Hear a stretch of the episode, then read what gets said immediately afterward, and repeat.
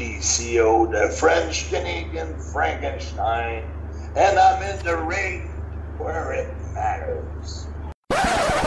هذا البودكاست يأتيكم بالتعاون مع Anchor.fm. Anchor هو منصة البودكاستس المجانية التي تتيح لك أو لأي أحد استضافة البودكاست الخاص به بسهولة وبالمجان، ومن ثم جعله متاحا على منصات البودكاست العالمية. إنهم يفعلون ذلك لإيمانهم بحرية الكلمة بكل بساطة، ونحن بدورنا ممتنون لهم جدا. Anchor.fm سيوصلون صوتك إلى العالم.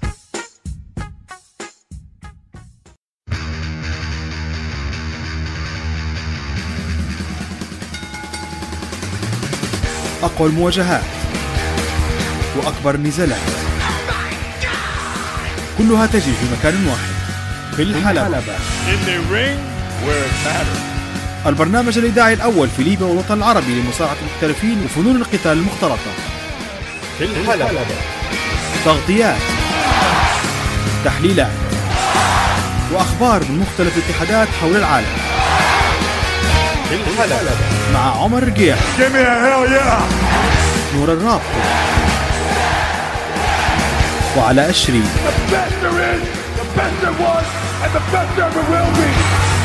And that's the bottom line. The Stone Cold Sepsis. It's showtime, folks.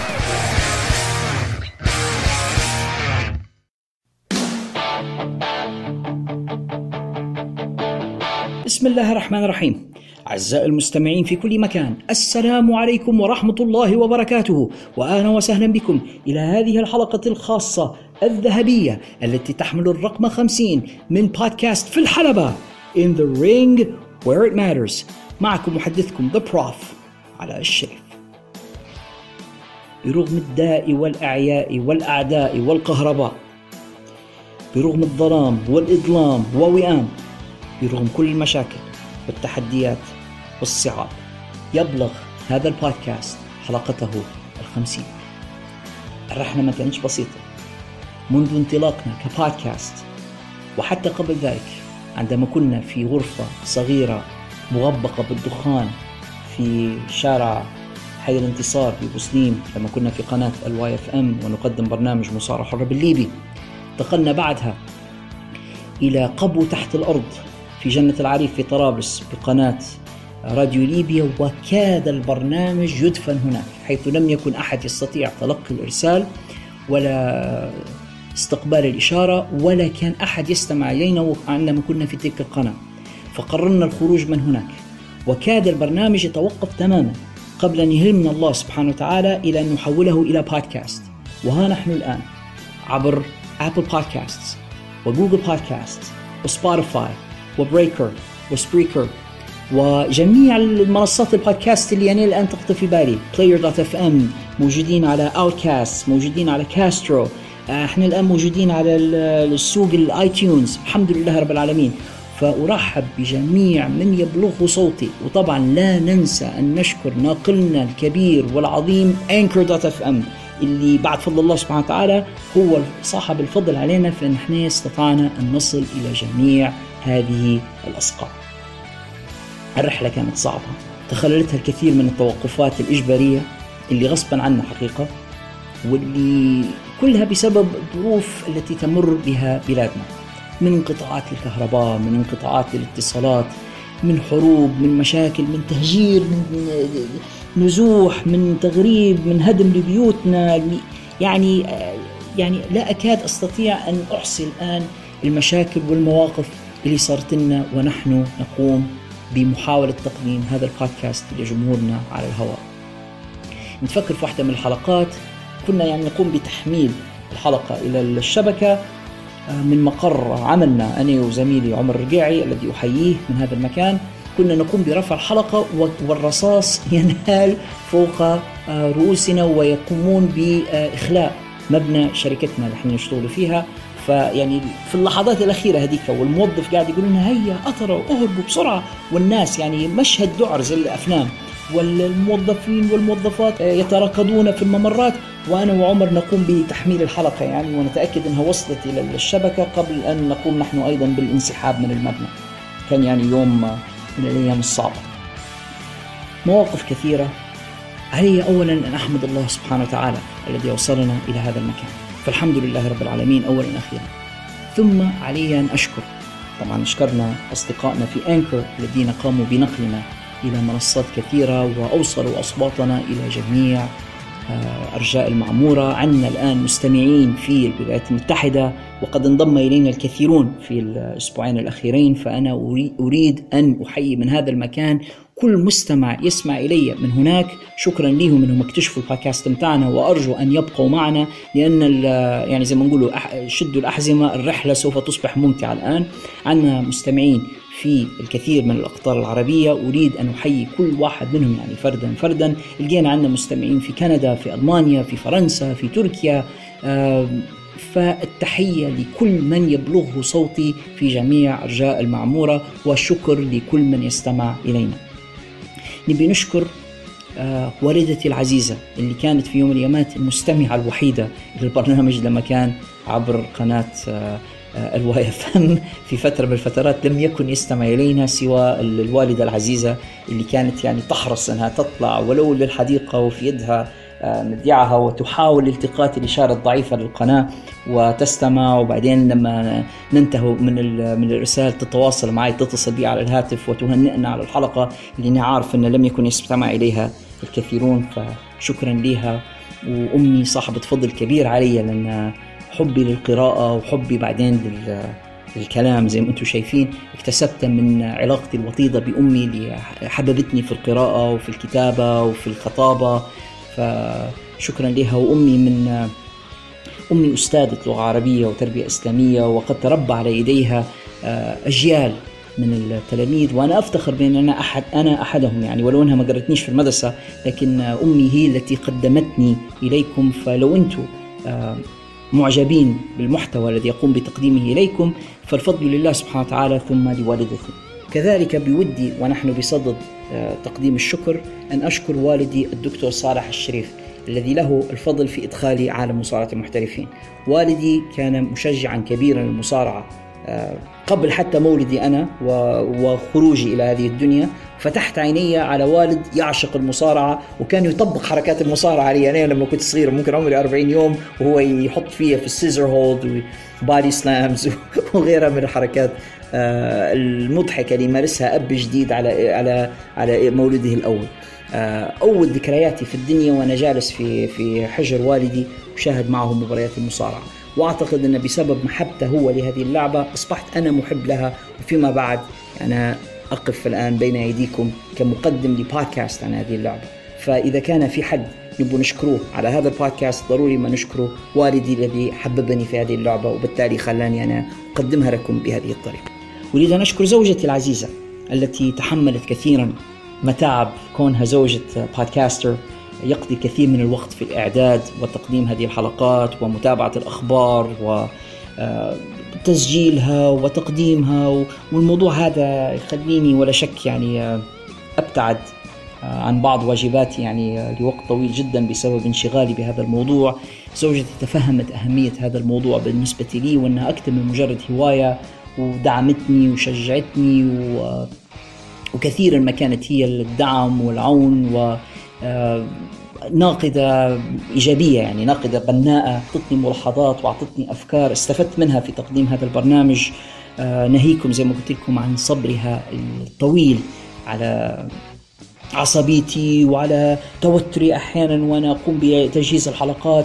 صبرت وفهمت وتحملت معي الكثير، فيعني لما نوصل الآن للحلقة 50 ونحن موجودين على كل هذه المنصات الجديدة، فيعني لازم يعني أشكرها وأقبل يديها وأحييها، لأن هذا النجاح لو سمينا نجاح مش نجاحي أنا فقط، ولكن نجاحي أنا وهي. بارك الله فيك. صديقاي الرائعان عمر رقيعي ونور رابطي، هما اللذان مهدا الطريق لهذا البودكاست لكي يظهر للوجود في الأساس. لأن قبل ما يكون بودكاست كان برنامج إذاعي في الراديو. عمر رائد بكل معنى الكلمة، عمر هو الشخص اللي جرأ انه يحول حلمي انا، يعني كنت نحلم بالشيء هذا، لكن عمر حول هذا الحلم الى حقيقه، انه هو اول من جرؤ على تقديم برنامج عن مصارعه المحترفين في وسيله اعلام ليبيه.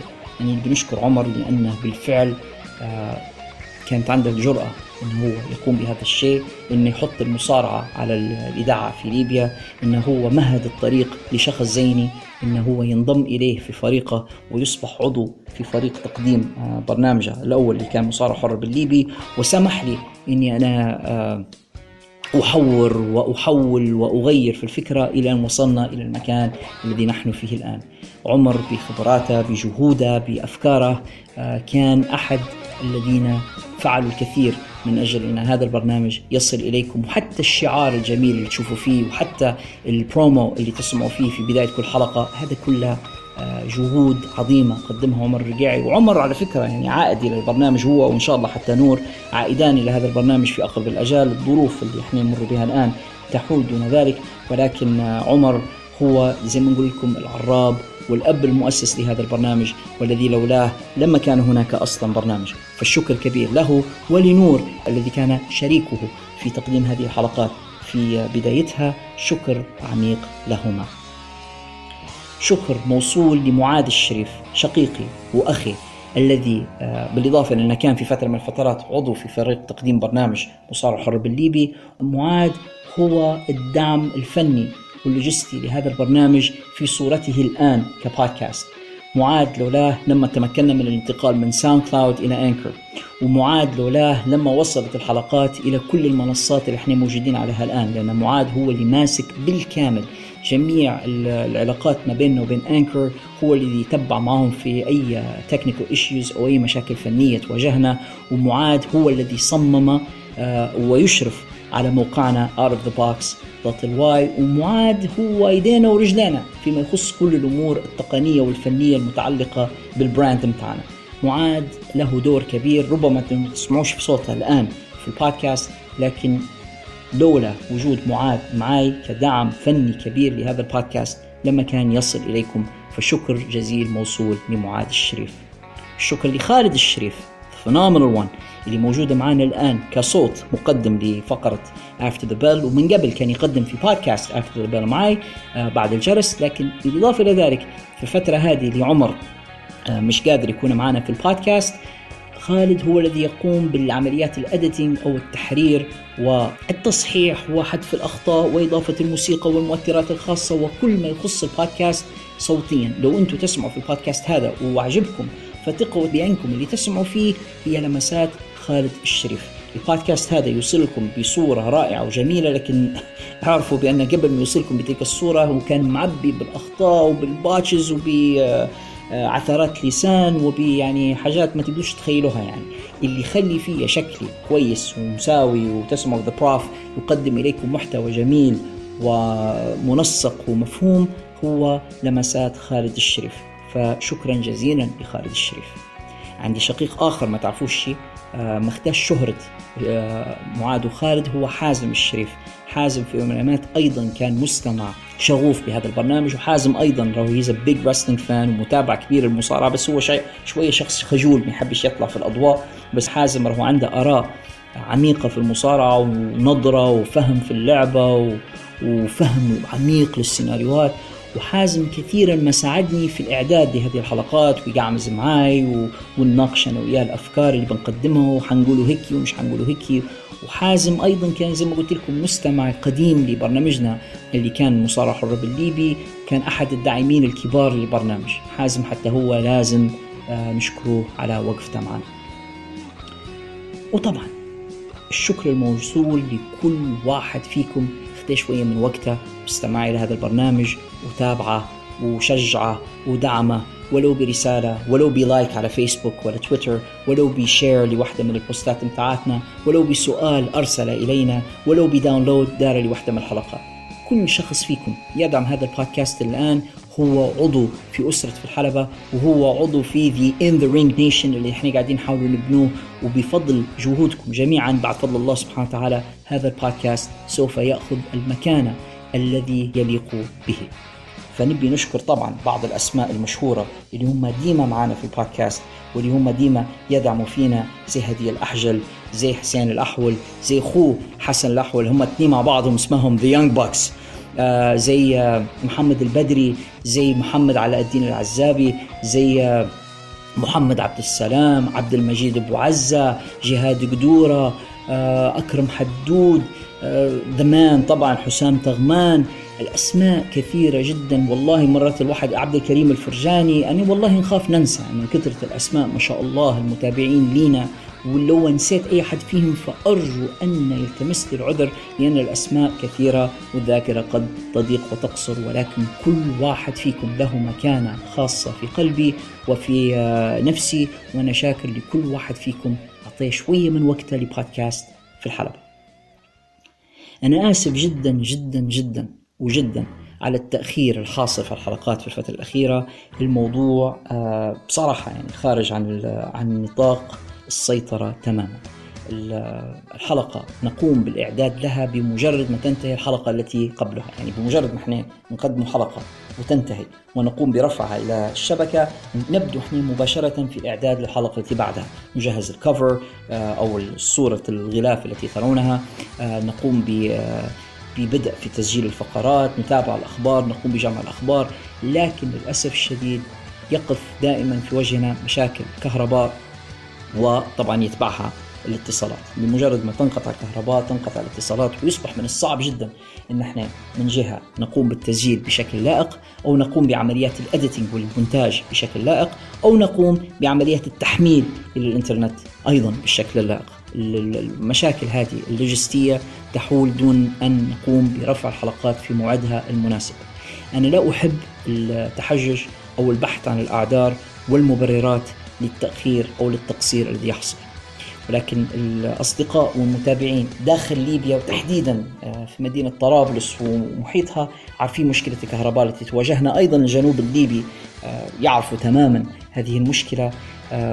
فأرجو الناس، أنا جمهوري اللي في ليبيا عارفهم عادلين، الجمهور اللي خارج ليبيا أرجو أنكم تدركوا حجم الكارثة والمأساة التي واجهها الشعب الليبي وتحديدا في غرب وجنوب ليبيا. الكهرباء تنقطع عنا يا جماعة الخير، يعني أنا مش هنقول عدد الساعات الانقطاع، أنا هنقول لك عدد الساعات اللي جينا فيها الكهرباء في اليوم. إحنا مؤخرا كهرباء نحصل فيها أو نتحصل على كهرباء بمعدل لا يزيد عن 4 أو 5 ساعات في اليوم، يعني إحنا 20 إلى 19 إلى 20 ساعة في اليوم بدون كهرباء يوميا. إحنا متكلموش على يوم 2 3، إحنا نتكلموا على معدل يومي. كانت عندنا مشكلة كهرباء مستشرية منذ حوالي 8 سنوات، وتعاقب عدة مدراء على الشركة العامة للكهرباء في السنوات الماضية، أخرهم الأخ بآم الذي حل ضيفا عزيزا علينا في الفترة الأخيرة.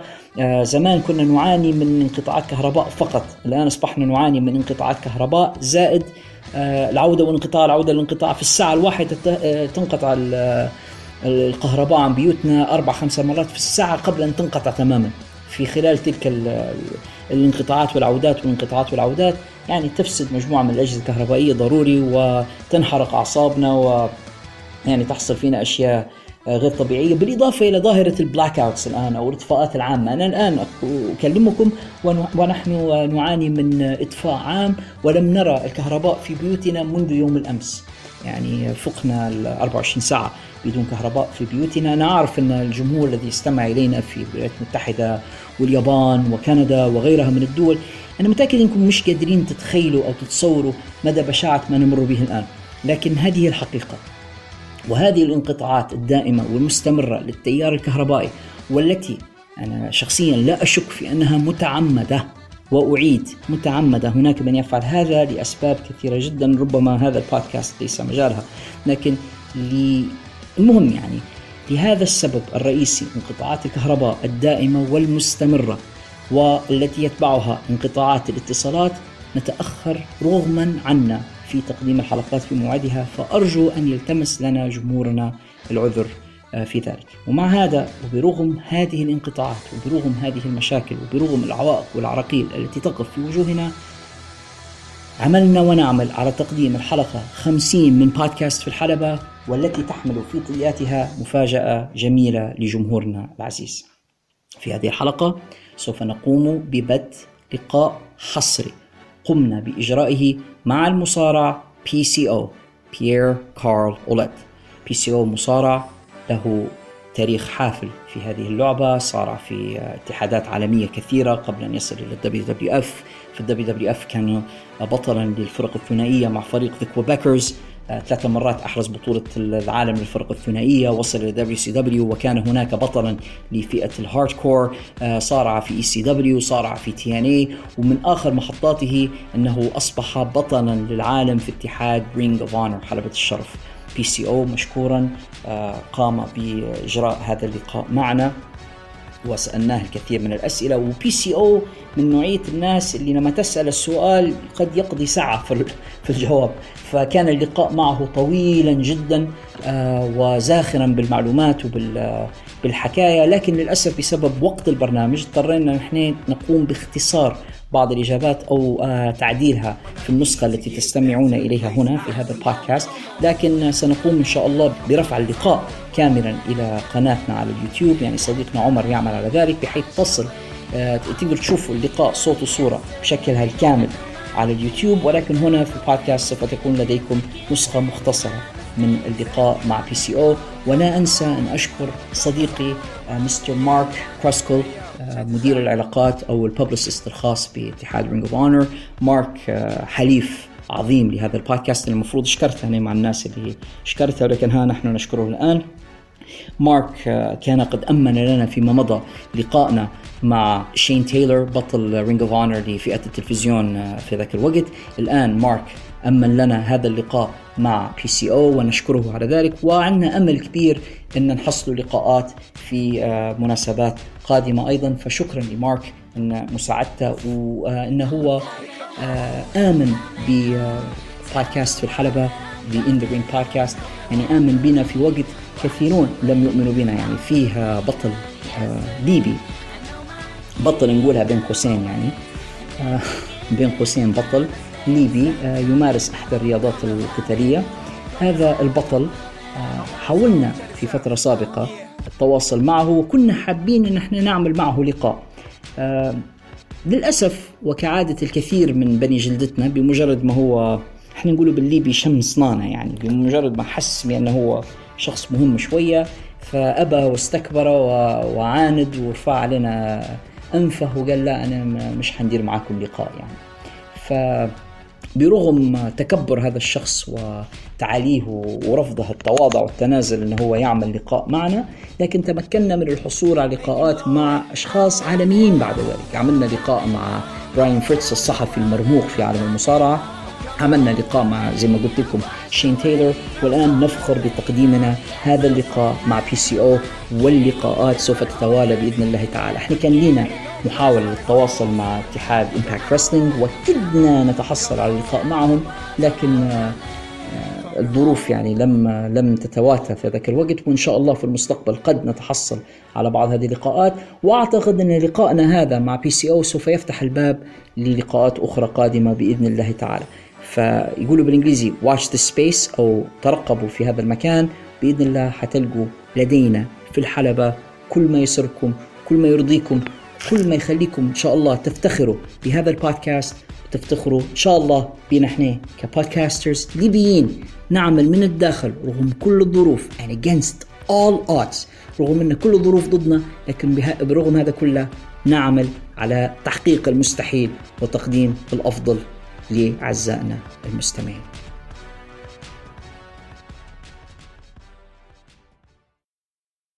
فيروس كورونا بدأ ينتشر بشكل كبير جدا في بلادنا أعزائنا المستمعين. أنا عارف أن هذا بودكاست خاص بالمصارعة، لكن مع هذا ضروري منها الببليك هيلث أناونسمنتس هذه أو إعلانات الصحة العامة، لضروري منها، ولي أعتقد بأن هذا البودكاست واحد من أدواره توعيتكم وتثقيفكم وحطانكم في صورة ما الذي يجري. الأرقام في تزايد مخيف، كل يوم نسمع بأرقام يعني اعداد الحالات اللي تطلع موجبه، وكل ما نعتقد ان هذا رقم قياسي يطلع رقم اعلى منه. رقم 404 كان رقم خوفني شخصيا، انه احنا نعرفه حتى الايرور او الخطا، رساله الخطا اللي تطلع لك في الحاسوب لما تشوف الخطا 404. كان واحده من الليالي السابقه اعلن المركز الوطني لمكافحة الأمراض بأن عدد الحالات الموجبة في ليبيا كانت 404، لكن بعدين طلعت أرقام أعلى وأعلى. فالباين بأن قسم كبير من الجمهور يا إما أنهم لا يصدقون بوجود الوباء، أو أنهم يعني يعرفون في وباء ولكنهم يأخذون الموضوع باستهزاء ولا يأخذونه مأخذ الجد. الموضوع حقيقي يا جماعة الخير، عليكم بأنكم أنتم ديروا الحاجة الصح، كونوا ناس مسؤولين، ألبسوا الأقنعة، ألبسوا الكمامة. الكمامة مهمة جدا، تحميك الكمامة، سواء تحميك أنت أو تحمي الشخص أن أنت تتعامل معه. أن المرض هذا ينتقل بالدرجة الأولى عن طريق الرذاذ اللي هو اللعاب اللي تطاير من أفوامنا أثناء الكلام أو أثناء السعال والعطس.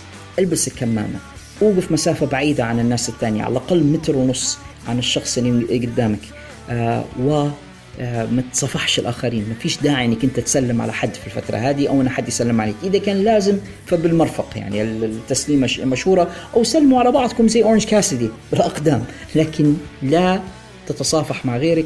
ودائما أغسل يديك، وإذا كان بإمكانك البقاء في البيت وعدم الخروج إلا للضرورة فافعل ذلك. الزموا بيوتكم، تبقوا آمنين، تبقوا سالمين. إحنا ما نتكلموش بس على صحتكم أنتم، أغلب المستمعين اللي يسمعوا فينا في مراحل سنية صغيرة، شباب ما شاء الله، نسأل الله يحفظكم ويعطيكم الصحة والعافية. ولكن لديكم أمهات، عندكم أباء، عندكم أعمام، أخوال، أجدود، أجداد، جدات. هؤلاء هم الذين نخاف عليهم، لأنهم هم للأسف الشديد أكثر عرضة لهذا المرض. استهتارك، خروجك، اختلاطك بالآخرين قد يعرضك أنك أنت حتى وإن لم تصب بالمرض تصبح ناقل له، فتنقل هذا المرض لا قدر الله إلى حد عزيز وغالي عليك. أرجوك يا صديقي اللي تسمع فيها، ابقى في بيتك، لا تخرج إلا للضرورة. إذا خرجت ارتدي كمامتك، اغسل يديك، وتباعد اجتماعيا عن الآخرين. لمساعدتكم على ذلك أعزائنا المستمعين، البودكاست متاعنا بودكاست في الحلبة يعمل الآن على إنتاج كمامات تحمل شعار في الحلبة. حصلنا في الفترة الأخيرة على راعي للبودكاست، الآن لن أقوم بالإعلان عنه إلى أن ينتهي الديل ما بينه وبينهم تماما ويصبح يعني شيء مؤكد. لكن احنا تفهمنا مع جهة داخل ليبيا أنها ستقوم برعاية هذا البودكاست، وستقوم بتأمين هذه الكمامات بشكل جميل وبشكل فني مناسب لمستمعينا، بحيث إنها ستكون جوائز المسابقات في الفترة القادمة كمامات تحمل شعار برنامج في الحرب. شارك معنا في المسابقات، وفوزك في المسابقة يؤهلك للحصول على هذه الكمامة المميزة اللي من جهة نبو من خلالها نحموك من هذا المرض، ومن جهة أخرى نحبوا أنك أنت يعني يكون عندك تذكار جميل أو سوفينير من برنامج في الحلبة يحمل شعارنا، تلبسه في الأماكن العامة لما تضطر تطلع وتقول للناس I'm an in the ring guy، أو أنا واحد من مستمعين برنامج في الحلبة، وتعرف الناس بينا. وممكن تاخذ سيلفي أو تاخذ صورة بالكمامة هذه وتشاركها مع أصدقائك على وسائل التواصل الاجتماعي، أو تشاركها معنا على وسائل التواصل بتاعتنا، وحنكون سعداء جدا جدا إن احنا ننشر صورتك وانت لابس الكمامة. ولما لا، ربما نديروا حتى مسابقة أخرى للناس اللي لابسين الكمامة، ونقولوا أنا هادم يعني نشوفوا منه أجمل صورة لمستمع يرتدي الكمامة. في الحلقة الماضية من البودكاست سألنا مجموعة من الأسئلة لم يتشارك معنا في إجابتها الكثيرون. ما عرفش هل كانت الأسئلة صعبة، ولا أنتم كانت عندكم مشاكل في التواصل معنا لإرسال الإجابات. أنا عادل الجميع بسبب الظروف الصعبة التي نمر بها، خاصة في غرب ليبيا وجنوبها، مشاكل الكهرباء والإنترنت التي لا تكاد تنتهي، والتي قد تعوق محاولاتكم لإرسال الإجابات الصحيحة.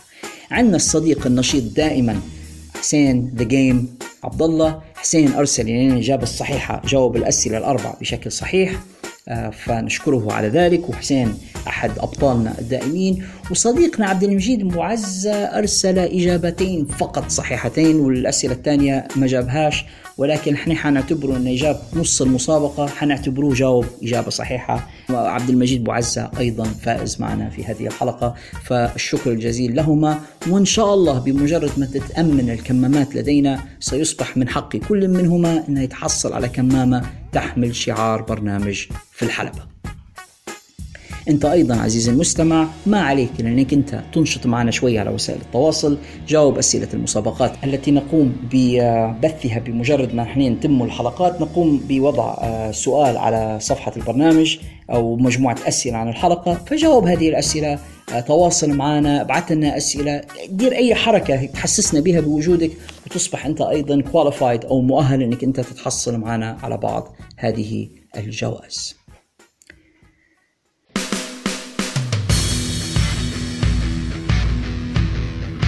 أحد الذين أصيبوا بمرض كورونا في الفترة الماضية هو المصارع كمالا أو جيمس هيرس كما هو اسمه الحقيقي. كان مصارع مخيف في السبعينات والثمانينات القرن الماضي. أنا واحد من أوائل المصارعين اللي في طفولتي كنت نخاف منه لما نشوفه، كمالا ذا يوغاندن مانستر، الوحش الأوغندي. هو طبعا في الحقيقة هو مش أوغندي ولا حاجة، هو أمريكي من أصول أفريقية. كان ضخم الجثة، طويل القامة، وشكله مخيف للغاية، وكان يرتدي ذيك الميك اب والشكل متاع الوحوش الأدغال يعني، أو الصورة النمطية اللي كان يصورها البيض للأفارقة والسكان الأدغال. هو كان يلعب الدور هذا، وكانت له فيودز أو عداوات شهيرة في اتحاد WCCW أو اتحاد الطبقة الأولى في تكساس. كانت له عداوة كبيرة مع ذا فون إيريكس، انتقل لل WWF، وكانت له عداوة مع هولك هوغان ومع أندرو ذا جاينت. شفناه في عدة اتحادات. السنوات الأخيرة كمالا مواجه مشاكل صحية كبيرة للأسف الشديد، وأصيب بعفان الله وإياكم مرض السكري، والحالة اللي كانت عنده كانت شديدة جدا لدرجة أنه مضطر إلى بتر ساقيه للأسف الشديد، والحالة استشرت وللأسف أصيب بمرض الكورونا وتوفي في الأسبوع الماضي. كمالا كان مصارع كبير، وكان أسطورة في عالم المصارعة، وكان أحد المحافظين على الكيفيب بشكل كبير أو شخصيته يعني حتى خارج الحلبة. وناس كثيرة يعني كمالا عاش ومات وهم فعلا يعتقدوا أن اسمه كمالا وأنه هو وحش من أوغندا، بينما هو في الحقيقي أمريكي أسمر من ميسيسيبي، واسمه الحقيقي كان جيمس هيرس. فيعني احنا حزينين على رحيل هذه الأسطورة، ونتمنى من الجميع أنهم هم يحاولوا تجنب إصابتهم بهذا المرض اللعين باتباع التعليمات اللي تكلمنا عليها في بداية هذه الفقرة. أحد الذين تبرعوا لعائلة كمالا أو جيمس هيرس بعد وفاته هو النجم كريس جيريكو، الذي تبرع له. هم داروا GoFundMe أو صندوق على الإنترنت لجمع التبرعات لأسرة كمالا الذي كان يمر بمشاكل مالية كبيرة قبل وفاته. فتبرع كريس جيريكو بمبلغ $5,000، وهذا مبلغ جيد يعني من نجم زي كريس جيريكو. كذلك سكوت داموري اللي هو الإداري في اتحاد إمباكت رستلينج تبرع له $2,500، وقام حساب مجهول ما أعلنش عن نفسه بتبرع $3,000. وهناك أناس آخرون تبرعوا أيضا لأسرة كمالا بأموال، فيعني يقدروا يجمعوا له في فترة قصيرة مبلغ $25,000، وكان هذا هو المبلغ المستهدف من الجو فاند مي الذي تم إعداده. فهي لقطة جميلة من الذين تبرعوا، خاصة من كريس جيريكو. لكن كريس جيريكو للأسف رغم أنه هو تبرع لكمالا وكان كويس في الموقف هذا، لكن أيضا كريس جيريكو كان له موقف أحمق هذا الأسبوع. يعني لو درنا فقرة نجم الأسبوع وندل الأسبوع أعتقد جيريكو يتأهل لكليهما. الفقرة هذه على فكرة واحدة من الفقرات المقترحة اللي قد نراها في أسابيع قادمة من البودكاست. فبينما كان هو نجم الأسبوع بتبرع لعائلة كمالا بمبلغ كبير $5,000، وأيضا كان ندل هذا الأسبوع لأن أقام حفل غنائي في ستيرجس بولاية ساوث داكوتا الأمريكية، حيث هناك مهرجان لركاب الدراجات النارية. المهرجان هذا سنوي، قيمة مجموعة من عشاق ركوب الدراجات النارية، يجتمعون كل سنة ويستعرضوا في دراجاتهم ويقومون بقيادتها مع بعضهم في أماكن مفتوحة. ومن ضمن الأنشطة اللي على جانب هذا المهرجان مجموعة من المهرجانات الغنائية. قام كريس جيريكو بإقامة حفل غنائي في هذا المكان، واستضاف فيه مجموعة كبيرة من الجمهور من ركاب الدراجات النارية الذين قاموا بالاستماع إلى أغاني كريس جيريكو وترداد الأغاني معه. وللأسف الشديد لم يتم في هذا الحفل مراعاة التباعد الاجتماعي ولا مراعاة ارتداء الأقنعة ولا غيرها من الأشياء. كانت الناس روس على روس بعض، وجيريكو قريب جدا منهم على المسرح يغنون معا، وهذا عرض الجميع وعرض جيريكو إلى الإصابة بهذا المرض اللعين. جيريكو بسبب هذا كاد AEW ألا يقيموا مباراته مع أورنج كاسيدي هذا الأسبوع، بل اضطروا إلى إجراء فحص دم لكريس جيريكو قبل المباراة، ولهذا السبب حتى تأخرت مباراة جيريكو ووضعت في المين إيفنت أو تم تأخيرها، لأنهم كانوا بانتظار نتائج فحص جيريكو الذي جاء لحسن الحظ سلبيا، ولو كانت النتيجة إيجابية كنا ما عادش نشوفه كريس جيريكو أساسا. جيريكو أحيانا يفاجئني باستهتاره وببعض آرائه الغريبة خاصة لما يتكلم في وسائل التواصل، فأنا مش عارف حقيقة كيف يمكنني تفسير هذا التصرف من كريس جيريكو. ونبقى مع أخبار كريس جيريكو والذي لا يزال راغبا في النزال مع مايك تايسون. زي ما احنا عارفين متابعين البودكاست سمعونا تكلمنا على الموضوع هذا في عدة مناسبات. كريس جيريكو كانت عنده قصة قديمة مع مايك تايسون منذ أيام تواجده في WWE، والتقيا مرة أخرى في AEW Dynamite، وكان في قصة طريفة ما بينهما، وتمنينا أن الموضوع يستمر إلى نزال ما بين الاثنين. فاجأ مايك تايسون الجميع بأنه هو أعلن بأنه سيشارك في نزال استعراضي مع ملاكم آخر اسمه روي جونز جونيور، والنزال هذا كان المفروض يكون في شهر سبتمبر القادم، ما يعني بأن جيريكو ومايك تايسون لن يتمكنا من النزال في All Out. ولكن يبدو بأن فرصة جيريكو لمواجهة مايك تايسون قد تأجلت أكثر، لأن نزال مايك تايسون مع روي جونز جونيور قد تأجل لشهر نوفمبر القادم، ما يعني بأن جيريكو لن يتمكن من النزال مع مايك تايسون إلى ما بعد ذلك. يعني ربما نرى هذا النزال ما بين الاثنين في حال إقامته في سنة 2021 ونشوفه. أنا أعتقد أن الموضوع حيكون مثير جدا ومسلي ما بين الاثنين لو صار، خاصة مع حركات جيريكو وخنزرت على رأي صديقنا خالد كيف أنه هو لما يفقد أعصابه ويغضب وإلى آخره. أعتقد أنه حيكون very interesting يعني أو نزال طريف جدا ما بين الاثنين لو حصل، لكن سنرى ماذا سيحصل في هذا الأمر. ما زلنا مع أخبار ناس من AEW وتحديدا مع سامي غرفارا. سامي غرفارا الآن يواجه مشاكل كثيرة خلف الكواليس في AEW بعد أن تسبب في إصابة مات هاردي. اللقطة اللي صارت ما بين الاثنين كان المفروض أن سامي غرفارا يقوم بقذف مات هاردي بكرسي معد مسبقا، جيمك تشيري يقولوا لها، كرسي قاموا بتفريغه، كرسي مفروض أنه هو مصنوع من الألمونيوم مش من الحديد، وأنه مجهزينه بحيث أنه ما يأذيش مات هاردي في حال إصابته. ونعم أنا أقوم الآن بإفساد حاجة لبعض الناس اللي حسابوا المصارعة حقيقية. معظم الكراسي التي يقومون بالتضارب بها في الحلبة هي عبارة عن جيميك تشيرز أو كراسي يتم إعدادها مسبقا لهذا الغرض. لكن سامي غرفارا نظرا للحماس الشديد اللي كان مصاب به ونظرا لقلة خبرته قام بالتقاط الكرسي الخطأ وقذف به مات هاردي، ما أدى إلى إصابته بنزيف حاد، جرح كبير جدا، وبعدين اضطروا أنهم هم يديروا له 13 غرزة في رأسه بسبب هذه الإصابة. الإصابة هذه لا شك ولا ريب لو كانت أشد، لكن ربما أنهت مسيرة مات هاردي. بعد اللقطة هذه اللي صارت خلف الكواليس الكثير من الأيجنتس أو المسؤولين عن المباريات في كواليس AEW قاموا بمعاتبة سامي غرفارا، وسمع كلام قاسي كثير. أحد الناس اللي انتقدوه بشكل علني زوجة مات هاردي ريبي سكاي اللي سباتها في تويتر. يقال أيضا بأن توني كان غاضب جدا من هذا التصرف. سنرى الآن ماذا سيحصل مع سامي غرفارا الذي الباين أن السنة هذه كانت سنة غير سعيدة بالنسبة له. هو كيف راجع من إيقاف بسبب تصريحات غبية كان قد أدلى بها سابقا، والآن مرة أخرى يجد نفس المشاكل بسبب هذه الضربة الطائشة التي قام بتوجيهها إلى مات هاردي. الباين أن WWE كان عندهم حق في استحداثهم لنظام NXT لإعداد النجوم الحديثين قبل أنهم هم يصعدوا إلى المين راستر. ربما AEW يجب أنهم حتى هم يوجدوا شيء زي هذا، لأن بصراحة نجم قليل الخبرة زي سامي غرفارا يعني تاني مرة يرتكب خطأ كبير للغاية. ما زلنا مع أخبار المصارعة لهذا الأسبوع، وعندنا خبر إيجابي شوية في موضوع XFL أو الدوري كرة القدم الذي كان يملكه فينس ماكمان. فينس ماكمان ليس خافي على أحد، كان يحلم منذ القدم بأنه بيكون مالك لدوري كرة قدم، وعلى فكرة الباين أن هذا حلم عند الكثير من المليارديرين. يعني ربما لا يخفى على بعضكم أن دونالد ترامب الرئيس الأمريكي الحالي قام في فترة من الفترات بافتتاح دوري كرة قدم خاص به AFL، والذي عندما أفلس أصبح دونالد ترامب ملياردير، وهذا يعني أحد أسباب أنه أصبح ملياردير في الأساس، أنه رفع قضية في موضوع AFL. قصة طويلة ربما نحكيها في حلقة أخرى، لكن يعني كانت محاولة من دونالد ترامب لافتتاح دوري كرة قدم خاص به.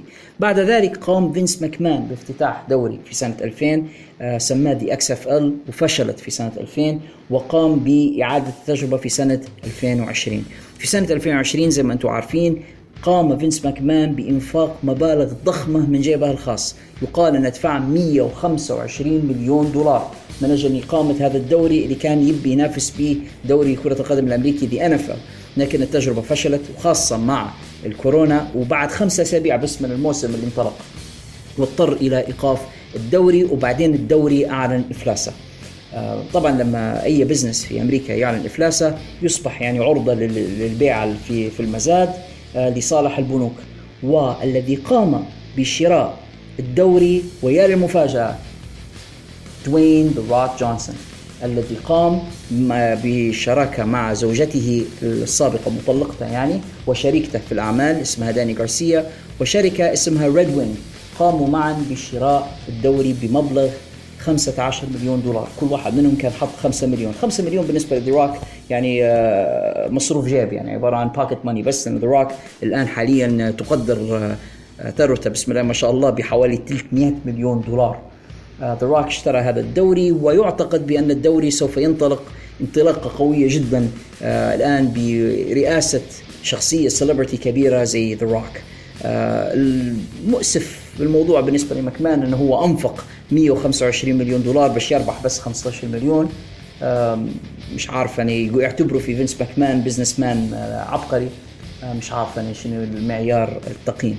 يبقى الآن أن نرى هل ذا روك سيستطيع أن هو ينطلق بهذا الدوري بالفعل ويصبح دوري فعال، أم حيكون مجرد علامة تجارية يحتفظ بها ذا روك وما يستفيدش منها. أعتقد أن الأيام القادمة هي التي سوف تكشف لنا عن ذلك. عندنا قصة مؤسفة هذا الأسبوع باعتراف طوعي قام بتقديمه المصارع السابق مارتي جناتي، الذي أعلن على وسائل التواصل وتحديدا على فيسبوك بأنه منذ حوالي 50 سنة قام بقتل شخص ما. القصة غريبة جدا، أنا لا أبالغ، مش قتل يعني أنا ضربة ريحة، أنه اعترف بقتله شخص. القصة حسب ما يحكي مارتي جناتي أنه لما كان صغير في السن، تحديدا لما كان حوالي 13 سنة قام أحدهم بالتحرش به بطريقة مش كويسة، فهو قام بضربه اللي هو مارتي يعني بحجر بطوبة أبريك، وإخفاء جثة الشخص في النهر. وحسب ما قال مارتي في البوست الذي قام بنشره على فيسبوك بأنه لم يكن يقصد قتل الرجل، ولكنه أراد إيذائه فقط لأنه تحرش به. هذه مش أول مرة مارتي جنالي يقوم بالتصريح بحاجات غريبة على وسائل التواصل الاجتماعي، كان قد سبق له في الماضي التصريح بأشياء قليلة أدب ما نقدرش نقولها الآن في البودكاست متاعنا، ولكن أشياء ما تنقالش كان قالها أكثر من مرة في الفيسبوك متاعه، وفي كل مرة يقوم بحذف هذه البوستات الغريبة أو المنشورات الغريبة بمجرد ما يقوم بنشرها. ولكن هذه المرة هذا البوست حظي باهتمام الشرطة في ولاية جورجيا الأمريكية، والذين الآن قاموا بفتح تحقيق في اختفاء شخص فعلا في نفس الفترة اللي يتكلم عليها مارتي جناتي واللي قال فيها أنه هو قام بقتل هذا الشخص. والآن مارتي جناتي موجه له تهمة القتل العمد لأحدهم. طبعا الموضوع معقد جدا لأن الجريمة لو صح تسميتها جريمة الآن قديمة، يعني فات عليها وقت طويل جدا، ربما تسقط بالتقادم. ويضاف إلى ذلك بأن جناتي قام بارتكاب هذا الفعل إن صح أنه هو ارتكبه فعلا في سن صغيرة، يعني هو كان في ذاك الوقت قاصر، ما زال مش في سن التكليف القانوني. فمش عارف بالضبط شن الموضوع القانوني الذي قد يترتب على مارتي جناتي في حال بالفعل إدانته بهذا الفعل. لكن هناك موضوع يجب أن نفتحه لجمهورنا، هو من هو مارتي جناتي. بعض جمهورنا الجدد ربما لا يعرفون هذا المصارع. ماري جناتي اللي ما يعرفوش كان شريك شان مايكلز في فريق The Rockers، فريق ثنائي شبيه جدا للناس اللي تابعوا فينا الآن بفريق The Young Bucks أو فريق The Motor City Machine Guns أو غيرها من الفرق اللي يمتاز أعضائها بسرعة الحركة والخفة والحركات الأكروباتية. الاثنين هذا من رواد هذه الطريقة في المصارعة. ماري جناتي أكبر شوية من شان مايكلز في السن، أعتقد بيناتهم 5 سنوات أو حاجة في السن، وكان في الواقع كمصارع أحسن من شان، لكنه كان أقل منه في الكاريزما وفي الحضور وفي الشخصية وفي البروموز والحاجات هذه، وكانت مشاكله كثيرة. مارتي كان معروف عليه تعاطي المخدرات والكحول وعلاقاته كثيرة يعني الغير شرعية خارج الحلبة، وهذا الأمر هو اللي خلاه مصدر مشاكل، ويقال أنه هو اللي علم شان مايكلز كثير من العادات السيئة اللي اكتسبها فيما بعد.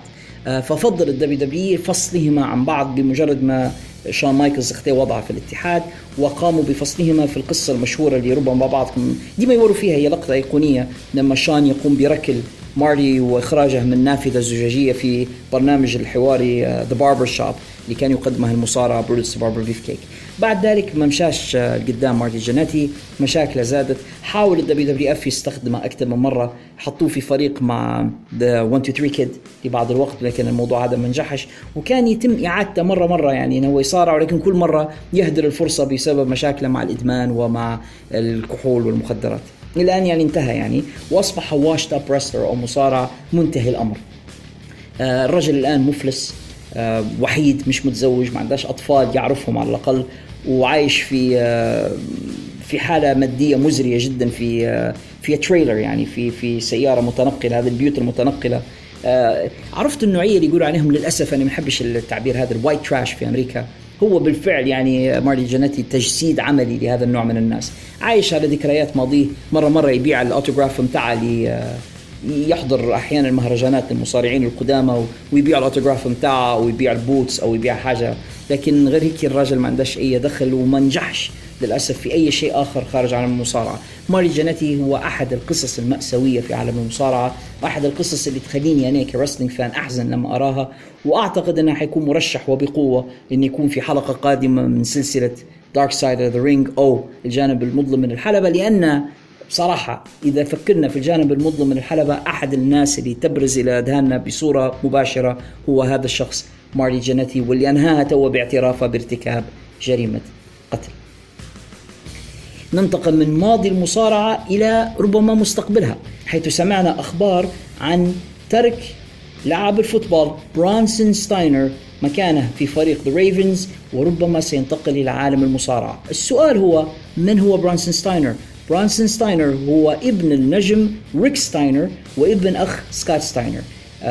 برانسون هذا واللي يشوفه ضخم زي أبوه وعمه، وكان قد صرح في غير مناسبة بأنه هو راغب في أنه هو يدخل في مجال العائلة اللي هو مصارعة المحترفين، والباين أن الولد واخد تدريبات جيدة على هذا الموضوع، لكن هو زي كثير من المصارعين بدأ مسيرته كلاعب فوتبول. لو ستاينر الشاب سيدخل عالم المصارعة، أعتقد بأن سنرى الكثير من السوبلكسات وكثير من الفرانكنستاينرز قادمة. طبعا هي الفرانكنستاينر الحركة المعروفة بالهركرانا، ولكن سكوت ستاينر يغضب جدا من أي حد يقول عليها أي شيء إلا فرانكنستاينر. ننتقل إلى مصارع مجنون آخر، هو بيل جولدبرغ، الذي في الفترة الأخيرة بدأ صوته يعلو على وسائل التواصل الاجتماعي بتوجيه الكثير من السخرية والكثير من الانتقادات إلى رومان رينز المختفي عن الحلبات هذه الأيام. الموضوع له أصل أن رومان في فترة كان يسخر من بيل جولدبرغ، ويسخر تحديدا من طريقة تنفيذ جولدبرغ للسبير، فجولدبرغ غضب لذلك وأصبح الآن يرد على رومان رينز. السؤال هو، هل سوف نرى رومان رينز وبيل جولدبرغ في الحلبة؟ يعني هل هناك بيلد أب لهذا الموضوع، سيما وأن توني خان كان قد عبر في الفترة الأخيرة عن رغبته في ضم الأسطورة بيل جولدبرغ إلى صفوف AEW. شخصيا أنا شايف أن انضمام جولدبرغ إلى AEW قد يكون خطأ كبير للاتحاد، لأنهم كانوا ماشيين إلى الوراء وليس للأمام. ربما الأفضل أنهم يبنوا نجوم جدد ويعطوهم دفعة زي الدفعة اللي اخذها جولدبرغ في التسعينات، وليس اللجوء إلى الماضي وجلب نجم يعني كان كبير من 20 سنة أنك يعني تعطيه فرصة الآن لتدمير نجومك الشباب في AEW. لا أعتقد أن هذه فكرة مناسبة. الباين هنا دبليو ما زالوا عايشين في ماضي WCW باستجلابهم منذ اسبوعين إيريك بيشوف. حنتكلموا اكثر عن هذا الموضوع في فقرة بعد الجرس مع خالد الشريف، ولكن زي ما الكثير منكم قد رأى في حلقة داينامايت الأسبوع ما قبل الماضي، قام AEW باستجلاب إيريك بيشوف ليكون مدير الحوار للمناظرة التي دارت ما بين كريس جيريكو وأورنج كاسيدي. المفاجأة كانت كبيرة جدا بالنسبة لبعض الجمهور، طبعا هي كانت قد تم إفسادها على وسائل التواصل قبل الحلقة. قام أحدهم بتسريب هذه الأخبار وكانت النتيجة عكسية، لأن بدل ما الناس تنصرف على المشاهدة كانت معدلات مشاهدة AEW داينامايت عالية جدا وأعلى نسبة منذ انطلاق العرض على قناة TNT. حضور بيشوف إلى داينامايت ونسبة المشاهدة العالية جدا التي استجلبتها طلعته على القناة مخيفة شوية بالنسبة لواحد زيني، يعني لأن هذا سيشجع القناة على منح بيشوف الذي ينكر بأنه له علاقة بالاتحاد إلا بهذا الظهور الوحيد، لكن هذا سيشجع القناة على أنهم هم يتعاقدوا مع إيريك بيشوف. وإحنا نعرفه أن إيريك بيشوف لم يحل باتحاد قط إلا دمره، شفناه لما كان في AWA في مينيسوتا جاب عليها وطيها، مشي ل WCW هن عليها، صح أعطاها فرصة كويسة لكن بعدين دمرها، انتقل ل TNA ودمرها كذلك. نحن نرجو ألا، أنا شخصيا مع أني معجب ببيشوف في حاجات، ولكني أرجو فعلا أن AEW يكتفوا بس بهذا الظهور الوحيد وما يعطوش بيشوف أكثر من ذلك، لأن بالإضافة أنهم هم حيتحولوا إلى WCW 2.0 فهو أيضا قد يكون القضاء المبرم على AEW إذا دخلها هذا الرجل. كانت هذه أخبارنا لهذا الأسبوع أعزائنا المستمعين، حاولنا أن ما نطولوش فيها هلبة زي ما نديروا في حلقات أخرى بسبب الفقرات الكثيرة التي لدينا هذا الأسبوع وبسبب اللقاء الطويل جدا مع المصارع PCO، ولهذا السبب سوف نكتفي بهذه الأخبار. ننتقل الآن إلى فقرة تقييمات المصارعين لهذا الأسبوع ثم نواصل.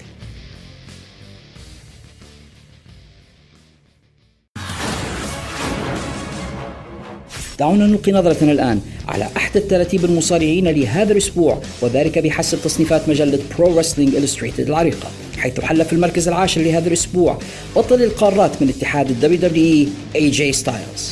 في المركز التاسع حل بطل الولايات المتحدة من نفس الاتحاد WWE Apollo Crews. حل في المركز الثامن لهذا الأسبوع من اتحاد دراجون جيت الياباني إيتا. حل في المركز السابع لهذا الأسبوع بطل اتحاد إمباكت رسلينج إيدي إدواردز. في المركز السادس يحل هذا الأسبوع بطل التلفزيون TNT Champion من اتحاد AEW كودي رودز. يحل في المركز الخامس لهذا الأسبوع بطل WWE Universal برون سترومان. في المركز الرابع هذا الأسبوع يحل بطل العالم من اتحاد WWE درو ماكنتاير. في المركز الثالث هذا الأسبوع بطل NXT كيث لي. في المركز الثاني هذا الأسبوع بطل اتحاد AEW العالمي جون ماكسلي. ويبقى في مكانه على القمة في المركز الأول لهذا الأسبوع بطل اتحاد نيو جابان برو رسلينج إيفل.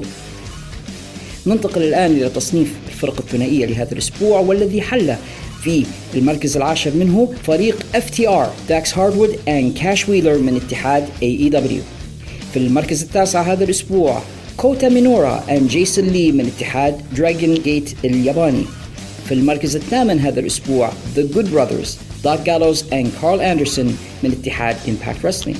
في المركز السابع هذا الأسبوع Fabian Aker and Marcel Barthel أو معروفين ب Imperium من اتحاد NXT. في المركز السادس هذا الأسبوع Andrade and Angel Garza من اتحاد WWE Raw. في المركز الخامس هذا الأسبوع Zack Sabre Jr. and Taishi من اتحاد New Japan Pro Wrestling. في المركز الرابع لهذا الأسبوع Cesaro and Shinsuke Nakamura من WWE SmackDown. في المركز الثالث لهذا الأسبوع فريق The Motor City Machine Guns Chris Sabin and Alex Shelley من اتحاد Impact Wrestling. في المركز الثاني هذا الأسبوع Angel Dawkins and Montez Ford أو فريق The Street Profits من WWE Raw. ويبقى في مكانهما على القمة فريق Kenny Omega and Adam Page من اتحاد AEW. أخيرا وليس أولا كما هو العادة مع النساء عادة، ننتقل إلى تصنيف المصارعات، حيث حل في المركز العاشر لهذا الأسبوع داخلة جديدة مرسيدس مارتينيز من NXT.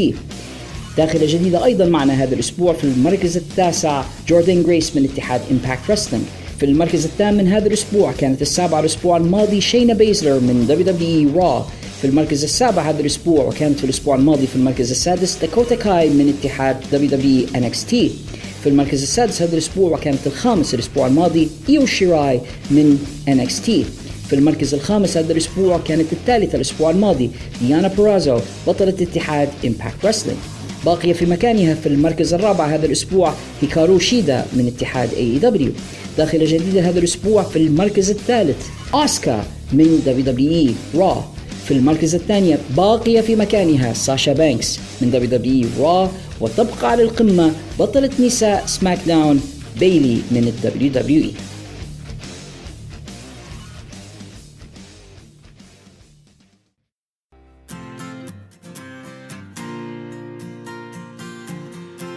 وننتقل الآن إلى فقرة حقيبة الرسائل The Mailbag.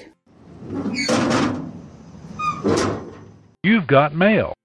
هذه الفقرة زي ما ديما نقول لكم أحدى فقراتي المفضلة في البودكاست، لأنها تتيح لي وبشكل مباشر التعامل مع أسئلتكم واستفساراتكم وملاحظاتكم وكل ما لديكم، بحيث تصبحون أنتم أعزائي المستمعين أعضاء في فريق إعداد هذا البودكاست. وفي حقيبة الرسائل لهذا الأسبوع عندنا مراسلة صوتية من صديقنا الدائم هدية الأحجل، خلينا نسمع مع بعضنا ماذا كان لدى صديقنا هدية. السلام عليكم ورحمة الله، تحياتي ليك علاء، وتحياتي لأستاذ برنامج الحلبة إن ذا رينج، وتحياتي للمستمعين الكرام. نحب أبارك وصولكم الحلقة 50 في البرنامج إن ذا رينج. أعرف أن البرنامج كان قبل هيك عنده عدة حلقات بس مصارعة حرة بالليبي، بصراحة رغم إني فضل هذا الاسم بين قوسين بس كويس. 50 حلقة شيء كبير، وإن شاء الله القادم أفضل إن شاء الله بإذن الله، بالعزيمة إن شاء الله بالاستمرار. بالنسبة للحلقة 50، بمناسبة الحلقة هذه حبيت نتكلم على في موضوع حبيت أتكلم عليه، لكن أجي فيكم مرة لأن في شيء تاني، لكن أظنني الآن حنتكلم عليه ولكن بشكل مبسط جدا وبشكل محدود. أنا من 2010 متابع في المصارعة، أو ما تابعت المصارعة نذكر فيها أو أول حاجات شفتهن عودة البرتارت الدبليو في 2010. وقتها جابوا قصة خيانة مونتريال، هذه أول حاجة شفتها. استغربت وقتها لأني قصة المصارعة حقيقة المجال هذا مازال ما كانتش معروفة عندنا بشكل كبير. بعد سنين بعد مرور الأيام اكتشفنا قصة السيناريو هذا. أنا بصراحة عندي تحفظات كبيرة على طبيعة السيناريو وعلى طبيعة ما يروج ليه، يعني عارف أن في خلاف في اللي يقول حقيقي في اللي يقول مش حقيقي. أنا سمعت في الحلقات السابقة على وجهات النظر، خاصة اللي يقولوا مش حقيقي منهم. أنا بصراحة ما سمعتش اللي قالوا مش حقيقي، سكوت هول وريزر رامون وشخص آخر صاحب بودكاست ما يحضرنيش حاليا، بس أنا سمعتهمش بصراحة بشكل مفصل. أنا يبقى سمعت الناس المؤيدة إنه سيناريو حقيقي، سواء مصادر عربية أكثر شيء أو مصادر خارجية. لما أشوف السيناريو بشكل عام أنا كنت عندي تحفظ عليه طبيعة السيناريو، الشيء اللي صار في الحلبة، الشيء اللي صار في نزل مكمان، تحس كأنه شيء مدبر لي مسبقا، خاصة لو تشوف انعكاسات السيناريو في ال في ال في الوقت ال في الوقت اللي بعد خيانة مونتريال. عصر الاتيتيود، شخصية فينس ماكمان، الشخصية الشريرة الشيطان من عالم المصارعة. بريت هارت بعدين في دبليو رغم انه لم يتوفق بسبب الإصابة بتاعت اللي صارت له هو وجولدبرغ، بس كأنه تم وضع هذا السيناريو لغرض معين وهذا اللي صار. يعني انا ما اعتقدش ان فينس ماكمان صار له هذا الشيء يعني على الأقل بكل أو في أحسن الأحوال نقدر نقول إنه هو تعمد، حتى لو كان سيناريو حقيقة تعمد إنه يكون بالشكل هذا. وإلا لماذا شخص ذكي بشكل رغم تحفظاتنا عليه، لكن شخص في المجال العبقري كفينس ماكمان يجي للمسرح ويجي للحلبة ويصير للشيء هذا، يعني يدفل عليه بريت هارت ويصير لموقف هذا بشكل غريب وإنه يكون مش مخطط ليه. خاصة أن في مجال المصارعة صعب جدا أن تلقى شيء مشابه حصل، صعب جدا مهما تدور. اللي ممكن تذكر لي أنت أكيد مطلع أكثر مني على أو الشباب لو كانوا حاضرين في الحلقة، لكن أنا ما أتذكرش أنه كان في سيناريو مشابه أبدا. وأنا استغرب صراحة كيف السيناريو يتم التصديق به بالشكل هذا، لأنه شيء غريب. أنا عندي تساؤل، هل لأن بريت هارت وجماهيرية بريت هارت، أنا واحد من الناس نحب بريت هارت رغم أني ما مع 16 بالتأكيد، مدبني مع 16 مش من ما فافرت عندي، بس مش منطقي. هل لان بريت هارت بسبب شعبيته؟ لان حسيت الناس اللي تحب بريت هارت تحب حتى في شخصيته، تحب حتى في حياته، حتى في كل شيء. مثلا عكس ستيف اوستن، الناس تحب شخصيه ستيف اوستن ككاركتر في الحلبه، الناس تحب شخصيه ذا روك في الحلبه، تحب اندرتيكر في الحلبه. فهذا الشيء اللي حبيت نقوله، عندي شكوك كبيره بهذا السيناريو، خاصه في الشيء اللي صار بعده، وخاصه انه ولوا بعد تالي انه في يعني عارف انه هالك هوجن حتى هو ولوا عده مصارعين، لكن اعتقد خلاف بالشكل هذا صعب انه يرجع حتى بعد 10 سنين ولا 14 سنه، صعب انه يرجع كل شيء كما كان. هذا بالنسبه للموضوع ده، ما نبيش نطول انا في بخصوص اي دبليو في الفتره هذه رغم الكورونا ورغم غياب الجمهور. في واضح ان حسب الاحصائيات براين الفيرس، الصحفي براين الفيرس وباقي المواقع، في تقدم لاي دبليو بشكل ملحوظ خاصه في الفئه من 18 ل 34. لاول مره اي دبليو تتفوق على رو في 3 ساعات كامله، وهذا حدث كبير. هذا ربما انتقال تدريجي ان اي دبليو تتغلب على رو، وهذا شيء مفاجاه بصراحه. كنا ننتظر ان اي دبليو تتغلب على اكس سي، ولكن يبدو انها تتغلب على رو. يعني مش عارف انعكاسات الشيء هذا، واضح ان شيء كبير سيحصل في الفتره القادمه، لكن اكبر تساؤل هل اي دبليو حتحافظ على الشيء هذا ولا لا؟ احنا كنا نقولوا من قبل ان اي دبليو كانت بحاجه لبيج ستار حتى تلحق بدبليو دبليو اي، ولكن هل انا عندي بالنسبه لي هذا اكبر تحدي. هل اي دبليو ستستمر في مقارعه NXT؟ واضح ان متغلب عليها حاليا بفرق ربما يعتبر كبير بين قوسين، ولكن هل سيستمر التغلب على رو حتى بعد رجوع الجمهور؟ هنا السؤال الحقيقي. انا قلتها من قبل وحنزيد نقولها، اي دبليو بحاجه لبيج ستار. بيج ستار معروفين من هم، سي ام بانك، جون سينا، راندي اورتون، بين قوسين جماعه دب. انا عارف في خلاف، في ناس تختلف في الكلام هذا، ولكن الناس الشعبيه انت بحاجه لهم. وفي نفس الوقت متاكدين ان اي دبليو لو تفوقت حتى بشكل بسيط على الدبليو دبليو، انا متاكد فينس ماكمان سيجن جنونه، وحيقوم بعمل سيناريوهات مجنونه، سيناريوهات قويه. متاكد من الشهيده، وان شاء الله يصير ان شاء الله، لان الشهيده في مصلحه المصارعه الحره وفي مصلحه الجمهور في كل انحاء العالم. في كلام عن سيناريو الهاكر بعد العوده، في شيء اكيد. في كلام عن سي ام بانك انه هو الهاكر، في جون سينا ان دبليو او، جون سينا بالشخصيه الشريره، في عده اشياء. عوده في كلام مش مؤكد ان السبعه، لكن سمعت عوده النكسس او تصعيد الاندسبيدد ايرا، او تصعيد اغلب نجوم النكستي الاخرين، ادم كول واغلب النجوم. يعني بانتظار الفتره هذه، بانتظار عوده الجمهور، بانتظار عوده الجمهور اللي هي اتوقع تكون في نهايه الخريف او ما الى ذلك. بخصوص عودة الجمهور انا تكلمت في الحلقه السابقه وانت رديت علي على اي صح تمام بخصوص ان هذا الشيء، لكن استغرب انه كانت في مظاهرات ضد ترامب، وكانت مظاهرات كبيره، وكان في تقبل حتى للشارع الامريكي، في تقبل حتى الاعلاميين والسياسيين الكبار والديمقراطيين والكلام هذا. حتى السياسيين الديمقراطيين كانوا في المظاهرات، في مقدمه المظاهرات،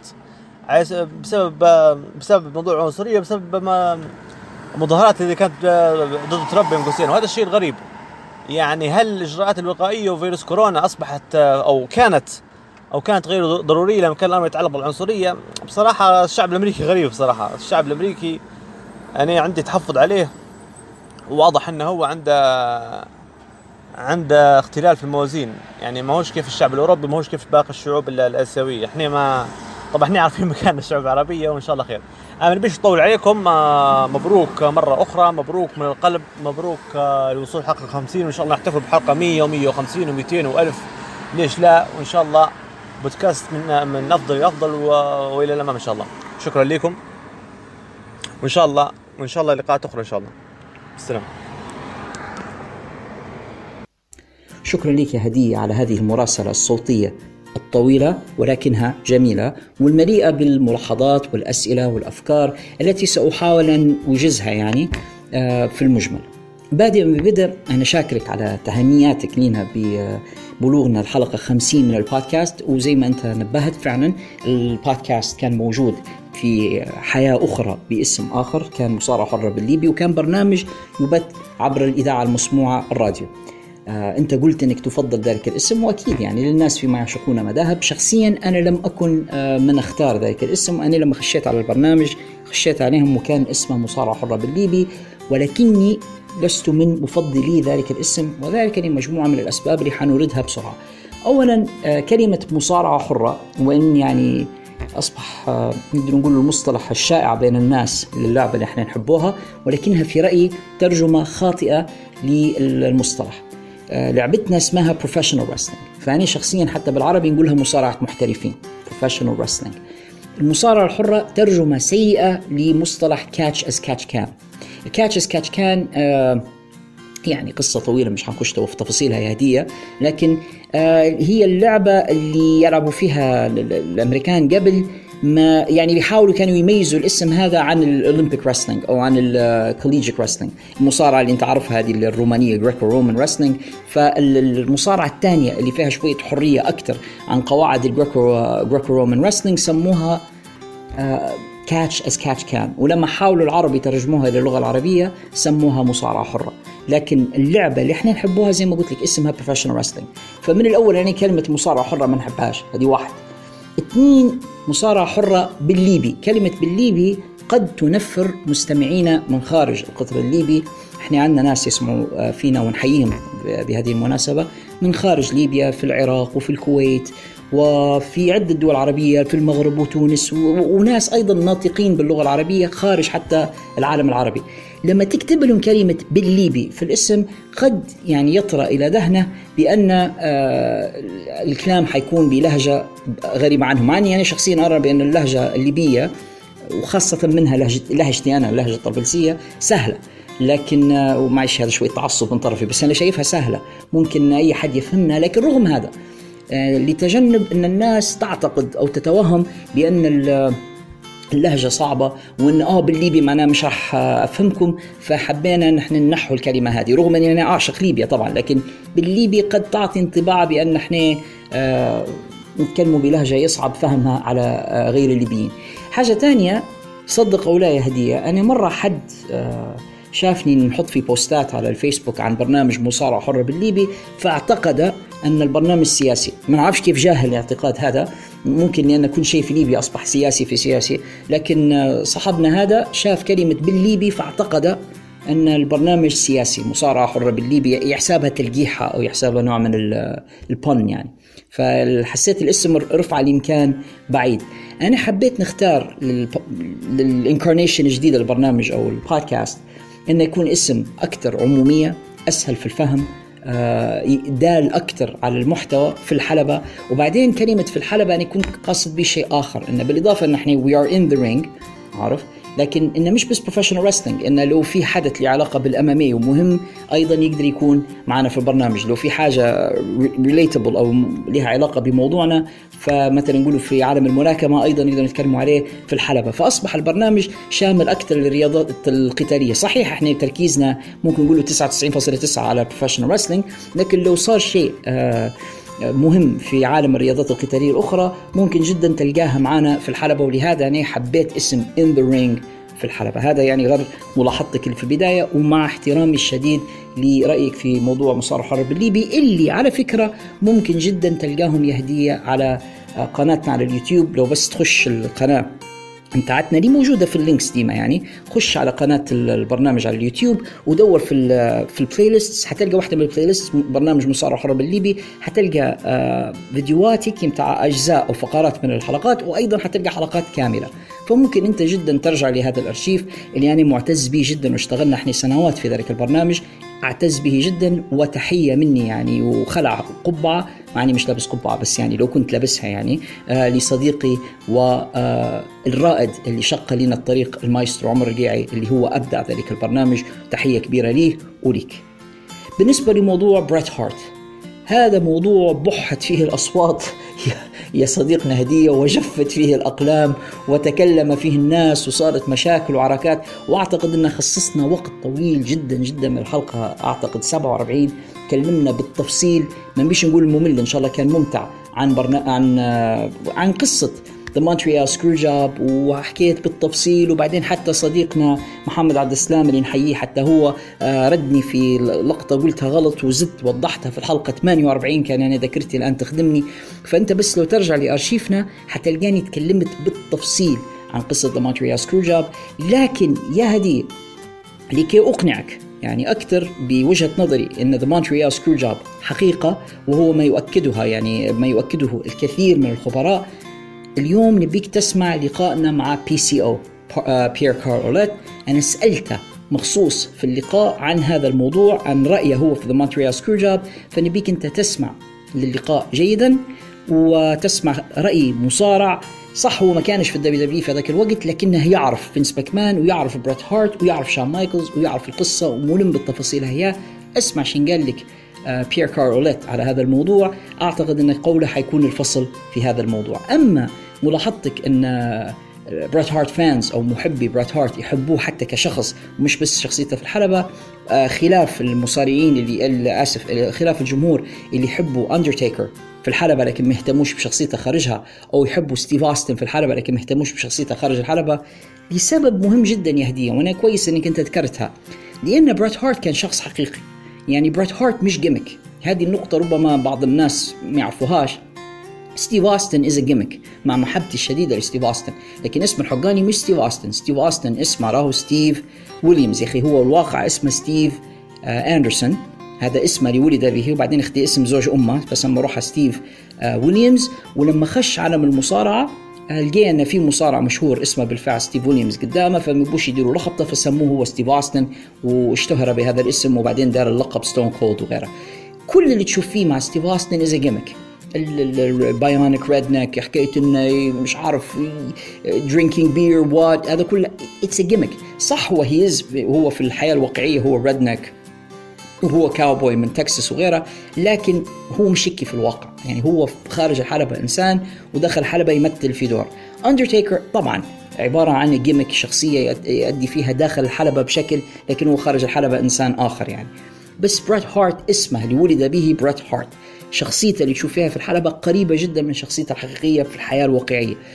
فإحنا اللي حبينا بريت في الحلبة لقيناه خارج الحلبة نفس الراجل، نفس الشخص، إنسان محترم، إنسان عنده كلمة، إنسان شريف، إنسان يؤمن بمبادئ معينة وقاعد يحاول يطبقها في الحياة رغم كل الظروف. لهذه الأسباب احنا تعلقنا ببريت هارت الإنسان، مش بس بريت هارت الرياضي، أو بالمعنى آخر اللي في الحلبة هو اللي موجود خارج الحلبة. هي ملاحظة حلوة منك، بس أنا حبيت نزيد نبينها لك. تكلمت يا صديقي هدية عن موضوع AEW، وأنهم هم ربما بسبب التفوق اللي حصلوه في الأيامات الأخيرة في نسب المشاهدات ربما ينتقلون إلى ليلة الاثنين ويبدو ينافسوا في WWE بشكل كبير. أنا لا أعتقد أن في الوقت الحالي AEW بصدد الانتقال من ليالي الأربعاء إلى ليالي الاثنين، لأسباب كثيرة جدا لها علاقة بالتلفزيون نتوركس أو الشبكات التلفزيونية وعادات المشاهدين الأمريكان بالنسبة للمشاهدة. حيكون من الصعب جدا أنك أنت تنقل الديموغراف اللي الآن يتفرجوا على AEW Dynamite ليالي الأربعاء، إنك تنقلهم إلى ليالي الاثنين، حيكون من الصعب جدا، ومغامرة غير محسوبة العواقب. هم الآن يواجهوا في مشكلة كبيرة في التضارب اللي صار مع مواعيد NBA كرة السلة الأمريكية، واللي حتضطرهم أنهم ينقلوا إلى ليالي أخرى. أعتقد أول مرة حينتقلوا إلى ليالة السبت، وبعدين حينتقلوا إلى ليالي تانية، أعتقد حيديروا فرايدي نايت بالنسبة لداينامايت. الموضوع حيسبب ثيرزداي نايتس أعتقد. المهم حتصير لهم مشاكل في الانتقال من تايم سلوت أو من موعد إلى موعد آخر، وأعتقد هذا حينعكس في أرقام المشاهدات. بس هي تجربة كويسة على كل حال، لو هم نقلوا من ليلتهم المعتادة الأربعاء إلى ليلة سبت أو ليلة خميس وجمعة وجمهورهم تبعهم غادي، ربما هذه يعني حتكون دمو أو تكون تجربة يفكروا بعدها لو بيتبتوا روحهم على موعد آخر بشكل دائم. لكن لو فشل ذلك، يعني انتقالهم بسبب السلة إلى ليلة أخرى أدى إلى فقدانهم أعداد كبيرة من المشاهدين، إذن السيف زون متاعهم أو المنطقة الآمنة متاعتهم ليالي الأربعاء في الموعد اللي هم فيه، وبالتالي سيعملون كل جهدهم على عدم خسارة ذلك المكان وذلك الموعد. هذه نقطة ثانية، أن في مدير تنفيذي كبير في قناة TNT خسر وظيفته في الأسبوع الماضي واستقال. الشخص هو المدير التنفيذي، هذا كان هو حليف توني كان في جلب AEW إلى TNT. الرجل هذا بانتقاله AEW خسروا دعمهم داخل القناة، فإحنا بالعكس أنا متوقع أن موقفهم سيسوء وسيصبح حرج في القناة، وليس يعني لدرجة أن عندهم مرونة الانتقال زي ما يبغوا. هذه النقطة مهمة جدا ونحن لازم نراعوها. يعني زمان يا WCW لما كانوا مع TNT كان الوضع يختلف، لأن كانت WCW من ملكيات TNT، يعني مالك تي ان تي اللي هو تيد تيرنر كان ايضا يملك دبليو سي دبليو، وبالتالي كانت عنده حريه مطلقه فانه يحط العرض نايترو في اي ليله يبي. الان الوضع مختلف، تي ان تي لا تمتلك قناه اي دبليو، لكن في شراكه ما بيناتهم متفقين على ليله معينه يعرضوا فيها في الكونتنت بتاعهم. ما اعتقدش انها تكون عندهم المرونه هذه في الانتقال الى ليالي الاثنين. هذا من جانب. من جانب اخر الدبليو دبليو اي لا اعتقد انهم سيغامرون بالقيام بقصص كبيره للرد على اي دبليو لسببين رئيسيين. الاول ان اي دبليو لحد الان دبليو دبليو ما يبوش يعترفوا بهم بشكل مباشر كمنافسه. الى الان فينس ماكمان يأبى ويرفض انه هو حتى انه يدرستهم يعني او انه يخاطبهم بشكل مباشر ان في منافس اسمه اي دبليو. صح هو يدرك الخطر اللي شكله فيه، لكن ما يبيش يواجههم بشكل مباشر. يعني الان ما بيبيش يزيد يعطيهم شهره انهم هم يضغطوا عليه، فيؤدي ذلك انه هو يدير قصص مجنونه وغيرها. اعتقد ان هذا اخر شيء بالدبليو دبليو يديره في الوقت الحالي. هم يواجهوا الان في مشكله انخفاض المشاهدات، مع ان في تحسن في الأسبوعين الماضيين، لكن ما أعتقدش إن تحسين دبليو دبليو إي لمستوى عروضهم حيكون كرد فعل على إي دبليو، حيكون كرد فعل على انخفاض مشاهدينهم أصلاً، لأن هم خسروا مشاهدين في فترة الجائحة. فمحاولتهم لرد الجمهور زي ما قلت أنت صح، يجربوا أفكار جديدة وجريئة زي ما داروا مع را أندرغراوند، زي ما داروا الآن مثلا مع مجموعة من الأفكار اللي out of the box، حقيقة أفكار خارج الصندوق، أفكار كويسة. سي أم بانك يكون هو الهاكر، لا أدري يعني أنا من الناس مشتاق إلى سي أم بانك ونتمناه يرجع، لكن لا أعتقد أنه حيكون هو ذا الهاكر، يعني هذا اعتقادي أنا بس يعني، وقد أكون أنا مخطئ. أنا أتمنى نشوف سي أم بانك في أي دبليو وليس في دبليو دبليو. جون سينا يرجع مع ان دبليو، فكرة حلوة، نشوفه كان بيديروها ولا لا، لكن فيها بوتنشل على رأي صديقنا نور لبعض الأفكار اللي أنت ذكرتها، وحنشوفوا شيء ممكن يصير يعني. لكن زي ما قلت لك أي دبليو لن ينتقلوا في رأيي إلى ماندي نايتس، على الأقل ليس في المدى القريب، وربما أكون أنا مخطئ في ذلك. يبقى موضوع الجمهور المباشر يا صديقنا هدية، ورغبتك الجامحة ورغبتي أنا معك حتى أنا إنه نشوفوا جماهير. وأنت قلت إن ليش طلعوا الأمريكان في مظاهرات ضد ترامب وضد العنصرية، لكن في نفس الوقت من الصعب إن إحنا نشوفوهم في حلبات المصارعة. في فرق يا هدية بين مظاهرات على تصرفات عنصرية أو قتل لمواطنين من ذوي الأصول الأفريقية، فطلعوا الناس في حالة غضب رغم أنهم كانوا لابسين أقنعة في أغلب المتظاهرين، وبين أنهم يحضروا عرض ترفيهي يعمزوا فيه مع بعضهم من غير مراعاة التباعد الاجتماعي وبدون مراعاة الدواعي الصحية. بمعنى من الصعب جدا أن شركة، خاصة شركة زي دبليو دبليو إي يعني موجودة في سوق البورصة وعندها أسهم للاكتتاب العام، أن شركة زي هذه تتحمل مسؤولية جلب ناس في زمن جائحة وتأويهم في مبنى، تاخذ منهم فلوس مقابل أنهم يشاهدوا، وبعدين تعرضهم للمرض. وشفت أنت ممكن صديقنا الانتقادات الشديدة التي وجهت إلى كريس جيريكو لأنه هو أقام حفل غنائي في ستيرجس الأسبوع الماضي، والحفل الغنائي ما تمش فيه مراعاة التباعد الاجتماعي، والناس ما كانتش لابسة أقنعة، وجيريكو كان قريب جدا من المسرح، وكان في احتكاك شبه مباشر ما بينه وبين الجمهور، واعتبروها حماقة كبيرة منه، وأنا حتى أنا أعتبرها بيني وبينك حماقة. لو لا قدر الله حصل ذلك وتعرضوا ناس للمرض، دبليو دبليو ستشار إليها بالجميع الأصابع الاتهام، وأعتقد أن دي آخر حاجة يبوها ملاك الأسهم. أنا ما تنساش أن دبليو دبليو فينس ماكمان مش هو الألتيميت ديسيجن ميكر، أو مش هو صانع القرار النهائي والأخير، في ناس يملكوا أسهم في الشركة، ودبليو دبليو شركة مليارية بسبب أن فيها أسهم يعني. فلو أصحاب الأسهم شافوا بأن توجه الشركة يؤدي إلى خطر على الصحة العامة، أعتقد أن في ناس حتسحب أسهمها، وأعتقد أن حتكون في مساءلات لإدارة الشركة، وأعتقد أن ممكن الموضوع يوصل حتى إلى الكونغرس الأمريكي. أعتقد أن دبليو دبليو لا يريدون أنهم هم يجيبوا لروحهم مشاكل زي هي، وبالتالي هم يشتغلوا تحت القواعد وإرشادات وزارة الصحة عندهم، وحيحاولوا بقدر المستطاع الابتعاد عن مثل هذه المشاكل. لو ربي سخر وفي علاج أو في لقاح أو في أي حاجة لهذه الجائحة اللي نسأل الله يرفعها عنا قريبا، حترجع الجماهير. غير هيك لا ال WWE ولا غيرها من الانترتينمنت افنيوز، سواء كانت السينمات، الملاهي بتاعت الأطفال، غيرها، ما أعتقدش أنها حترجع قريبا في الوقت الحالي، ولا الرياضات الأخرى. وأنت ممكن شفت أن مجموعة من الرياضات الأمريكية بدوا يستخدموا الآن في فكرة الفيرتشوال فانز أو المشاهدين الافتراضيين بطرق مختلفة، سواء كانوا يديروا في أصوات جماهير يبتوها ويحطوا صور إلكترونية على شاشات محيطة بالملعب، أو الطريقة اللي هي فعلا كرياتيف إنهم حيعطوا لمجموعة من المشاهدين من منازلهم شاشات ذكية تمكنهم إنهم هم يكونوا أونلاين أثناء العرض ويقدروا يبتوا صورهم وأصواتهم أثناء المشاهدة. يعني أنت يعمس في البيت، جالس في البيت، تشاهد العرض على الشاشة هي، وصورتك أنت تطلع عندهم على شاشة ذكية محيطة بالحلبة، بحيث يطلعوا آلاف من هؤلاء المشاهدين الافتراضيين على هذه الشاشة يتفرجوا، والمصارعين يقدروا يشوفوا المشاهدين يتفرجوا عليهم في البيت، هم يقدروا يردوا عليهم. هي زي بيسموها تقريبا الثاندر دوم أو قبة الرعد.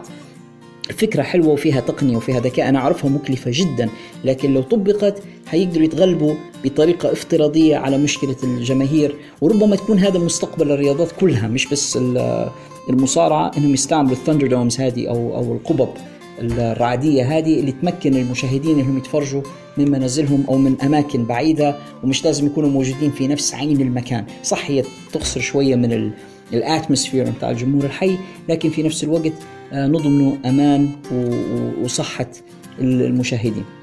على الأقل هذا رأيي، يعني ديما نقول في نهاية أي سؤال ديما نقول على الأقل هذا رأيي أنا في المسألة، لكن أعتقد أن هذا هو الحل لهذه المشكلة. المخاطرة أو المجازفة بصحة الناس من أجل أن المصارعين يحصلوا جمهور يهتفونهم، أعتقد أن هذه يعني آخر حاجة نبون نديروها في الوقت الحالي، رغم محبتنا الشديدة لمصارعة المحترفين، لكن ما تصيرش لدرجة أن نعرضوا حياة الناس للخطر. شكرا لك يا هدية على مداخلتك الجميلة، طويلة شوية، وما تحرمناش من متابعاتك واهتماماتك، أنت واحد من أصدقائنا فعلا المميزين واللي قايمها بينا في كل وسائل التواصل. شكرا لك مرة أخرى. صديقنا النشيط حسين عبد الله أرسل إلينا سؤال هذا الأسبوع عن ديف مالتسر. من هو؟ لماذا نظامه في التقييم مهم؟ وعلى أي منصات يمكننا متابعة هذه التقييمات؟ شكرا لك يا حسين على أسئلتك، وانت يا حسين أيضا من أصدقائنا النشيطين والمتابعين الشغوفين للبودكاست متاعنا، واحد من الناس اللي احنا نديره في البودكاست على خطرهم.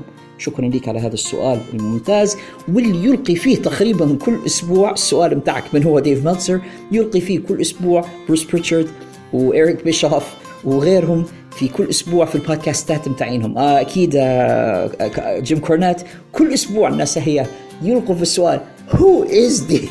طبعا بيقولوش فيها هيك، يزيدوا معها في كلمة خاطئة، لكن Who is Dave Meltzer؟ علاش ديف مالتسر رأيه مهم؟ من هو أصلا الرجل هو عارف؟ فإحنا خلينا نعرفه شوية من هو ديف مالتسر. ديف مالتسر يا صديقي، والكلام طبعا ليك وللجميع، هو صحفي أمريكي من نيويورك، وانتقل بعدين إلى سان هوزيه كاليفورنيا. عمر حاليا 60 سنة هو. ومالتسر من الناس اللي كان مهتم بالمصارعة من حوالي منتصف السبعينات، يعني أصبح عنده اهتمام كبير بمصارعة المحترفين. يامات كانت المصارعة في نظر الناس حقيقية، يعني ما كانوش هذاك الوقت الناس عارفين إن بروفيشنال ريسلينج ما بيش نقول فيك، لكن ما كانوش عارفين في ذاك الوقت إنها مش حقيقية، وكانوا الناس في ذاك الوقت ما زالوا تحت الانطباع بأن مصارعة المحترفين رياضة حقيقية. فكان مالتسر مهتم جدا بهذا المجال، وكون شبكة من العلاقات داخل المجال، تعرف على ناس قريبين من البزنس بالدرجة الأولى. تعرف هو على ناس في البرودكشن، الناس اللي يصوروا، الناس اللي يخدموا في الإضاءة، الناس اللي يخدموا في الصوت، الحاجات هذه، الفنيين. قدر يتعرف على مجموعة كبيرة منهم، ومن طريق توطيده الصلة مع هذه الناس بدوا يسربوا له في معلومات وفي أخبار. فبدأ شوية بشوية مالتسر يأكد الشكوك اللي كانت لديه بأن المصارعة ليست حقيقة، وأن المصارعة في الحقيقة عبارة عن شو بيزنس. فمالتسر كون حاجة سماها The Pro Wrestling Observer، ذا برو ريسلينج أبزرفر هذا صحيفة كان يجهز فيها زمان هو في ذيك الفترة قبل الإنترنت إحنا نتكلمه. كان يضيف حاجة اللي يسموا فيها الناس اللي ما يحبوش الديرت شيت. ديرت شيت يعني مصطلح للتحقير يستخدموا فيها المصارعين والمنتجين المصارعة للكناية عن هذه الرسائل الإخبارية اللي كان يجهزوا فيها بعض الصحفيين ويقومون بإرسالها بالبريد لمتابعينهم. يعني لو أنت كنت موجود في ذاك الزمن وأنت كنت مهتم أنت تقدر تتواصل مع ديف ميلتسر عن طريق البريد. هو وفي الأساس شنو أنت لو تقرأ في مجلات المصارعة زي برو ريسلينج إليستريتد مثلا أو ذا ريسلر ومجموعة المجلات تلقى إعلان في الصفحة الأخيرة من الجريدة من المجلة عن ذا برو ريسلينج أبزرفر، ولو تبي تشترك فيها أبعت $5 في الشهر إلى عنوان كذا كذا كذا وهم حيردوا عليك بنسخة مطبوعة من الجريدة كل أسبوع. وبالفعل كان ميلتسر يبعث عن طريق الرسائل البريدية العادية البوست يعني العادي الرسائل هذه للناس اللي كانت تتراسل فيه وتبعت له في مبالغ معينة تقريبا $5 في الشهر، وتقدر تحصل انت 4 نسخ من جريدته هو اللي كانت The Pro Wrestling Observer. فكان يبعث فيها للناس وكانت تحوي على الكثير من المعلومات الانسايدر أو معلومات من داخل الصناعة زي ما قلت لك، وعنده مصادر وكان دائما يتكتم على مصادره لأنه هو صحفي كويس يعني، والصحفي ده يكشف عن مصادره. مع الوقت يعني مرور عشرات السنوات وميلتسر يشتغل في هذا المجال ميلتسر اكتسب زخم واكتسب مصداقية لدى قاعدة عريضة من الجماهير، لاسيما وأنه أكثر من مرة يتضح بأن الحاجات اللي يقول فيها صحيحة. ميلتسر ما كانش الوحيد في هذا البزنس، كانوا في آخرين نقدر نسمي 2 مشاهير. كان في واحد اسمه ويد كيلر أيضا كان مشهور ويدير في الموضوع هذا وعنده حاجة اسمها The Pro Wrestling Torch. في واحد اسمه براين ألفاريز حتى هو كان مداير موقع اللحظة هذه ما يحضرنيش، لكن بعدين براين ألفاريز تحالف مع ميلتسر بدو يشتغلوا الاثنين مع بعضهم وهناك آخرون يعني. بس نحكي لك هذا من المجموعة اللي بدو يشتغلوا ما قبل عصر الإنترنت. مع ظهور الإنترنت وزيادة عدد المشاهدين اللي زي حالتي يعني اللي هم اللي يسموا فينا السماركس اللي هو المارك أو متابعي المصارعة اللي هم أذكياء سمارت مارك يسمونه سماركس، اللي بدينا نتبع في الأخبار عن طريق الإنترنت زادت شعبية ديف ميلتسر لأن وصل لجمهور أوسع عن طريق الإنترنت. طلع ديف ميلتسر من الولايات المتحدة وصل للعالم، الناس في العالم كلها يعرفوا من هو ديف ميلتسر ويتبعوا في أخباره ويتبعوا في الحاجات اللي هو يقول فيها. فزي ما قلت لك يا صديقي بمرور السنوات وبالعمل الدؤوب والمستمر اكتسب ميلتسر مصداقية وزخم لدى الجمهور وأصبح هو بالفعل مرجع يستند إليها الكثير من المتابعين إنهم يعرفوا معلومات عن المصارعة يشوفوا أول حاجة شين قال ديف ميلتسر. مش بس الجماهير ترجع إلى ديف ميلتسر بل المصارعين.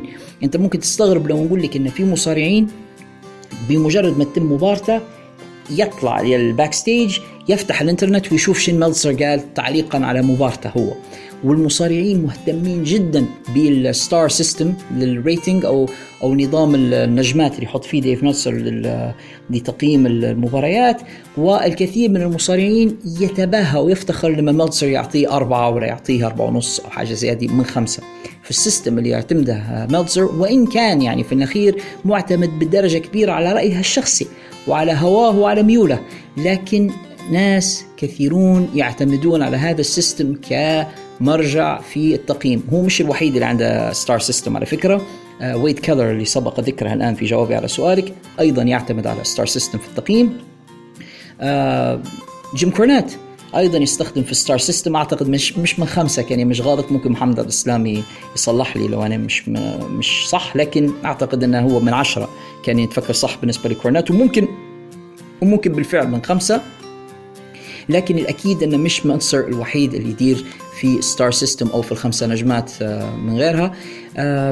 ميلتسر أعطيه أول مرة كان معلوماتي صح أكثر من 5 لمباراة بين ريك فلير وريكي ستينبوت في سنة 1989 إن لم تخطئني الذاكرة. كانت مباراة في شيكاغو اسمها تشاي تاون رامبل في the NWA ما بين ريك فلير وريكي ستينبوت، وفاز فيها ريكي ستينبوت على ريك فلير وقال له هو بطل العالم للمرة الأولى في اتحاد NWA.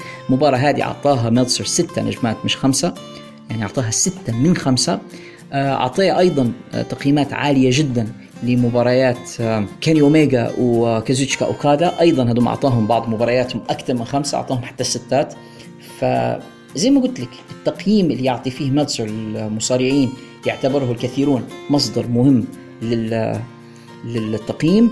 وهناك مصارعون عندهم علاقات شخصية أو صداقة مع ميلتسر، منهم بريت هارت اللي ديف ميلتسر صديق ليه، واللي يعتبر في فترة The Montreal Screwjob اللي تقريبا كل حلقة لازم تجي سيرتها. ميلتسر كان هو الشخص اللي كشف قصة The Montreal Screwjob وعطاه تفاصيلها خلف الكواليس من خلال الصحيفة متاعته The Pro Wrestling Observer، ويعني كان هو النافذة اللي نقلت الجماهير من الخارج إلى الداخل، وقدروا من خلال ديم ميلتسر يتعرفوا على هذه المؤامرة الكبيرة في عالم المصارعة.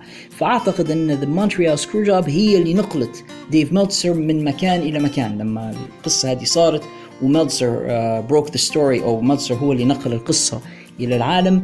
أصبح ديف ميلتسر ينظر إليها لأنه خبير في عالم المصارعة وصاحب مصادر ويعرف ناس، وخاصة أن بريت هارت زي ما قلت لك صديق ليه وأعطاه هلبة تفاصيل ومعلومات عن القصة.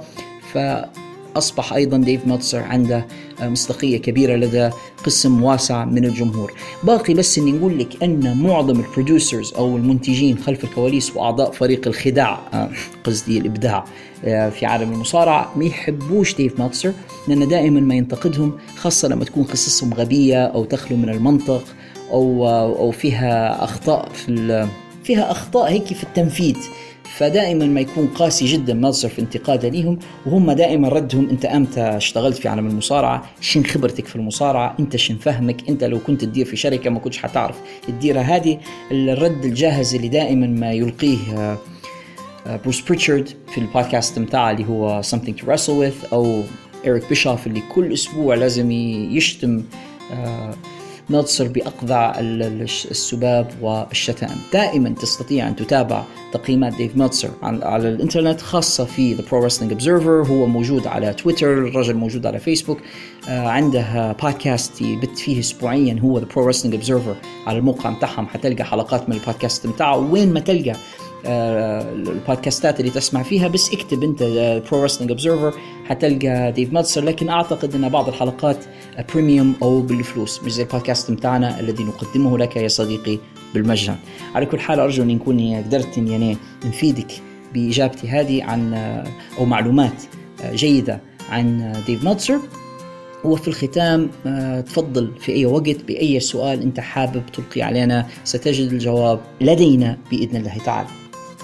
أنت كذلك عزيزي المستمع اللي استمعت لهذه الفقرة، لو كانت لديك أي أسئلة أو ملاحظات أو انتقادات حتى لهذا البودكاست، ما عليك إنك أنت ترسلها إلينا في حقيبة الرسائل. إحنا يمكن التواصل معنا عبر العنوان البريدي contact@outofthebox.ly، أو إنك أنت ترسل رسالتك إلينا على رسائل صفحة البرنامج In The Ring في الحلبة، أو في تويتر. عندنا حسابنا في تويتر The In The Ring Podcast، حتلقانا أيضا على تويتر. فبس يعني بأي وسيلة من وسائل التواصل المتاحة ليك ألقي علينا سؤالك وتجد لدينا الجواب بإذن الله تعالى.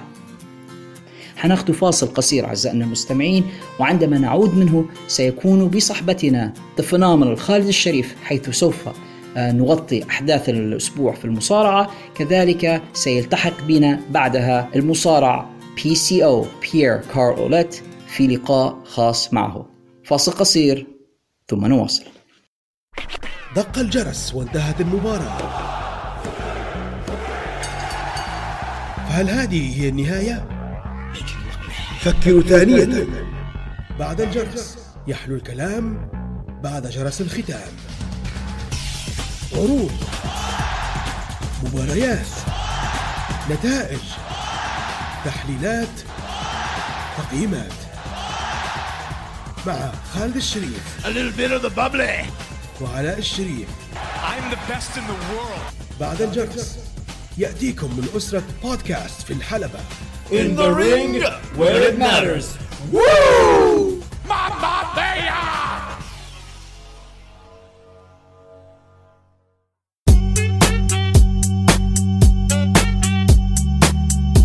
ورجعنا لكم أعزائنا المستمعين، وهذه الحلقة من بودكاست في الحلبة. in the ring where it matters. ومعنا ومعاكم the phenomenal خالد الشريف الذي التحق بنا الآن. خالد كيف حالك؟ الحمد لله، أهلا وسهلا بكم جميعا. كل سنة وانت طيب يا خالد. بمناسبة السنة الهجرية الجديدة، سنة شني اللي خش علينا يا خالد؟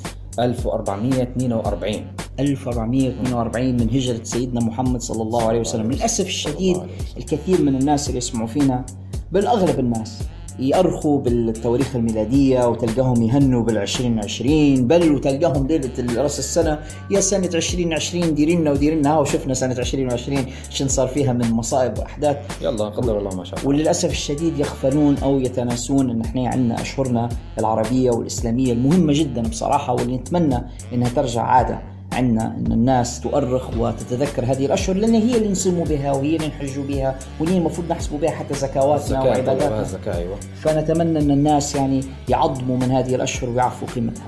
إن شاء الله يكون هذا قريبا. يعني محاولات من حتى بودكاست في الحلبة للتذكير بهذه المناسبات العظيمة. كان أسبوع كبير في عالم المصارعة، وأسبوع أكبر جاينا الأسبوع الجاي لما يكون عندنا تيك اوفر، وحيكون عندنا سامر سلام واي دبليو اللي تم ترحيله الاسبوع الجاي، مش حيكون عندنا اي دبليو الاسبوع هذا. حاجات هلبة يعني، وربي يعيننا ان شاء الله عليه. واحنا متاخرين اصلا بالبودكاست بتاعنا للظروف اللي انت عارفها طبعا، ظروفنا النموذجيه الرائعه اللي احنا عايشين. شكرا ليك يا سيد وئام، بصراحه يعني احنا عايشين في خير وسلام ووئام من شديت انت في الشركه العامه للكهرباء، انقطاعات كهرباء لا تكاد تنتهي بصراحه. الله ياخذك، عارف اللي يقول لك مش حتقدر تغمض عينيك، هو فعلا لانك انت بين مولد وتطفاي وفتح وغيره، وهذا اللي مأخر علينا بصراحه في التسجيل زي ما انا شرحت في بدايه الحلقه، وزي ما جمهورنا كله تقريبا اللي عايشين معنا في طرابلس عارفين. فاعتقد الجميع ان شاء الله يعذرنا. خالد مش عارف من وين نبدأ بالضبط من كثرة الأحداث اللي عندنا، لكن زحمة. أعتقد أن نبدأ من دبليو الأسبوع هذا، لأن بصراحه في شويه تحسن، فنبي رأيك انت في اللي صاير مؤخرا في راو سماك داون. هو نقول لك بالنسبة لرا عجبني التغيرات اللي فيها، وتفاجأت حتى بالتحسن في المستوى. عندنا تو فترة البانديميك وشني، لكن في تحسن ملحوظ. هو أنا نعذرك يا خالد أو نتفهم ظرفك في عدم المتابعة، خاصة كم شهر اللي فاتوا همّان تاعت البانديميك والعروض اللي من غير جمهور وغيرها. أصبح من الصعب الحق الواحد يتابع العروض هي وهو مستريح، واصبح مؤلم مشاهدة را بالذات. يعني أنا را تعودنا الستاديومز الكبيرة المعبية بالجماهير، واصبح فعلا مؤلم متابعة را في الفترة الأخيرة. لكن زي ما أنت قلت فعلا أنا موافقك أن في تحسن لا بأس به في المستوى في الحلقتين اللي فاتوا بالذات. وأورتن اللي يعني من هذا المكان والجمهور اللي تابعوا فيه عارفين إني دائما أنتقد راندي أورتن، حقيقة تحسن شوية الفترة هذه في البرومو، على الأقل البرومو اللي داره مع ريك فلير أعتقد كان جميل، انطلق فيه مش زي قبل. طلع إمكانيات، هو زي ما أنا دي ما نقول هو عنده إمكانيات لكن بخيل ما يبيش يعطيه. لكن كويس إن أعطانا مع البيلد أب في سامر سلام، يعني لأول مرة أنا عندي نقول له بالإنجليزي anticipation. أيوة، وعندي رغبة ترقب الترقب إني يعني نشوف أورتن شين حيدير مع درو ماكنتاير، وشين حيكون دور ريك فلير. هل ريك فلير فعلا يعني أورتن ضربة وبالتالي أصبح ضده، ولا حيكون خدعة وسوورف زي ما يقولوا في عالم المصارعة، وحنفاجأ بأن ريك فلير هو مع أورتن، وهذه كلها مسرحية من أجل أنهم هم يخدعوا درو ماكنتاير. قصة حلوة بصراحة، وأنا نهنيهم على الموضوع هذا. شو رأيك في العصابة اللي طالع هذا الريتريبيوشن، النينجات هما ولا مش عارف هل هما دارك أوردر ولا هما إيسز إن إيتس ولا هما شو رأيك أنت؟ وين شفت هذا من قبل؟ والغريب أن لما تكونش في WWE يقولوا عليها غبية، لكن لما يعطوها خاتم WWE تصبح تمام 100%. فعلا شفنا قصص مشابهة في اتحادات أخرى، تحديدا في TNA لما داروها سموهم The Aces and Eights، العصابة المقنعين اللي كانوا يهاجموا على TNA. ناس كثيرة انتقدت TNA في ذاك الوقت، الآن WWE يديروا في نفس الموضوع، وأصبح شيء يعني مستساغ، بل وفي ناس تمدح في الفكرة، لكن أنا مش شايفها سيئة. يعني قصة interesting شوية، خاصة بالمشكلة متاع الضي اللي يديروا فيه هذا، ولا يعني ريليتابل بالنسبة لنا في ليبيا، ريليتابل أن الضي يهرب ويرجع. لكن من تتوقع يكونوا أعضاء العصابة هذه خالد؟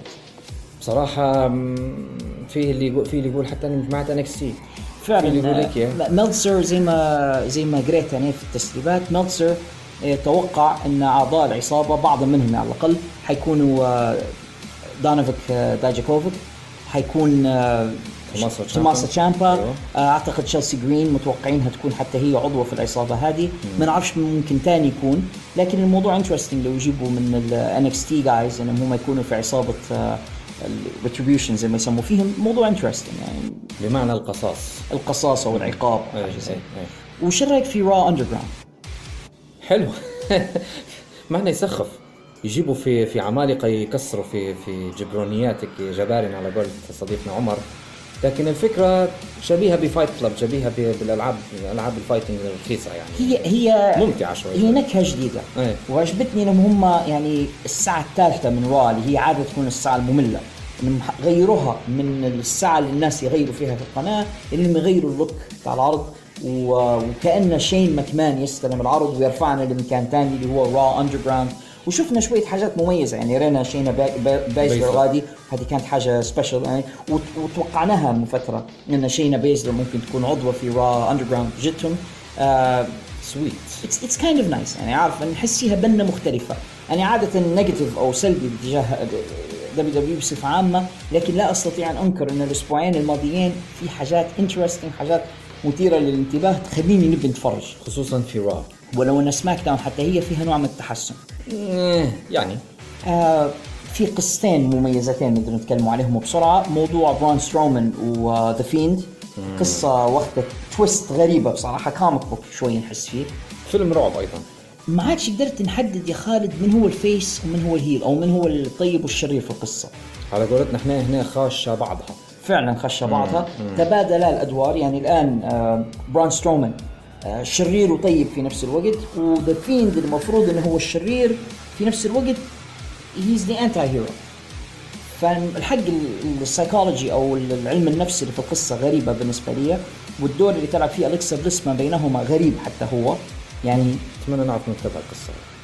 انا نقول لك من توه هو بوش بريشر، لكن الموضوع غريب يعني، احنا ما عادش عرفنا اليكسا مع فيند ولا مع برون سترومان، موضوع غريب شويه، مش عارف بالضبط نحدد هوز هو في القصه يعني. المشهد الاخير اللي انا في الحلقه الماضيه من سماك داون لما برون رفعها فوق، وبعدين المفروض ان هو رماها على الارض، الشاشه انطفأت، وبعدين لما ولت الانوار ويام الباين واصل لسماك داون، لما الضي أو لما عادت الأنوار يعني، شفنا فيند واقف في الحلبة، وكان برون في الأول قبل ما الضي يهرب، وبرون على الشاشة ويضحك ويعيط القصة، واللوك الغريب هو أقرع يعني، محلق هو من قبل كان مداير موهاك وشعره غريب، القزعة اللي كان مدايرها تو نحاها كاملة يعني، وأصبح أقرع يعني.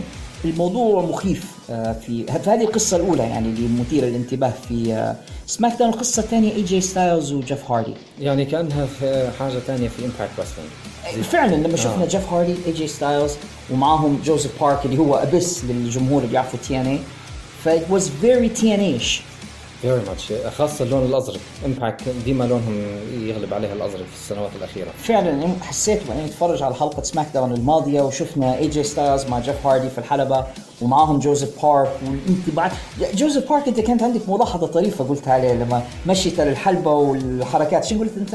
لما رأيت شكله ولا حتى لون البدلة وحتى حركاته اللي فيها ذكرني بول هيمن، ذكرني بولي بشكل مش عادي فعلا. حسيت أبس أو جوزيف بارك، حسيت حركاته شوية زي بول هيمن، ما نعرفش إذا كانت مقصودة ولا مجرد ملاحظتنا إحنا، لكن مشيته وحطان يديه قدامه كان هلبة زي بول هيمن، وانطباعات الوجه.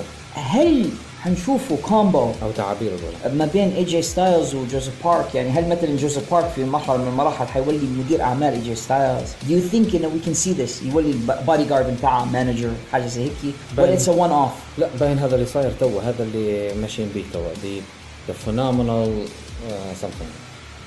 هم ماشيين قالوا the phenomenal intercontinental statistic system اللي هو PISS اللي معناها بالإنجليزي مش هنقولها لأن إحنا البودكاست هذا للعائلات، لكنها كلمة مش حلوة هلبا يعني PISS don't look it up please. المهم يعني، وديما النكتة هي هذه البصمات البونز هذه أو النكتة هي ديما لمسة بروس بريتشارد يعني عليه. هو يعرف إن بنس ماكمان يحب الباثروم كوميدي، فدائما لازم يحط جرعة منها في الحلقات اللي هو يكتبها. عموما هذه كانت يعني زيارة سريعة على عالم WWE اللي حقيقة يعني I'm interested ومهتم بصراحة بالحاجات اللي شفتها مؤخرا، و I'm looking forward بأمانة. أنا عندي تطلع إلى سمر سلام الجاي. شو رأيك أنت؟ والله نشوف وش عندهم، ما بيش مستعجل نقول looking forward وبعدين يطلع خيبة أمل زي هالمرات. وعلى كل حال نهاية إن شاء الله الفقرة هي حنديروا توقعاتنا بسرعة لسمر سلام ولتيك أوفر من NXT، وحنشوف مع بعضنا شنو هي المباريات اللي على الكارد وشنو توقعاتنا إحنا لها. خلينا نعرج الآن على عالم إمباكت رسلينج اللي يعني حتى أنا جدا سعيد باللي يديروا فيه مؤخرا. شو رأيك أنت يا خالد في إمباكت في الأسبوعين الأخيرين أو الثلاثة؟ صاير لهم تطور وحشي بصراحة، يعني أنا وحشي مستواهم متعلي هلبة، مولين مضحكين أكثر، مبارياتهم ولت أمتع حتى بدون جمهور نهائيا. إمباكت ما زالوا ما يبوش يديروا لأسباب مادية، ما يبوش يديروا جمهور على الإطلاق، لكن مع هذا برنامجهم حلو. خلينا نتكلم شوي على الرسل هاوس اللي يديروا فيها. رسل هاوس واللي فيها الاخر هذا تومي دريمر الكلمه اللي يقول فيها اللي هي ماتش تايم، مسليه جدا فقره رسل هاوس لسببين اثنين. الاول الكومبينيشن هذه تركيبه المصارعين والمصارعات اللي حاطينهم في جو نتاع رياليتي شو ومضحك، كانها قناه ام تي في، او البرامج هي. وجدا مسليه ومضحكه العلاقات المتشابكه ما بيناتهم، وبعدين الكرييتيف واي، الطريقه اللي انهم يطلعوا برا ويديروا في مباريات في الخلاء، في مدايرين حلبه في باك يارد، في فناء خلفي للحوش اللي هم فيه، والماتشات اللي يديروا فيها لابسط الاسباب، تصير عركه داخل الحوش، يطلعوا ماتش تايم زي ما يقول تومي دريمر، ويطلعوا دي هذا ماتش في الهواء المفتوح يعني. فمن جهه انت تشوف مباريات ما بين الناس هي رسلينج ماتشز، وفي منها مباريات حلوه بصراحه، في نفس الوقت في هلبة كوميديا وهلبة تمثيل بناتهم، والدايناميك كلها غريبه، مش زي المصارعه احنا متعودين عليها. على فكره امباكت من زمان، تي ان اي من زمان اختصاصيه كوميديا من سنوات طويله، شعور من 15 سنه ولا اكثر. وهذا اللي كنت بنقوله، امباكت في الفتره الاخيره قدموا في كوميديا حلوه، عندهم ويمنز راستر او فريق نسائي متفوق على اي دبليو بشكل كبير، يعني نلاحظ الشيء هذا يضع. عندهم تنوع في الأحجام وفي الأساليب بالنسبة للمصارعة. اللي يديروا برنامج بروحهم يقدروا، يعني عندهم راستر كبير يكفي إن يديروا لهم حتى their own show يعني لو يبغوا. وعندهم تاك تيمز كويسة، مؤخرا لاحظنا تحسن في الفرق الثنائية اللي عندهم، سواء طبعا بحضور دي مورسل ماشين غانز، عندهم The North اللي هو فريق كويس. عندهم فريق مع إنك أنت ما تحبهمش خالد اللي هم الرينو سكام، الاثنين هذوما بس معقولين راهو تمليت عدد بس. وما تنساش The Good Brothers طبعا، The O.C. في جو The Rascals ما ننسوهمش، معقولين The Rascals معقولين. ففي جو بصراحة إمباكت. وبعدين في المين إيفنت جايز عندك الآن إيريك يونغ، أنا شايف أنه راجع بشخصية مليحة هلبة، سايكوباثيك شيء يسمي في روحه The World Class Psycho، حاجة زي هيك حلو وغريب، واعتداء على ريتش سوان. حيكون فيود بصراحة، حيكون فيود حلو، ممكن يكون فيود العام. شو رأيك أنت في إعلان ريتش سوان للاعتزال وسط الحلبة وهو يبكي وقف على الجيلات اللي هم العكازات يعني باللهجة الطرابلسية، وبعدين خش الداخل والجمهور المصارعين يودعوا فيه، ويدبي إيريك يونغ out of nowhere يطلع يضربه يعتدي عليه ويهرب. Sweet, that was beautiful. مشهد درامي حلو. إيريك يونغ أنا أعتقد أنه هو قاعد يثبت ل WWE ويثبت للناس اللي شككت في إمكانياته أنه هو مصارع كويس، شككت في إمكانياته أنه ما يعرفوش. إحنا اللي نعرفوه من أشبه كم نعرفه كويس وليس على بعض. فعلا هو إيريك يونغ في رأيي أنا على الأقل واحد من أحسن المصارعين، ولو أنه ما اختش حقه في الشورت ستنت اللي قضاها في WWE، بس هو مصارع ممتاز بالفعل. وأعتقد أن العداوة ما بينه وبين ريتش سوان وولي ماك حتى تزيد تأكد إمكانياته. وما ننسوش عودة EC3 الابن الضال EC3 بعودته لإمباكت رسلينج حقيقة يعطي مصداقية للاتحاد، إن عنده توا مين إيفنت جاي واحد فعلا يعني نشوف فيه. هذا رأيي مش حنحيد عنه، يعني نشوف فيه زي جون سينا زي ذا روكس الناس هذه، نشوف فيه ذهب خالص صراحة. يعني الراجل عنده كل إمكانيات المين إيفنتر، من شكل، من برومو سكيلز، من قدرة داخل الحلبة في الواقع. نعم he's the man. فلو يمشوا معاه ممكن يدير لهم حاجة لو يهتموا به، لكن تو القصة اللي هو فيها غريبة شوي. والبرودكشن يا خالد متحسن، تصوير، زوايا التصوير اللي حطها، الإضاءة، الصورة مليئة أفضل. ما نعرفش نداره بالضبط إمباكت. ممكن الأمر له علاقة ب 15 إبريل قصدك على المسؤولين والاداريين واللي يلزوهم من WWE. كوركت. انا متوقع ناخذوه منهم. واضح ان الامباكت حرقوا يعني الحصاله، طلعوا الفلوس اللي عندهم، واخيرا وامباكت عائد للصوره كاتحاد ثالث. ديما امباكت تي ان اي كل مره انت تحسبهم بيطيحوا، تحسبهم بيموتوا، يرجعوا لك مره ثانيه. فالحق انا سعيد بيهم الحق، وواحده من الشوز اللي بديت اتطلع لها كل اسبوع لما نحضر امباكت رسلينج يعني، رغم الصعوبات اللي تواجه فينا في الكهرباء والانترنت، لكن الحمد لله ربي مسهلها من عنده يعني، نحصلوا في الحاجات هذه بطريقه ما او باخرى الحمد لله، ونتفرجوا امباكت حقيقه من العروض اللي يسعد فيها يعني كل اسبوع يعني، نستمتع لما نشوف امباكت رسلينج. لكن المين ايفنت متاعنا واللي نتكلموا عليه في كل اسبوع في البودكاست هذا هو ذا وينزداي نايت وور، AEW ضد NXT. اعتقد هذا تركيزنا الاسبوع يعني كل اسبوع. فخالد let's go to the Wednesday Night War لهذا الاسبوع. Here we go again.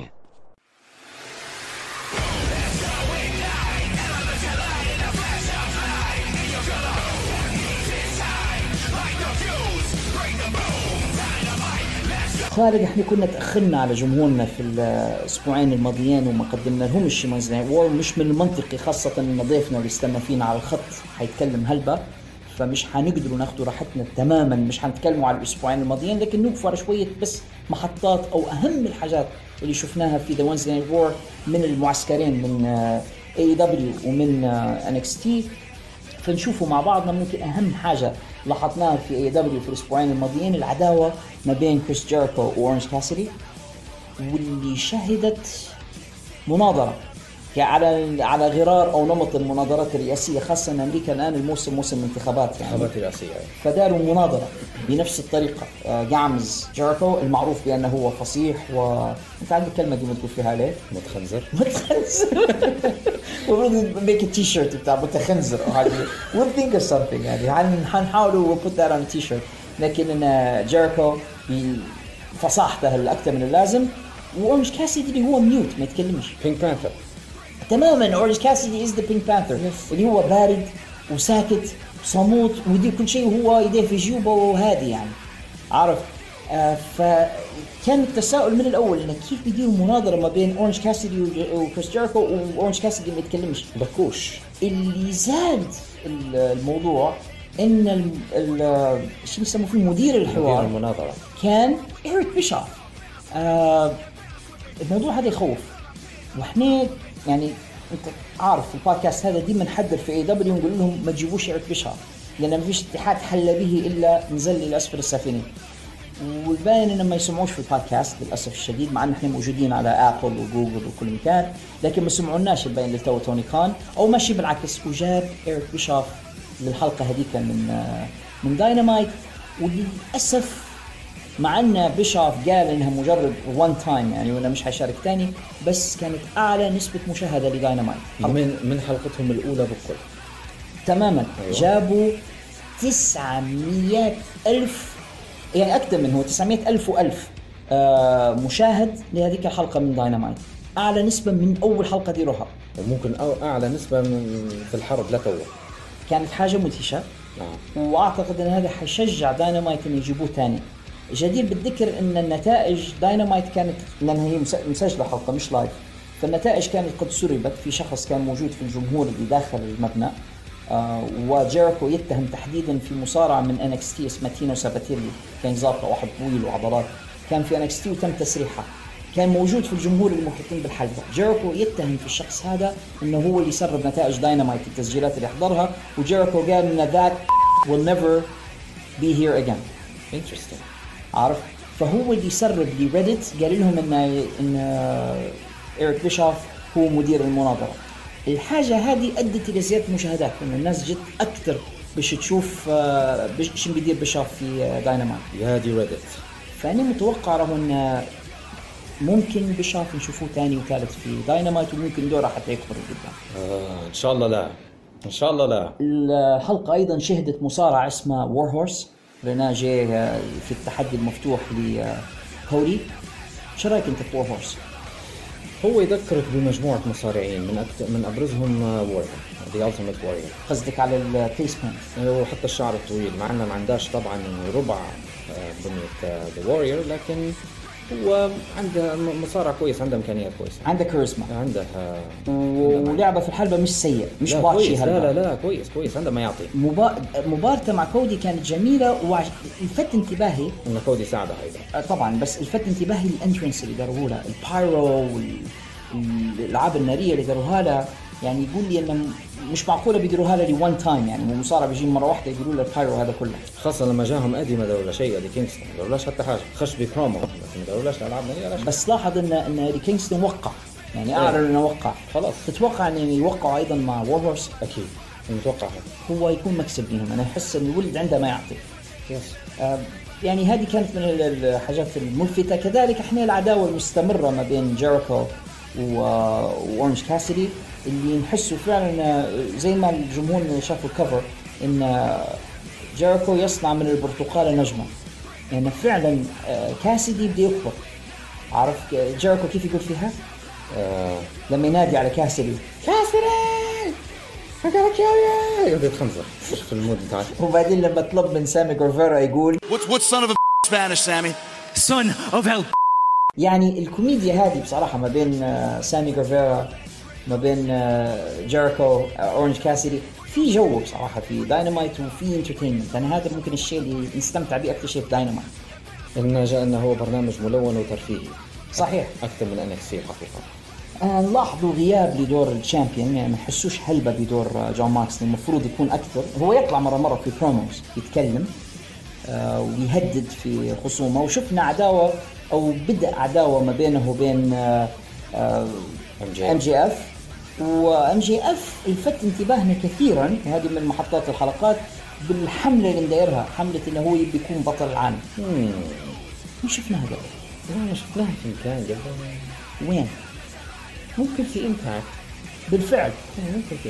الجمهور اللي ما يتبعوش في TNA تحديدا الفيا اللي يقولوا LOL TNA، من 5 سنوات EC3 دار نفس القصة، هي جاي لابس بدلة على فكرة حتى لونها أزرق نيلي، وطلع ومداير منصة ولافتات رئاسية ويسلم على الجمهور وإلى آخره، وقتها ما فيش كورونا ما يخافوش من التسليم، وأساس إنه هو داير حملة كأنه طالب إنه هو يكون بطل العالم، يعني vote for EC3 أو صوتوا لي EC3، EC3 حيكون البطل الأفضل. وقتها كان خصمه بطل العالم هذاك الوقت كان مستر أندرسون، كان أندرسون كان بطل إمباكت رسلينج أو TNA وقتها كان اسمها، و EC3 يتحدى فيه على البطولة، ونفس البرومو تقريبا اللي داره MJF في AEW داينامايت داره زمان EC3، لدرجة أن EC3 علق على الموضوع بعد ما شاف MJF ومحاولته للتقليد، قال ما معناه يعني كيوت لكن درتها أنا قبل 5 سنوات. هذا مش مستغرب لأن MJF ملاحظ عليه أنه هو إمباستر، يعني منتحل، مش بس EC3 هو اللي يقلد فيه، هو يقلد حتى في كودي، حتى في طريق جت فترة لما يجي للحلبة وشن الروب اللي يلبس فيه هو يقلد، وما نستغربش لأنه هو قاعد صغير فهو ينتحل، ولو أنه بارع في التقليد بصراحة هو فريك، لكن مازال ما لقاش وضعه فيما يبدو. بس هل تتوقع نشوفه EC3 يزور داينامايت؟ ايه خاصة انه هو لمح، راهو EC3 كان لمح في لقائه مع جيريكو في البودكاست بتاع جيريكو توك از جيريكو، نهاية البودكاست قال حاجة ملفتة جدا، قال اني انا وقعت مع امباكت ومع مكان تاني مش حنصرح عليه توا، وجيريكو ضحك بخبته وقال ما نقدرش نقول لكم توا، فكأنما يعني بيقول لنا انه هو عنده الاذن انه يخدم في اكثر من مكان، زي ذا جود براذرز انهم حتى يخدموا في نيو جابان، كان معلومات عندي صح؟ تقصد على جالوز واندرسون انهم في امباكت وايضا في نيو جابان رسل يخدموا مع نيو جابان، ولو انهم حاليا مش حيقدروا يسافروا مش يجوا لان السفر مقفل حاليا، هيك عقدهم يقول، لكن لسه بيك جود. فتتوقع ممكن نشوفوا يفاجئنا EC3 يمشي غادي؟ يس. وعلى ذكر المفاجآت هذه والناس اللي تتحرك ما بين الاتحادات، بدينا نلاحظوا المزيد من المصارعين اللي جو من الانديز ويشاركوا في حاجات داينامايت، يعني بدينا نلاحظوا في اعتقد مفاجأة مش حنعملها تو باش ما يكون سبويلر ليك ولا للجمهور اللي يسمعوا فينا، لكن الحلقة القادمة من داينامايت اللي حتكون مؤجلة، يعني مش حيكون عندنا داينامايت الأسبوع هذا. علاش مش حيكون عندنا داينامايت؟ لأن في مباريات سلة ستلعب في نفس الموعد، فقناة TNT أجلت داينامايت إلى السبت، فاحنا غالبا مش هنقدر نشوفوا داينامايت لحد ما احنا نشوفوا فيها the next day، فضل الداونلودز بتاعت الانترنت، لكن المهم الفكره ان داينامايت مؤجله هذا الاسبوع. على فكره يعني احنا في سياق الكلام هذا يا خالد هي علامه سيئه للاي دبليو. كان المفروض اي دبليو لما خذوا التايم سلوت هذا في ليالي الاربعاء كان للتهرب من مباريات السله إيه؟ وكان المفروض ان قناه تي ان تي حتعطي اولويه لداينامايت. مظبوط. اللي صار ان هذه ممكن بعض الجمهور مش سامعين بها، في مدير تنفيذي كبير في قناه تي ان تي الاسبوع الماضي قدم استقالته. المدير هذا تو انا اسمه مش معاي، لكن تقديمها لاستقالته كانت علامه سيئه لتي ان تي لداينامايت، لانه هو اللي جاب اي دبليو للقناه، هو كان حليفهم في القناه، هو اللي جابهم، هو اللي اعطاهم السلوت هذا او الموعد هو في ليله الاربعاء، فكونه هو سيبهم خسروا حليف كبير داخل القناه. مش شرط هذا حيدورهم بوضعهم تو، لانهم ثبتوا رجليهم في تي ان تي خلاص. نتمنى ذلك، لكن كون انهم فضلوا مباراه السله، القناه نقصد، اعطت التايم سلوت واعطت الموعد هذا لمباراه السله واجل الداينامايت، انا نخاف انه يكون هذا بدايه لاشياء قد تتبع ذلك لاحقا. مش شرط، ما اعتقدش هذا، مش شايف. اتمنى ذلك، لكن زي ما كنا نقولوا داينامايت الفتره الاخيره فن مسلي حق، نشوف فيه هلب حاجات ممتعه، قصص بنينه، تشوفوا في انترتينمنت زائد مصارعه، وهذا اللي يخلي في العرض مسلي بالنسبه لي يعني على الاقل. فنشوف ايش صار في الاسبوع اللي فات يا خالد من داينامايت، ونخش في مبارياتنا مباراه وانت حتفيدني طبعا تحليلاتك الدقيقه. فاول مباراه عندنا بهذا الاسبوع كانت مباراه ما بين ذا يونج باكس اند ذا دارك، قصدي ذا دارك اوردر. ايش رايك فيهم ذا دارك اوردر؟ لو كان عندي سلطه على اي دبليو نرجيهم بالكامل، خلي برودي لي بس.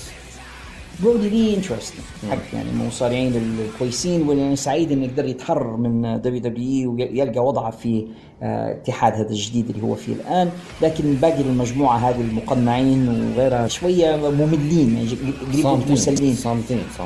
هو الاقرع هذا اللي معاهم اللي ملتحي ستو غريسون يضيف حركات حلوه ايه باهي، لكن انا يستفز فيه بصراحه.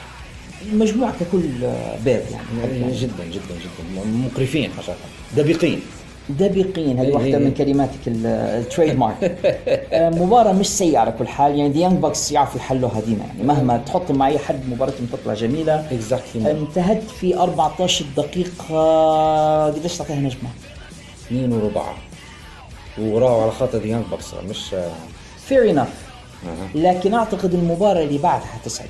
المباراة اللي بعدها كودي يدافع عن لقب التلفزيون ضد سكوربيو سكاي. هذه مباراة من وزن ثقيل. أنا اللي عجبني في المباراة يا خالد إنهم أخيراً بدوا يعطوا في سكوربيو سكاي فرصة للظهور كنجم. أنا سعيد بهذا، يستحق الشعبوة فعلا. سكوربيو من الناس اللي شايف عنده معظم المقومات بتاعت النجم، شكله كويس، مصارعة كويس، البرومو بتاعه لما يشد المايك لما يعطوه فرصة للكلام مسلي كويس. أنا شايفه مشروع راك صغير، لا مش شرط يكون دور، يقدر يكون هو هيز اون ثينج. ليه هو ممتاز، هو عنده ما ليس عند الراك، هو عنده اسلوب مصارعه مذهل ممتاز جدا. يعني كنت سعيد ان سكوربيو سكاي اخذ فرصه مع كودي، والمباراه كانت حلوه بالفعل، المباراه كانت جميله بكل معنى الكلمه. الغريب في الامر ان حتى اخذت 14 دقيقه بالضبط زي المباراه اللي قبلها بتاعت ديانج باكس، مباراه ممتازه كاد يفوز فيها سكوربيو سكاي قريبه، لكن كودي عرف انه ينتز على الفوز فيها. فاز فيرن سكوير عشان الواحد يقول. قديش تعطيها نجمة أنت المباراة هذه؟ 4 حتى أنا ممكن نعطيها التقييم هذا.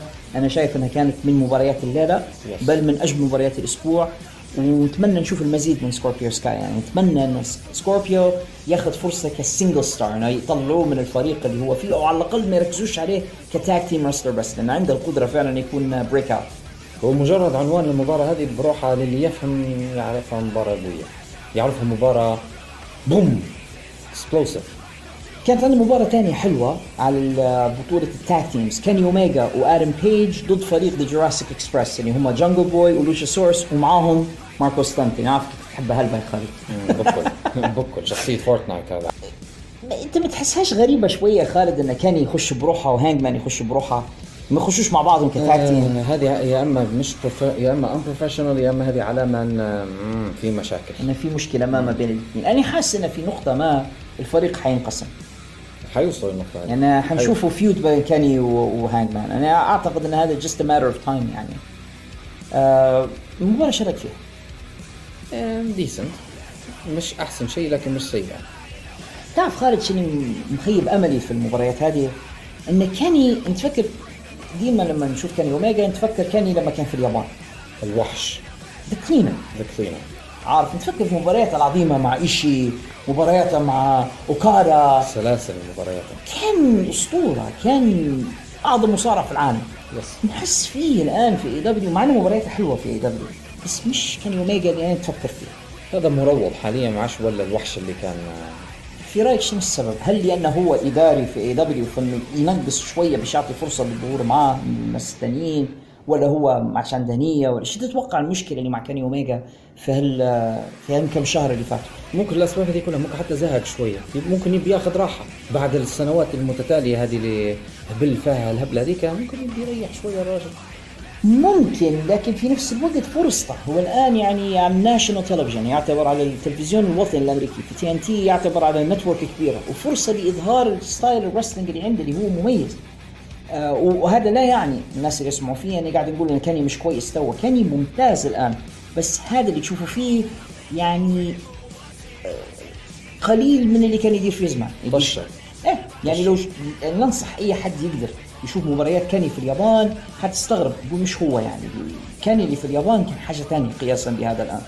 مع هذه المباريات كويسه، لوتشا اكسبرس، انا عارفك انت، او جوراسيك اكسبرس، مش لوتشا اكسبرس، لوتشا سورس هو واحد منهم. جوراسيك اكسبرس انا عارفك ما تحبهمش، بس لوتشا سورس اللي هو لوتشا سورس مش عادي. جنجل بوي نص نص مع باهي، مش جنجل بوي في رايي بحاجه لشويه شغل، هلبة مش شوية عارف، يبدي يقوي بدنه شويه، وما عندهش كاريزما للدراما. شعره حلق شعره يغير اللوك، تقصد لازم يغيره، مازال عنده فرصه. وما عندهش كاريزما الولده، مش المايك ما يشدش انتباهك على المايك، مازال ما هوش مايك، لازم هذا اللوك، لكن في الحلبه كويس يتحرك. هذه اقوى نقاطها، اكثر حاجه تميزها، ونتمنى يتخلصوا من ماركو ستانت بصراحه، لانه هو يسيء الى منظرهم بصفه عامه. الاتحاد كله، واني اتفق كثيرا مع اني اسف اني اتفق معاه، بس الواقع يعني جيم كورنيت ينتقد فيه مهلبه على ماركو ستانت، واني موافقه فيها، يخلي الاتحاد يبان شيء لما يشغلوا في ناس هذا يعني كان كانه سيرك، وراه نقول في الكلام هذا وانا مش عملاق، لكن ماركو ستانت يسيء الى الاتحاد يعني في رايي، وجوده هيك باللوك هذاك كمصارع خلي الاتحاد هذا يبان شيء. ممكن بعض الناس ما تصدقش المعلومه اللي حنقولها، لكنه شاب ماهوش طفل، تراه عمره 24 سنه، معنا شكله 12، معنا شكله طفل عمره 14 او 13، ما راهو شاب كبير، هذا اللي يخوف. ما نعرفش، انا نحس هو كوميديا، وانا شايف ان في مكان للكوميديا في المصارعه، لكن ماركو ستانت في رايي ما هواش المصارع الاتحاد طالع زي اي دبليو يبي يقابل بيه، انت تبي تقابل باسماء تجيب جمهور، لكن مع هذه المباراه مش سيئه بصراحه، ديسنت معقوله. تتفكر الفينش؟ كان تفكر صح، داروا الحركه القاضيه بتاعتهم كاني وادم اظن، لكن القصه بناتهم يا خالد، يعني حاسس انه حيوصلوا لنقطه ما، وكاني وادم حيتعاركوا زي ما قلنا، يعني حيصير بناتهم حاجه. على كل حال فازوا كاني اوميجا وادم بيج في 15 دقيقه. المباراه انا حاعطيها 3 نجمات. مش حاختلف معك، 3 ما كانتش واو، ما كانتش سيئه، somewhere in the middle عارف، وما زلت مقتنع ان كاني يقدر يعطي اكثر منه يمكن، وبصراحه نتمنى نشوف كاني فردي، عييت منه فاتي، نبي نشوف كاني فردي، ونبي نشوف كاني يتحدى على بطوله العالم، يعني هذا مكانه اللي نشوفه فيه بصراحه. كل شيء ممكن، لكن المستوى بيبدا ينحدر من هنا. حنشوف مباراه نسائيه غريبه شويه، هيكارو شيدا اليابانيه بطله الاتحاد عن فئه السيدات ضد مصارعه اسمها هيذر مونرو. ليش تتحدى على بطولة النساء؟ يعني ما شفناهاش أي صعود في الرانكينجز متاعتهم، مجرد أنها حطوها في المباراة مع بطلة النساء. مباراة قصيرة انتهت في 4 دقائق. ما أعتقدش أني حنعطيها أي ريتنج أصلاً. ما كانش لها 60,000 لازمة بصراحة المباراة، مجرد فرصة لإظهار هيكارو شيدا، لكن ديما نقول فيها خالد كعب أخيل أو نقطة ضعف اتحاد اي دبليو الفئه النسائيه بتاعتهم، مازال ما عندهمش فئه نسائيه قويه. بالنسبه لي هذه واحده من نقاط ضعفهم، في عندي انا نقاط ثانيه، كان هذه من اكبرها. صح، انا ما عارف انت النقاط الثانيه شنو هي. بس الفئه النسائيه بالفعل لازم يهتموا ويقووها اكثر، يعني تخيل وصلوا لدرجه ان هذه المذيعه اللي معاهم هي داشا غونزاليس بيدخلوها الحلبه، وهذا اوكي هي داشا اصلا مصارعه، بس هذا يدل على الافلاس، يدل ان ما عادش عندهم مصارعات، واضح عارف انك انت حتى المذيعات تبي تقلبهم مصارعات. وديما نقولوا فيها يعني. وكسب بلانشارد الان يبدو يعني بنسبه 80% على الاقل ماشي للدبليو دبليو اي، احسن مصارعه نسائيه في العالم، ما قدرتوش تجيبوها وخليتوها تمشي للمنافس بسبب اشاعات، وهذا حيضرهم. يعني مجرد انهم سموا عليها كلام ما عجبهمش فبيخلوها تمشي للدبليو دبليو، وكان المفروض يجيبوها عندهم لان هذه نجمه ممكن تقلب الديفيجن كلها، وما تثبتوش من صحه المعلومات، مجرد ان خلوهم شتوا خلاص. ستوبد عارف، ستوبد جدا. مشكله بصراحه اي دبليو الفئه النسائيه بتاعتهم، وحتى امباكت الفئه النسائيه بتاعتهم افضل من اي دبليو طبعا، في شك ما تجوز المقارنه اصلا. نجو توا للمين ايفنت اللي هي كريس جيركو وأورنج كاسيدي، والشرط متاع المباراة إن لو خسر أورنج كاسيدي لازم يدفع لجيركو $7000 اللي هو مفروض قيمة الجاكيت اللي يلبسها على بعصير البرتقال. يا راجل كل أسبوع يجيبها تقول يعبد فيها عبادة يا راجل، تقنها تلوحها، حتى من سنتانا قال عليها صنتها ولا تزال. أول حاجة أنت شو رأيك يا خالد في الفرصة اللي يعطيها جيركو لأورنج كاسيدي؟ ما نستغربهاش من جاكو حتى أعطيه فرصة لجانجل بوي، ما يعطيش لأورنج كاسيدي. جاكو من أكثر المصارعين في العالم ممكن في التاريخ الحديث اللي يعطي فرص للشباب الصغار إنهم يطلعوا ويبرزوا ويبينوا عن إمكانياتهم، حتى لو كان واحد ماليش قيمة. هي مع إحنا مش قاعدين نقول أورنج كاسيدي ما عندهاش قيمة، لا مش على أورنج كاسيدي، نحكي على ناس كنا نتكلموا عليه تو من شوية. جانجل بوي قاعد ما زال ماليش قيمة حقيقية في المصارعة، وأعطاه فرصة وفرص باش يخليه يبرز. جيركو اعتقد انه يمارس في دوره في دبليو كفترن او كمصارع مخضرم، يعطي في فرصه للشباب بالظهور معه. ماني قاعد نشوف فيه شاب صراحه، يعني انا شخصيا ما زلت نشوف فيه، عمره 50 سنه تو يعني، مش قاعد بس عنده هيز يوثفول، هو من النوع اللي هلبه يحسسك بانه هو صغير في السن، لكن هو في الواقع سنه مش صغيره، وصار من سنه 93 هو ليس صغير السن يعني، حاجه على اوراق بس حاجه على أوراق. لكن كويس انه يعطي لي واحد زي أورنج كاسيدي فرصه. اي كاسيدي كل مره يزيد يفاجئنا، كل مره يبين عنده اكثر واكثر. فشو رايك انت في المباراه البنات؟ ممتعه ومضحكه وممتازه، لذيذه يعني، لذيذه حمضيه شويه. حطوها مين ايفنت واعطوه أورنج كاسيدي فرصه كامله للعب مع اسطوره زي كريس جيركو مع عصابته معاه الجروب بتاعه، ورغم هذا كله حاولوا يفسروا عليه، لكن مع هذا قدر انه ينتزع على الفوز، يعني يقول اكبر فوز في حياته لا توه. جيركو خسر، جيركو لاحظ، جيركو اللي هو الاول اندسبيوتد تشامبيون في الدبليو دبليو اي، جيركو اللي ديما يدل فينا بانه هزم بالروك وستيف اوستن في نفس الليله، وهو اول بطل اي دبليو في التاريخ، وجيركو هذا كله، واعطيه فوز لأورنج كاسيدي عليه. أنا تقابلت مع صديقنا عمر رجعي لهذا الأسبوع، تحياتنا لي عمر دائما. عمر زعلان من المباراة، هي مغيوب هلبة، ويرى أن غلط إن جيركو يخلي كاسيدي يغلب في المباراة هي، قال إنه ما خلاش يعني آدم بيج ما غلباش في أول مباراة اللي كانت هذا أول بطولة أي دبليو، معقولة يغلبها بعدين أورنج كاسيدي؟ هو صح، لكن ما ننسوش أن جيركو غلبها قبل، يعني هذه توا واحدة بواحدة، معناها حنوصلوا إلى السيناريو بتاع رابر ماتشز اللي أنا متوقعها. أنا متوقع أن القصة ما بين أورنج كاسيدي وكريس جيركو لن تنتهي.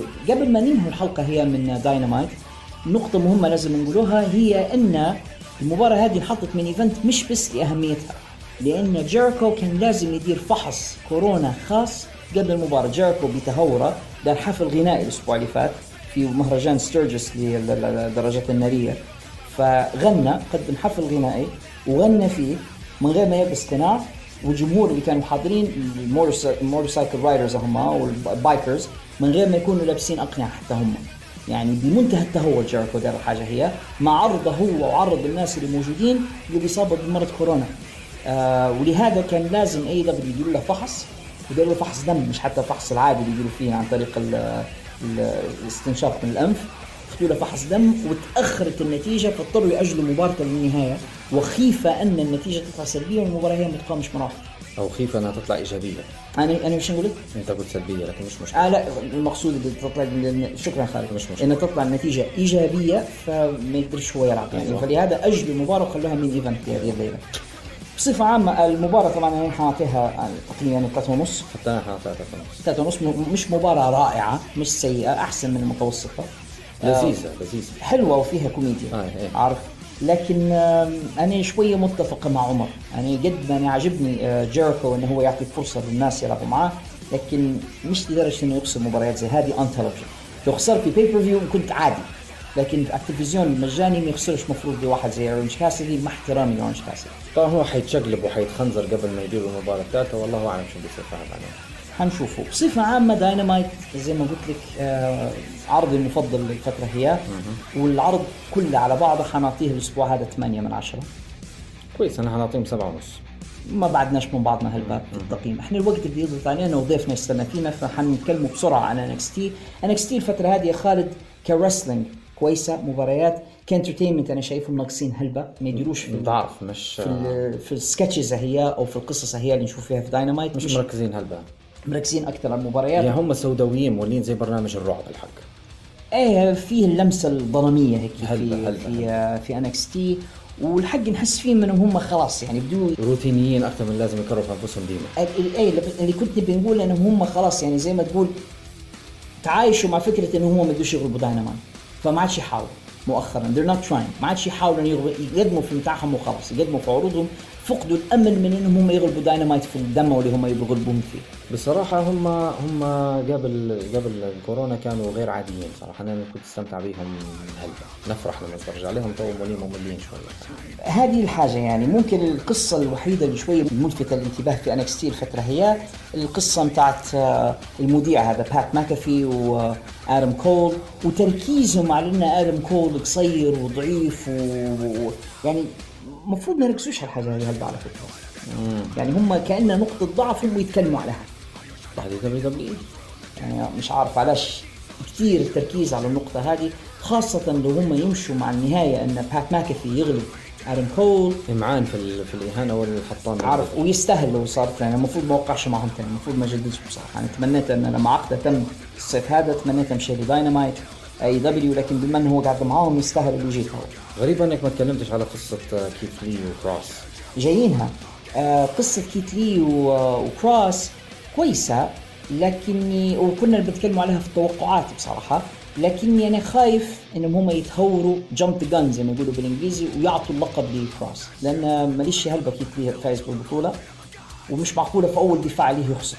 لا هذا حيكون ثاني، ما هو دافع عليه ضد دعمنا الجبل، هذاك مش دفاع على كيف خلاص، لكن اول يعني دفاع حقيقي يعني pay per view انه يدافع ضد خصم وبعدين يخسر، انه هي will look like a jobber، يعني انه هو يمسك اللقب لمده شهر او هيك، فشويه يعني حس فيها غريبه. القصه اللي انت شرت لها قصه لما كيت لي وقع العقد انه حيواجه كيريان شو اسمه هو كيريان كراس، وان سكارلت لما مدت له الكراسه او المطويه اللي فيها العقد وفتحها كيت لي انفجر في وجهه فاير بال او كره ناريه، وانهم اساس انه هو اصيب في عيونه ورفعوه للمستشفى. انا ما توقعتش هذا الحق، ما شفتش، هي كانت مفاجاه. وصايره قصص زي هذه قبل زمان في WWE، نتفكر واحده منهم في WCW زمان، هولك هوجن دار فاير بال في وجه الالتيميت وورير، قصه قديمه شويه في 98 حاجه زي هيك. هذه ما منطقيه اكثر على خاطر البعد المرعب والجو السحر والسيتانزم والحاجات اللي يديروا فيها مع سكارلت وكارين كراس، ظلاميه زايده عن اللزوم. مش عارف علاش يديروا في الحاجات هذه، يعني ممكن بكل بساطه ليش ما يكونوش مصارعه ضد مصارعه وعلى اللقب وخلاص، يعني ليش WWE لازم الدراما. خشوا مباريات NXT هذا الاسبوع على بركه الله. شوفوا شن عندنا، مباراتنا الاولى داني بيرتش ضد كاريان كراس ومع سكارلت.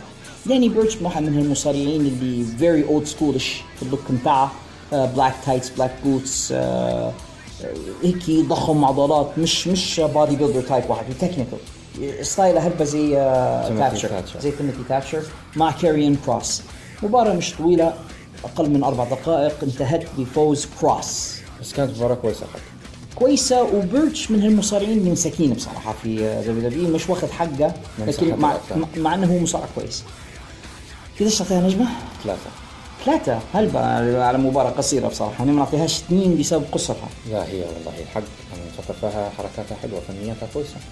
كيليان دين اللي ضعف هلبة في الفترة الأخيرة مش عارف شنو قصته، هو ونيكي بصراحة مرتها، حتى نيكي كراس ضعف هلبة. فكشتهم كورونا. يعني ما اعتقدش الدنيا دايرين دايت او حاجه، المهم زوز ضعفين هلبة، او ممكن مكمان ما عادش يخلص فيهم فنقصوا في الماكله ما نعرفش. المهم كيليان دين اللي هو ولا كيليان دوين تو يعني ضعف كيليان دوين مش عارف كيف نصفرها ضد دريك مافريك.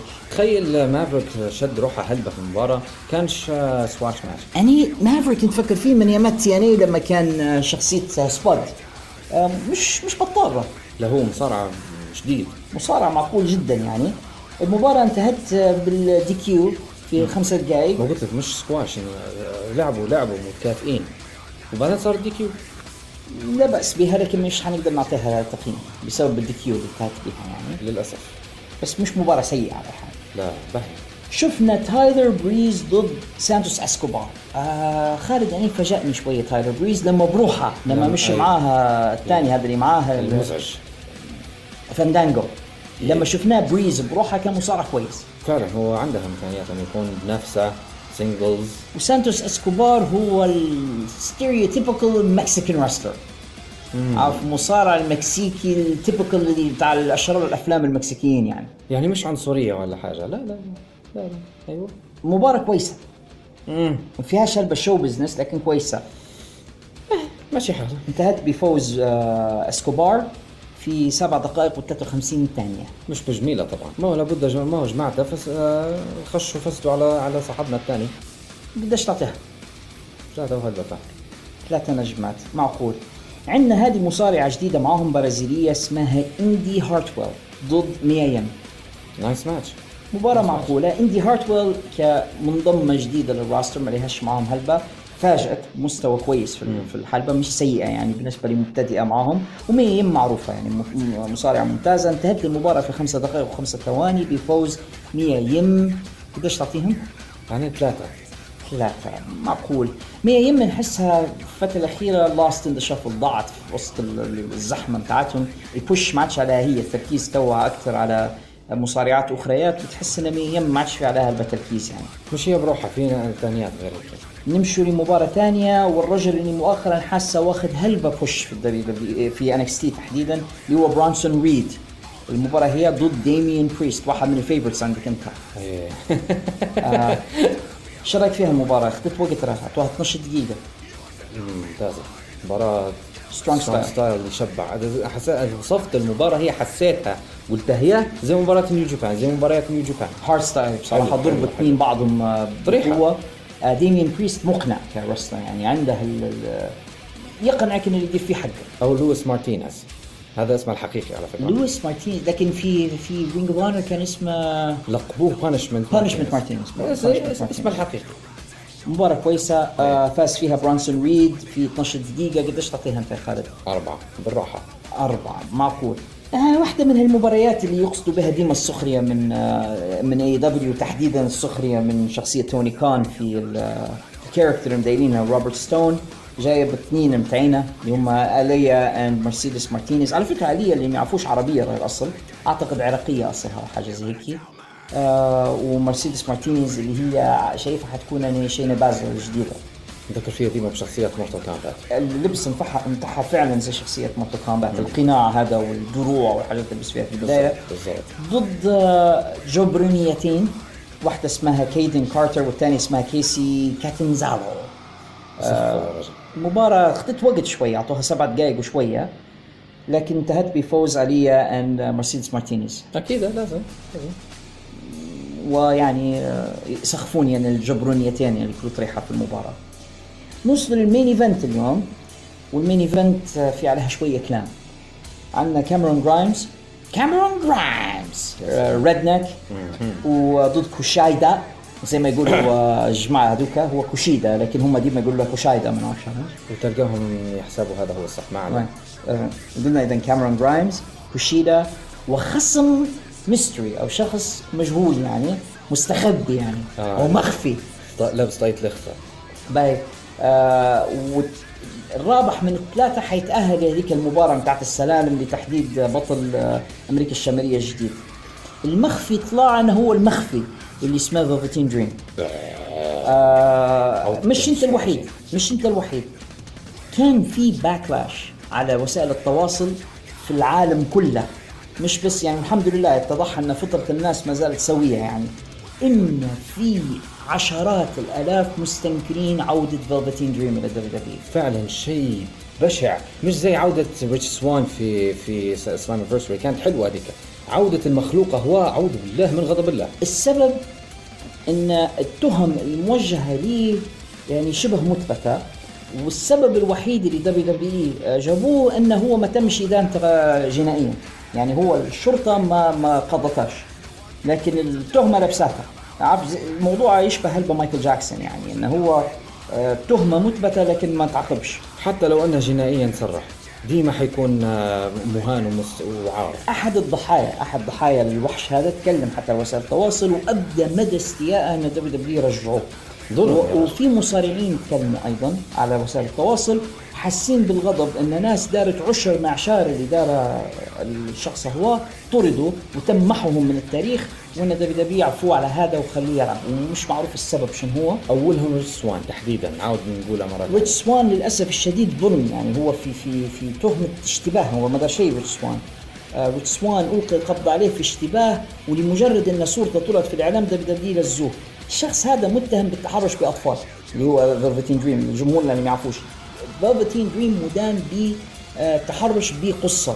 سامحونا على الألفاظ القاسية شوية، هو احنا ما قلناش لفظ، احنا نتحرش بقصة. ورغم هذا WWE يعني بعد ما أوقفوه فترة بسيطة رجعوه ويلعب. يعني والله لعار، والله لعار ورزية. أنا لدرجة إني ما قدرتش أن نركز على المباراة، بل كنت أنا أكثر مستأمن. هو أنا سعيد أنه ما فازش، إنه فاز كاميرون جرايمز في نهاية المباراة في 9 دقائق، لكني كنت مستأمن عودة فلفتين دريم.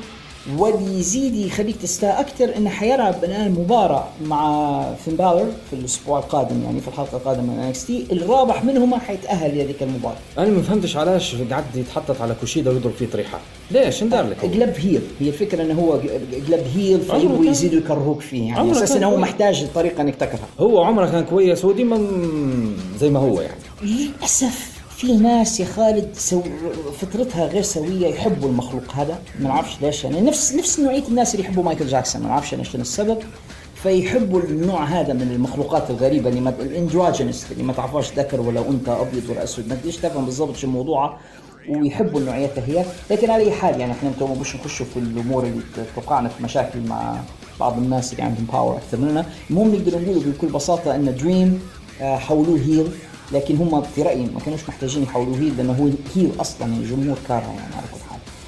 المباراة هذه حنعطيها 1. طيب أنا نعطيها 0 بسبب المخلوقة هو. في ناس تهدد بمقاطعة NXT بسبب عودة دريم، أنا منهم بصراحة. لو بيستمر دريم وبيحصل كش في WWE أنا أعتقد إني حنقاطع NXT في الفترة القادمة، يعني ما نحبش المخلوقات. Same here. عموماً هذا كان NXT لهذا الأسبوع. باقي بس اني نقول لك الريتنجز نتاع العرضين. بالنسبه لهذا الاسبوع AEW داروا 792,000 مشاهده، انخفاض كبير عن الاسبوع الماضي اللي كانوا فيه في حدود 900,000، يعني ولا زي ما كانوا تقريبا. وNXT داروا 619 فقط، 619,000 مشاهد فقط. كبير الفرق، كبير ب 200,000 في فرق في اعداد المشاهدين. والباين ان AEW ما زال يتفوق كثيرا على NXT في نسب المشاهده. مزبوط. احنا خلينا قبل ما يلتحق بنا ضيفنا نشوفوا بسرعة توقعاتنا للعرضين القادمين اللي هم سامر سلام و تيك اوفر. هنبدأ بتيك اوفر يا خالد، لأن تيك اوفر قبل سامر سلام في التاريخ. فنشوف مع بعضنا الفاكتس بتاعت تيك اوفر القادم، تيك اوفر تريبل اكس او تيك اوفر 30. شوفوا شنو هي المباريات. تيك اوفر 30 حيلعب يوم 22 أغسطس، حيكون من نفس المكان متاعهم اللي هو الفول سيل يونيفرسيتي، خلف ابواب مغلقه مش حيكون في جمهور. وهذه هي المباريات التي ستقام فيه. عندنا في الاول المباراه اللي على بطوله امريكا الشماليه ما بين برانسون ريد، ديميان بريست، كاميرون جرايمز، جوني غارغانو او ريدج هولاند. هذا حيتقرر في الاسبوع القادم، واحد منهم حيتاهل. وبعدين فين بالور اور فلفتين دريم، واحد منهم حيتاهل. انا نتوقع ديميان بريست هو الفوز بالقصة هذه. طبعا احنا مازال مش عارفين اذا كان فين بالور يتأهل للمباراة ولا دريم، ومش عارفين كان غارغانو او ريتش هولاند. انا بصراحة لو وصل فين بالور انا متوقع بالور هو اللي يفوز. ممكن جدا لو وصل بالور للمباراة هذه انا متوقع بالور يفوز فيها. لكن برونسون واخد بوش قوي حطوه برونسون ريد الفترة الماضية، تحسن راضيين عليه الفترة هذه، ممكن يبدو يلبسوا حزام. واختيارك انت ديميان بريست وجيه جدا، انت قلت ديميان بريست، انا حنمشي مع فين بالور لو تعال. ماشي، هو اختيار قوي فعلا. عندنا مباراة ممتازة ضد البطل تاعها، ايو شيراي ضد داكوتا كاي. انا متوقع داكوتا للاسف، انه ايو بينحوا من الحزام بيعطوا عليه داكوتا. ايو لو بينحوا من الحزام انا بتركب المين روستر، هذا اللي ما اتمناش. وانا ايضا ما اتمناش، اني نخاف ان زي ما يصير لهلبة نجمات لما يرفوا من انكس تي للمين روستر، في منهم اللي يصير منها تو، زي بيلي صار منها، او بيانكا بلاير. بيانكا مازال مش عارفين يعني هاي كيف بدت تبان توا، ولو انه يقال ان ماكمان راضي عليها جدا. ايو ما نعرفش هل يبوا ايو تركب باش تحل محل كاريسين، مش متاكد. لكن لو خسروا ايو معناها ايو راكبه، بس انا زيك انا متوقع ان داكوتا كاي هي اللي حتفوز، وداكوتا تستحق الان الفتره هذه، اشتغلت على نفسها البنت بصراحه. عندنا آرن كول ضد بات ماكافي. ما انا مش مهتم هلبة بالمباراة هذه، لكن يخيفني انه ممكن يفوز بات. يعني انت متوقع بات؟ مع الاسف انا نقول لازم يفوز آرن كول بعد الكلام السيء اللي انقال له والسخريه اللي تعرضها من بات ماكافي. يعني لو يخسر بعد هذا كله معناها فعلا يهزئوا في آرن كول، لازم يفوز آرن كول. فانا متوقع وامل الاثنين انه يفوز آرن كول في المباراه هي. صعب انه واحد اوتسايدر معلق يخش ويغلب بطل عالم سابق. متعاطف معك، لكن انا عارف عقليه دبليو بيسقح عشان ممكن. اخيرا على بطوله NXT، كيت لي ضد كارين كروس ومعاه سكارلت. نتوقع الخير ينتصر على الشر، انا متوقع كيت لي هو اللي بيفوز.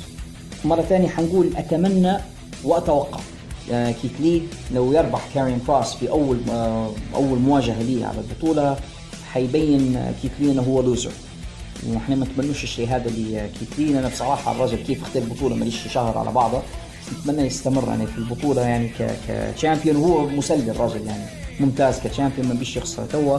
كارين كروس خصم ممتاز، لكن نبي الفيلد هذا يقوى شوي، ما بيش يختفي. هذه كانت توقعات بالنسبه لي NXT تيك اوفر، وانا ام اكسايتد يعني نبي نشوف شو بيصير في تيك اوفر.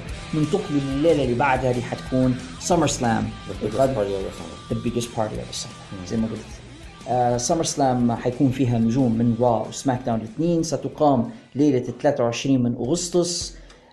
كان في هلبة كلام على مكان الاقامه، الان اخردوها انهم حيديروها في حاجه اسمها The Amway Center، لكن مع هذا هم قاعدين في أورلاندو فلوريدا، وما زال موضوع الجمهور وما الجمهور هذا عندهم فيه مشكله كبيره، لان ماكمان كان يبي يرفع سمر سلام كلها، كان بيرفعها لأتلانتيك سيتي في نيوجيرسي، وكان بيجيب جمهور، وبعدين ما خلوش، وبعدين كان بيديرها في شط فيعني الامور قاعده مش واضحه بالنسبه لمكان اقامه سمر سلام وكيف بيديروا فيه. نشوف المباريات مع بعضنا شو بيصير فيها. عندنا اول مباراه ماندي روز ضد سونيا ديفيل، شعر ضد شعر، واحده منهم حتولي قرع او شعر هيكسر هلبة. لا، هي ماندي اللي بتفوز، ماندي بتفوز، وسونيا يعني حتقص شعرها هيك تتوقع يعني. شو مازال في شعر ماندي، شعرها باش ينقص اكثر، هي سونيا هي اللي حتكسره باش تحصل انتقام يعني. انا متوقع ايضا ان ماندي تفوز على سونيا، لكن تعرف حتكون مفاجاه لو صار هيك يعني. تخيل لو يتدخل اوتس ويخسر ماندي، يعني حاجه كريزي زي هي تكون فعلا كريزي يعني. ما نعرفش اوتس يقول لهم فض القرعه، ما نعرفش يعني هالشيء ممكن يصير. في عندنا مباراة ثانية، The Street Profits اللي هم أنجلو داكنز and مونتاز فورد ضد أندرادي and أنجلو غارزا. هذه حتكون على بطولة را للفرق الثنائية. متوقع أندرادي وغارزا هم اللي ياخذوها. أنا حتى أنا زيك، أنا متوقع أندرادي وغارزا. The Street Profits كانوا مسليين كشامبيونز، لكن أعتقد أن حان الوقت للتغيير. في عندنا مباراة حلوة، أبولو كروز ضد MVP على بطولة الولايات المتحدة. MVP لأن العصابة حتدخلوا معه يعني. أنا متوقع أنه حيخشوا معنا بابي لاشلي، شيلتون بنجامين، والثلاثة مع بعض The Hurt Business، حيعطوا أبولو المسكين طريحة وحيخسر البطولة. دومينيك ميستيريو بعد الطريحة جلد اللي كلاه في حلقة رول الماضية ضد سيث رولينز. سيث مع الأسف. أنت متوقع سيث؟ أنا تصدق متوقع دومينيك لسبب واحد بس، أنه أولاً باش يحصل الون أب متاعه، يعني أنه هو انضرب في الحلقات الماضية.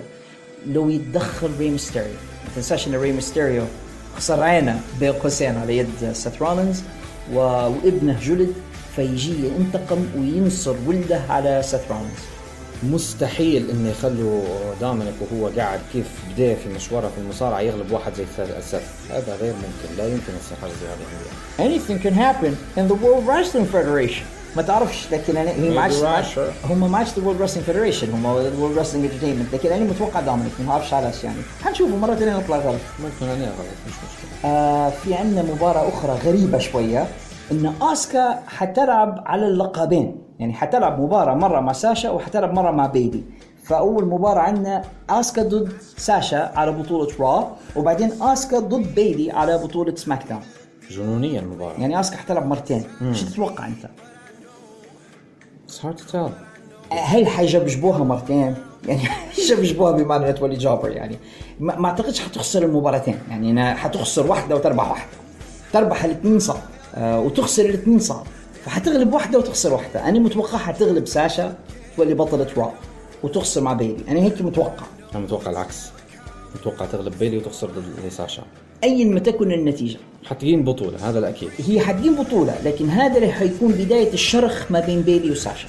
يا ريت إن واحدة منهم حتلوم الثانية على خسارتها، وحتبدأ العداوة ما بين الاثنين وصولا إلى ممكن رسلمانيا القادم حنشوفه ساشا ضد بيلي، أنا هذا توقعي، أو سيرفايفر سيريز، لكن أعتقد ساشا وبيلي رسلمانيا. لكن آسكا أنا متوقعها تربح واحدة من اللقبين، وأنا متوقعها تغلب ساشا، هذا just my hunch. ماشي. قداش ما زالنا مباراة قوية جدا، جو ماكنتاير ضد راندي أورتون. يؤسفني نقول مع أن أنا معجب بدرو ومقتنع به بالكامل وشايفه توتال باكج، هو اللي حيخسر، وللأسف راندي هو اللي حيفوز، وللأسف هو اللي حيدفع به لاحقا. أنا موافقك 100%، أنا أعتقد أن البوش كله والمومنتم كله جاي مع راندي أورتون. أعتقد أن درو ماكنتاير معنا فعلا هو بطل ممتاز ومعبي مكانه بكل معنى الكلمة، لكن حيخسر لراندي أورتون في سامر سلام، واني متوقع سويرف ريك فلير حيجي وحيربحها. في احتمال تاني، أنا قريت حاجة very interesting على بعض المسج بوردز، في واحد اتوقع أن شارلت تتدخل في المباراة، أن شارلت يكون عودتها في سامر سلام هي تخسر راندي انتقاما لبوها، هذا لو بيمشوا مع قصة أن راندي أورتون ضارب ريك فلير، وأن الشرخ حقيقي في القصة، وأن في فعلا عداء ما بينهما، فبتجي شارلت تنتقم لبوها، تخسر راندي، وبعدين تبدأ عداوة بين راندي وشارلت. حلوة يعني زي نظريات رادت هذه، هو الناس واخدينها من غادي أعتقد. هذه تكون حلوة لو يديروا عداوة بين راندي وشارلت، تكون amazing يعني، عارف، وممكن هنا يبدو في الانترجندر ماتشز يديروا مباريات رجالية نسائية. Interesting. هذه تكون قوية يعني لو داروها، لكن أنا هيك توقع أنا الشخصي إن راندي حيغلب جو ماكنتاير، وإنه حيدخل ريك فلير مع راندي ضد جو.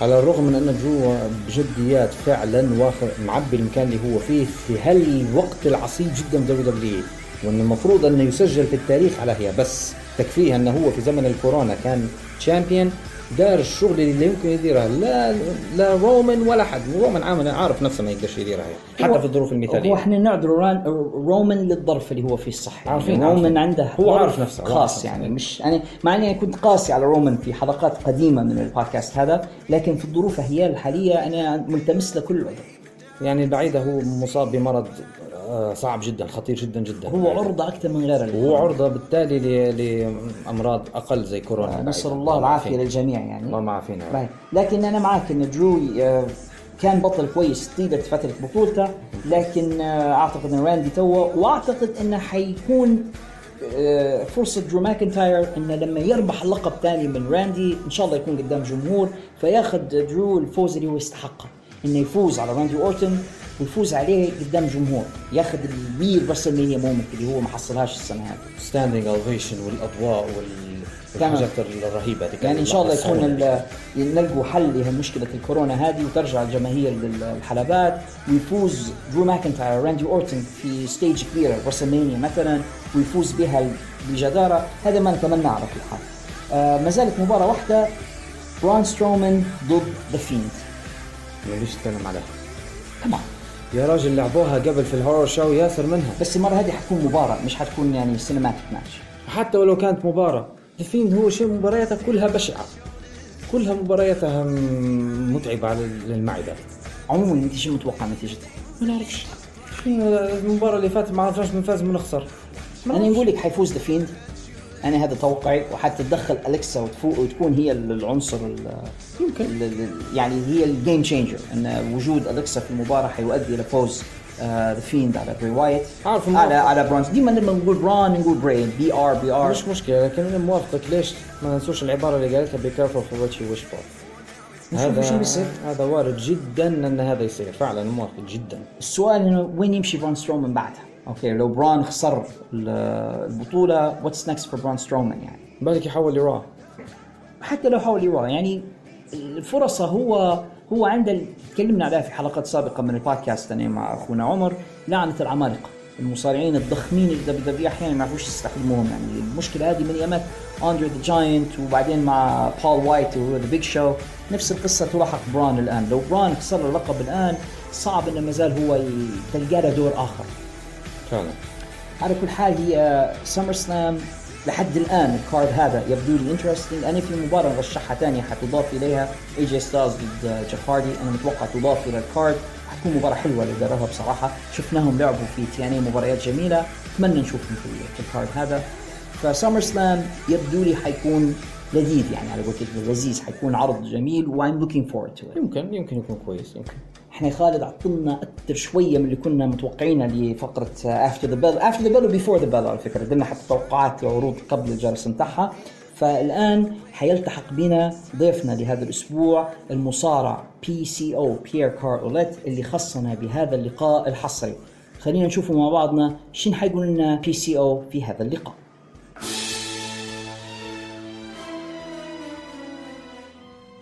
We're joined right now by a true legend of the industry. He's held championships in every major promotion he's ever worked for and has one of the most inspiring comeback stories in the history of wrestling.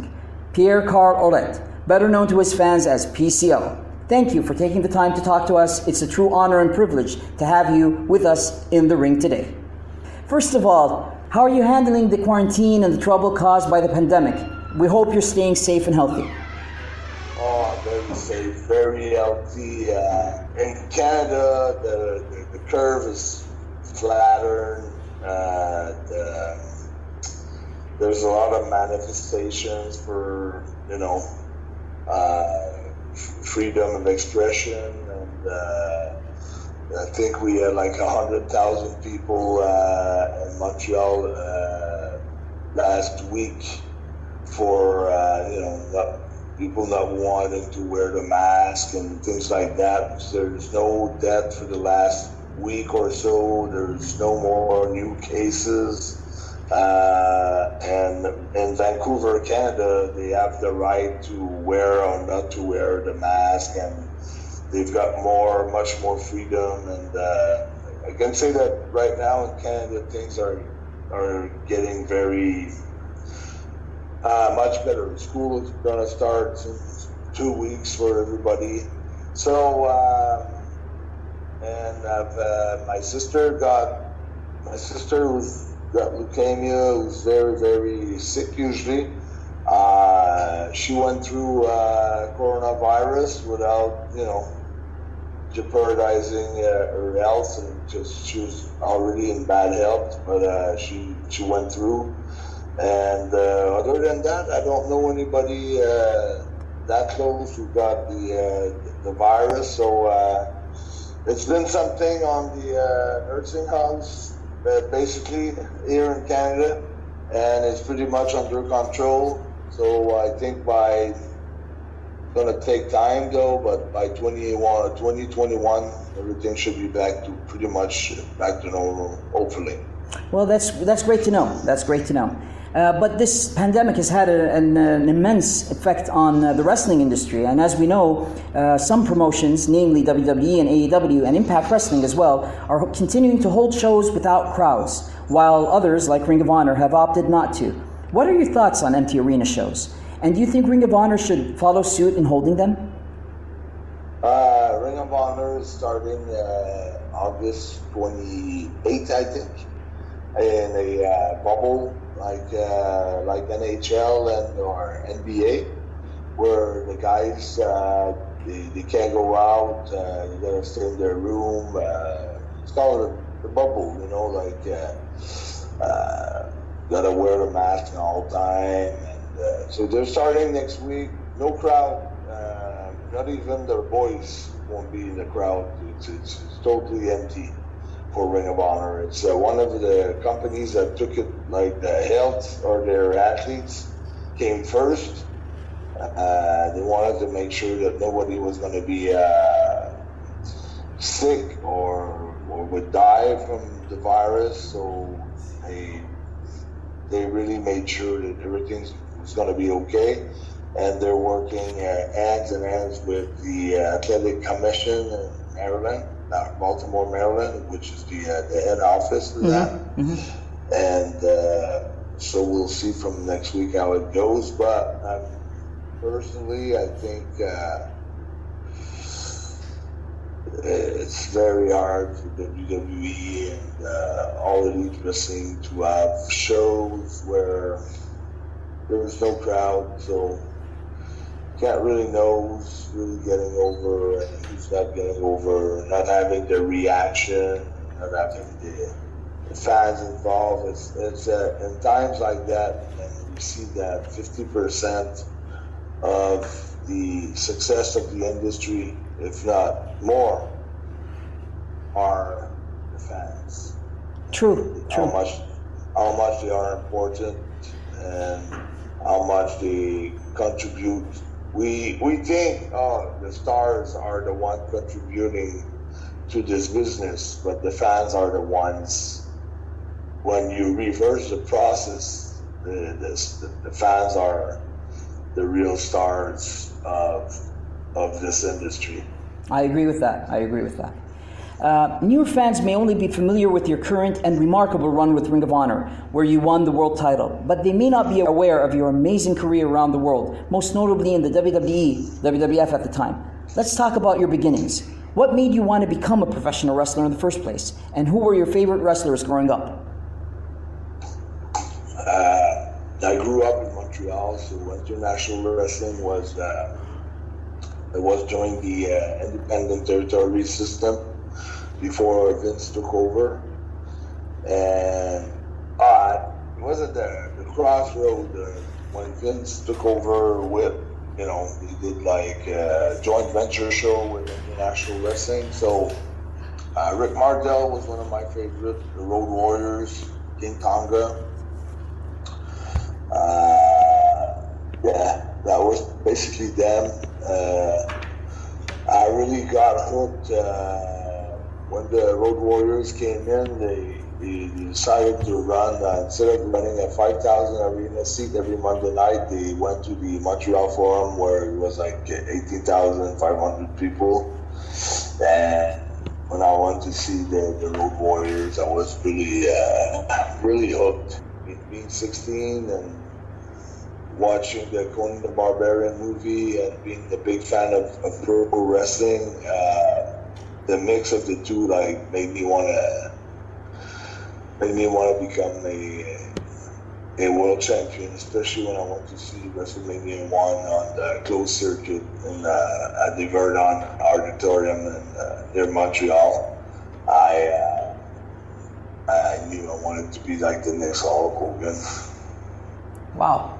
And your fans may not be aware also of the accident you had in your childhood that cost you your eye. Would you mind telling us about that story? Yes, it's a pretty weird story. We're playing like kind of cowboy and Indians just for fun. We all had like 5 kids. We all had a pellet gun, mm-hmm. And we decided to.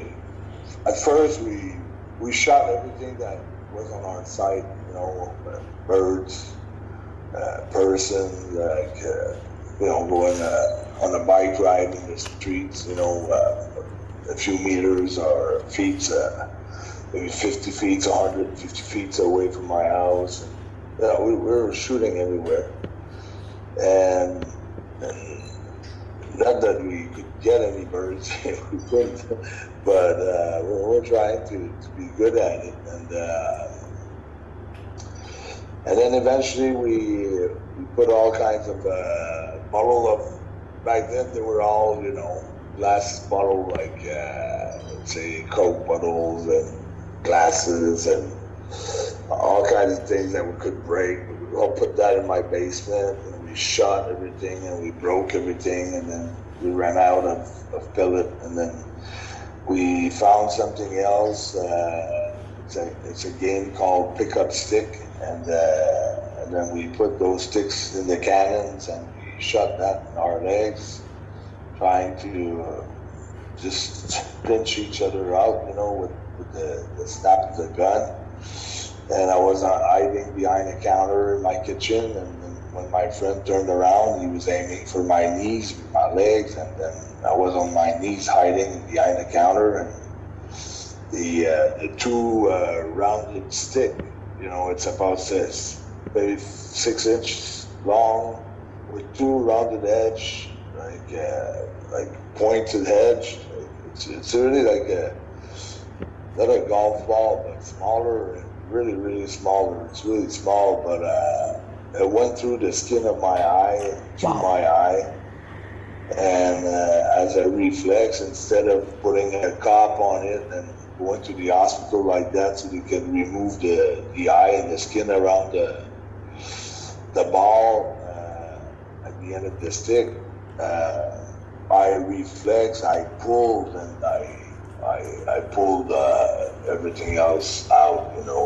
I damaged my eye forever. And that changed your plans from becoming a hockey player, am I correct?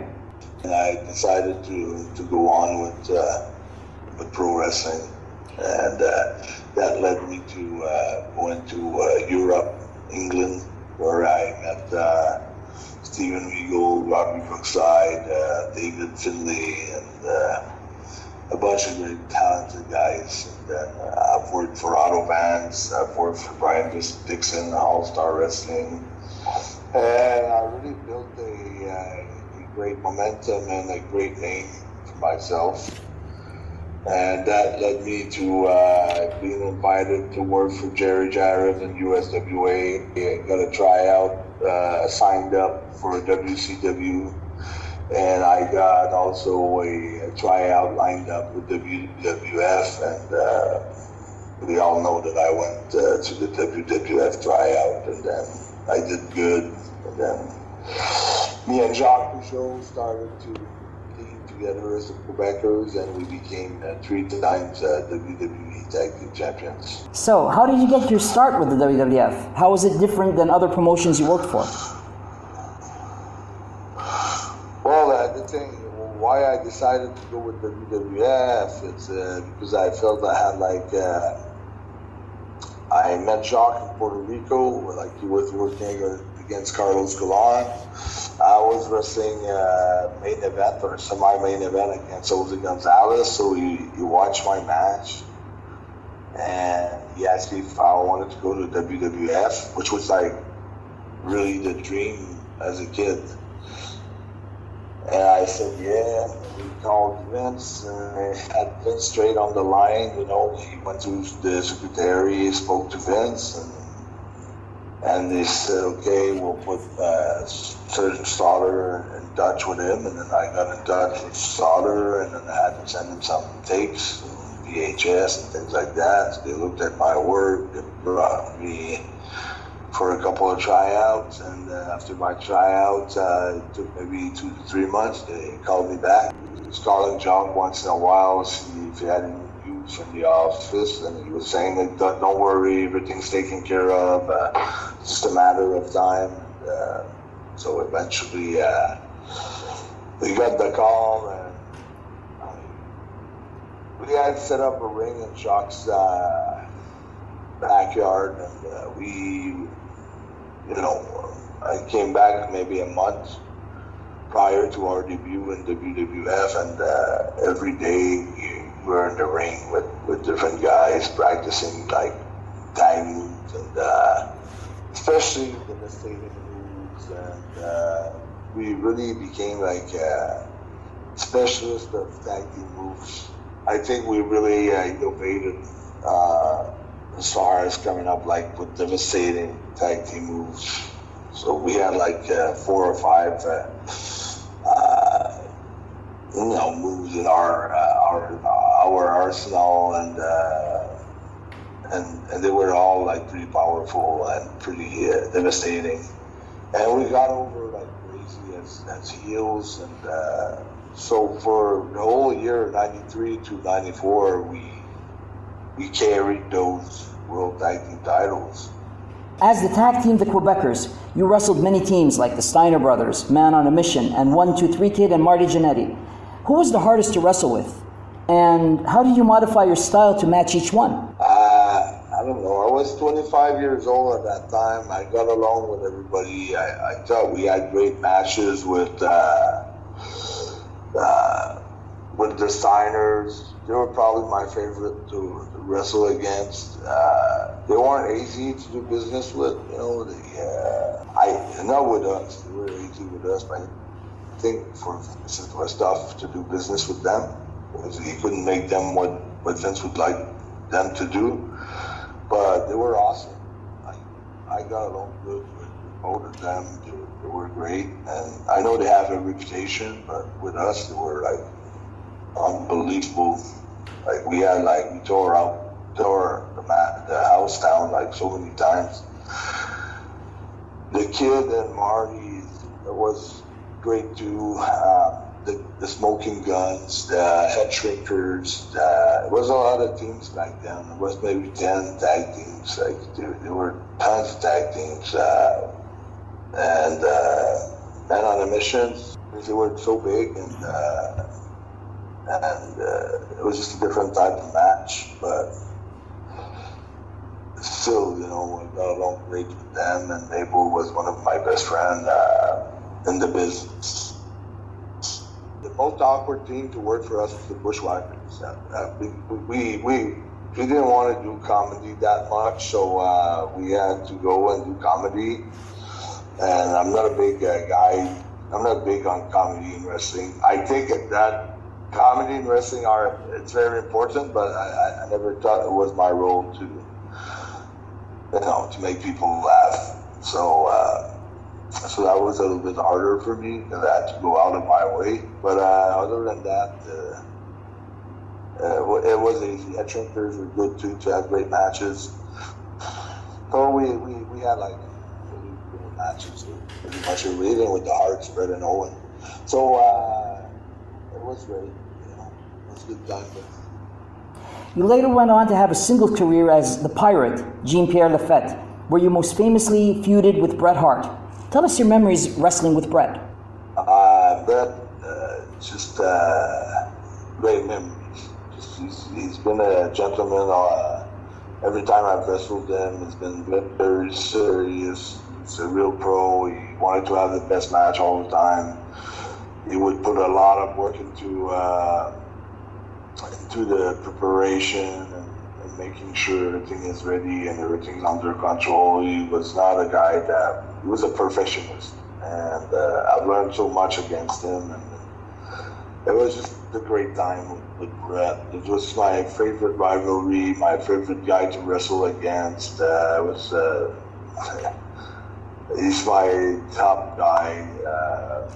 For learning the ropes in the business, working on top, so many things that I've learned with Bret. People always compare between Bret and Shawn Michaels. Who do you think was the better worker, being that you wrestled them both? They're very both different. Bret, the excellence of execution. Bret is a mastermind. Putting a match together and telling a story, but I think Shawn was more spectacular. Like you take a turnbuckle and go over the top rope, could sell like crazy.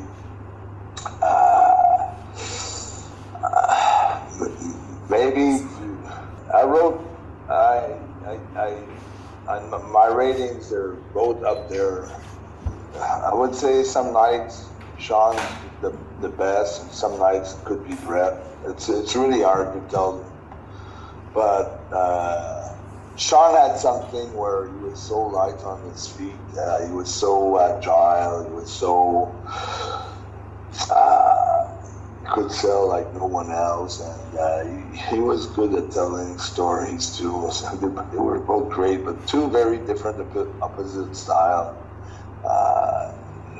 Just, Brett was not such a risk taker as Sean. Sean was more of a high flyer, more of a risk taker, and more of a not so much a technician. And Brett's a technician, so it's a different style. Yeah. You went on to have real-life heat with Kevin Nash, where you famously refused to put him over in a match in Montreal. Could you tell us about that incident? I picked up a little bit of heat with Shawn Michaels in 1994 for, we were putting a match together, and there's a place in that match. Well, first I never really got to know him that well, so I just think he was really cocky and really annoying and wanted to show the boys how tight he was with Vince McMahon and that he could, basically control everything and have the last word on everything. And I didn't like that attitude, so. I robbed him in the wrong way a few times, Sean, and then eventually I had my run, defeat, and I was undefeated for 8 months, 10 months, and eventually Kevin Nash walked up to me and he said, let's say 8 weeks from now, it's going to be me and you in the main event at the Forum for the title. And I'm telling you, it's going to be big boot, jackknife, and 1, 2, 3, and bye-bye, brother, like very arrogant, very cocky. And that's one of the reasons, just the fact that there's so much arrogance that I didn't want that arrogance to win over me. So I said to myself, I'm not. Right then at the TV taping when he told me to finish, I said, no, it's not going to happen like that. I'm going to refuse. I knew ahead of time. I'm going to refuse to do that because I just think it should have been one of those deals where you show up, in the afternoon at 4 p.m., 5 p.m., and the agent, Tony Area, whoever comes up to you and he says, okay, tonight it's you and Kevin. It's... the big boot jackknife, we'll put the chap over. But the fact that the kind of, I would say screw with my mind, by being cocky 2 months ahead of time, I flipped. I was really unhappy, but their cockiness and their attitude, and I was not the only one. I think I did it like I wanted to stood up for the boys, for the rest of the boys who didn't agree with the way that they were doing business, and then I just said I was not going to do it. I wanted a double count out or a DQ or just not a clean pin in the middle of the ring. From that night on, it became hell for me. Could you call it your own Montreal Screwjob? In a similar situation to the Montreal Screwjob that happened later on to Brett, could you call it your own Montreal? Yeah, sort of, but it wasn't a Screwjob because they didn't beat me at the end. They agreed to the finish that I told them that I wanted to do. They agreed to a double count out. And the next day I wanted to quit, I said, no, I'm quitting. And then everybody from the office, I had probably 10 phone calls the next morning when I got up because the show was in Montreal, so I slept at my house. And I got so many phone calls and everybody said, no, you got to stay, we got big plans for you, don't leave, don't quit, hang in there, things are gonna get better. And then you're going to lose again tonight in Quebec City, which was like 3 hours away from Montreal. And just go up to Kevin and to say you're sorry and things like that, and we'll work it out. So I did that, done the match, I jobbed against him, and eventually we went to Europe for a tour, and I was like, I started to job every night. And during that tour, I was going over a PJ, Aldo Montoya, for 2.5 weeks, 3 weeks. But after, and they, every time we got in the bus, like Kevin Nash was looking at me and Sean was looking at me, and they were saying, like, you know, this MF, you know, like, he didn't want to put Sean, I didn't want to put me over, and he's getting a win every night on PJ. This is unfair. And they were so mad about it that when we went back to the States, they called a meeting with Vince, and it was in Ohio or in somewhere in the States. I can't remember the name of the building. Maybe not Cleveland, Ohio, but something like that. And they had like all the big meeting and everything, and they wanted to get rid of me. And Vince, no, I'm gonna handle like PCO. I don't want to fire him. They wanted me to get fired. And but from that day on, and I was jobbing every night after that. And maybe I should have took the pill and just do it, like just jobbed every night like Triple H did after the curtain call. Speaking of screw jobs, and I know you weren't there during that time, but I always get this question from my listeners. What are your thoughts on what happened in the Survivor Series 1997, and do you think it was a shoot or a work? I think it was a total shoot. I think they really screwed. I think they really screwed Brad. I think Brad should have done the job because.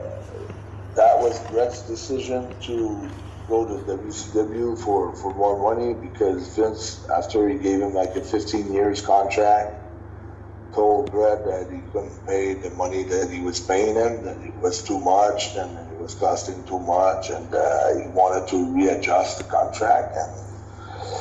And Brett went to WCW, and I know we didn't get along with Sean, and I know it was tough to do business with Sean, but just for Vince, you know, this I put the world tag titles, the IC title, made him his champ. He ran with him for a long time.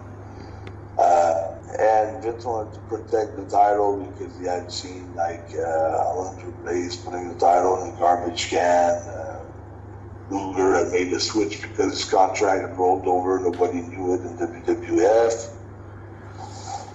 So for all those reasons, Vince wanted to make sure that he would have like someone from his company, you know, winning the title. And Sean was the designated man, and I think he should have done it like 1, 2, 3 in the middle, and then, you know, start strong on the other side.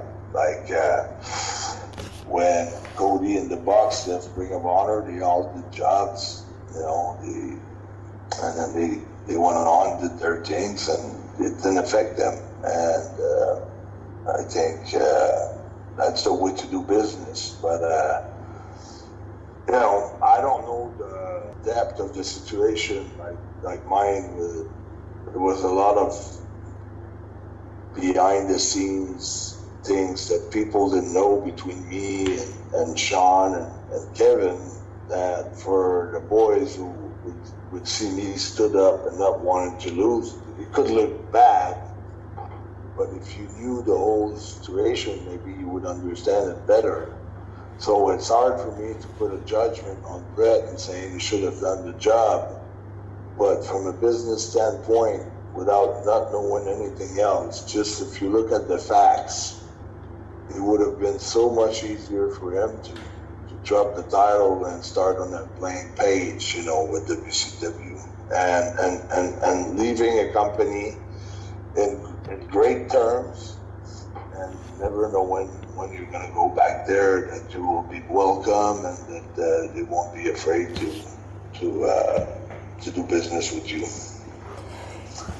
You moved on with your partner to WCW, where you're tagged as the Amazing French Canadians. How was WCW different to WWFE at that time?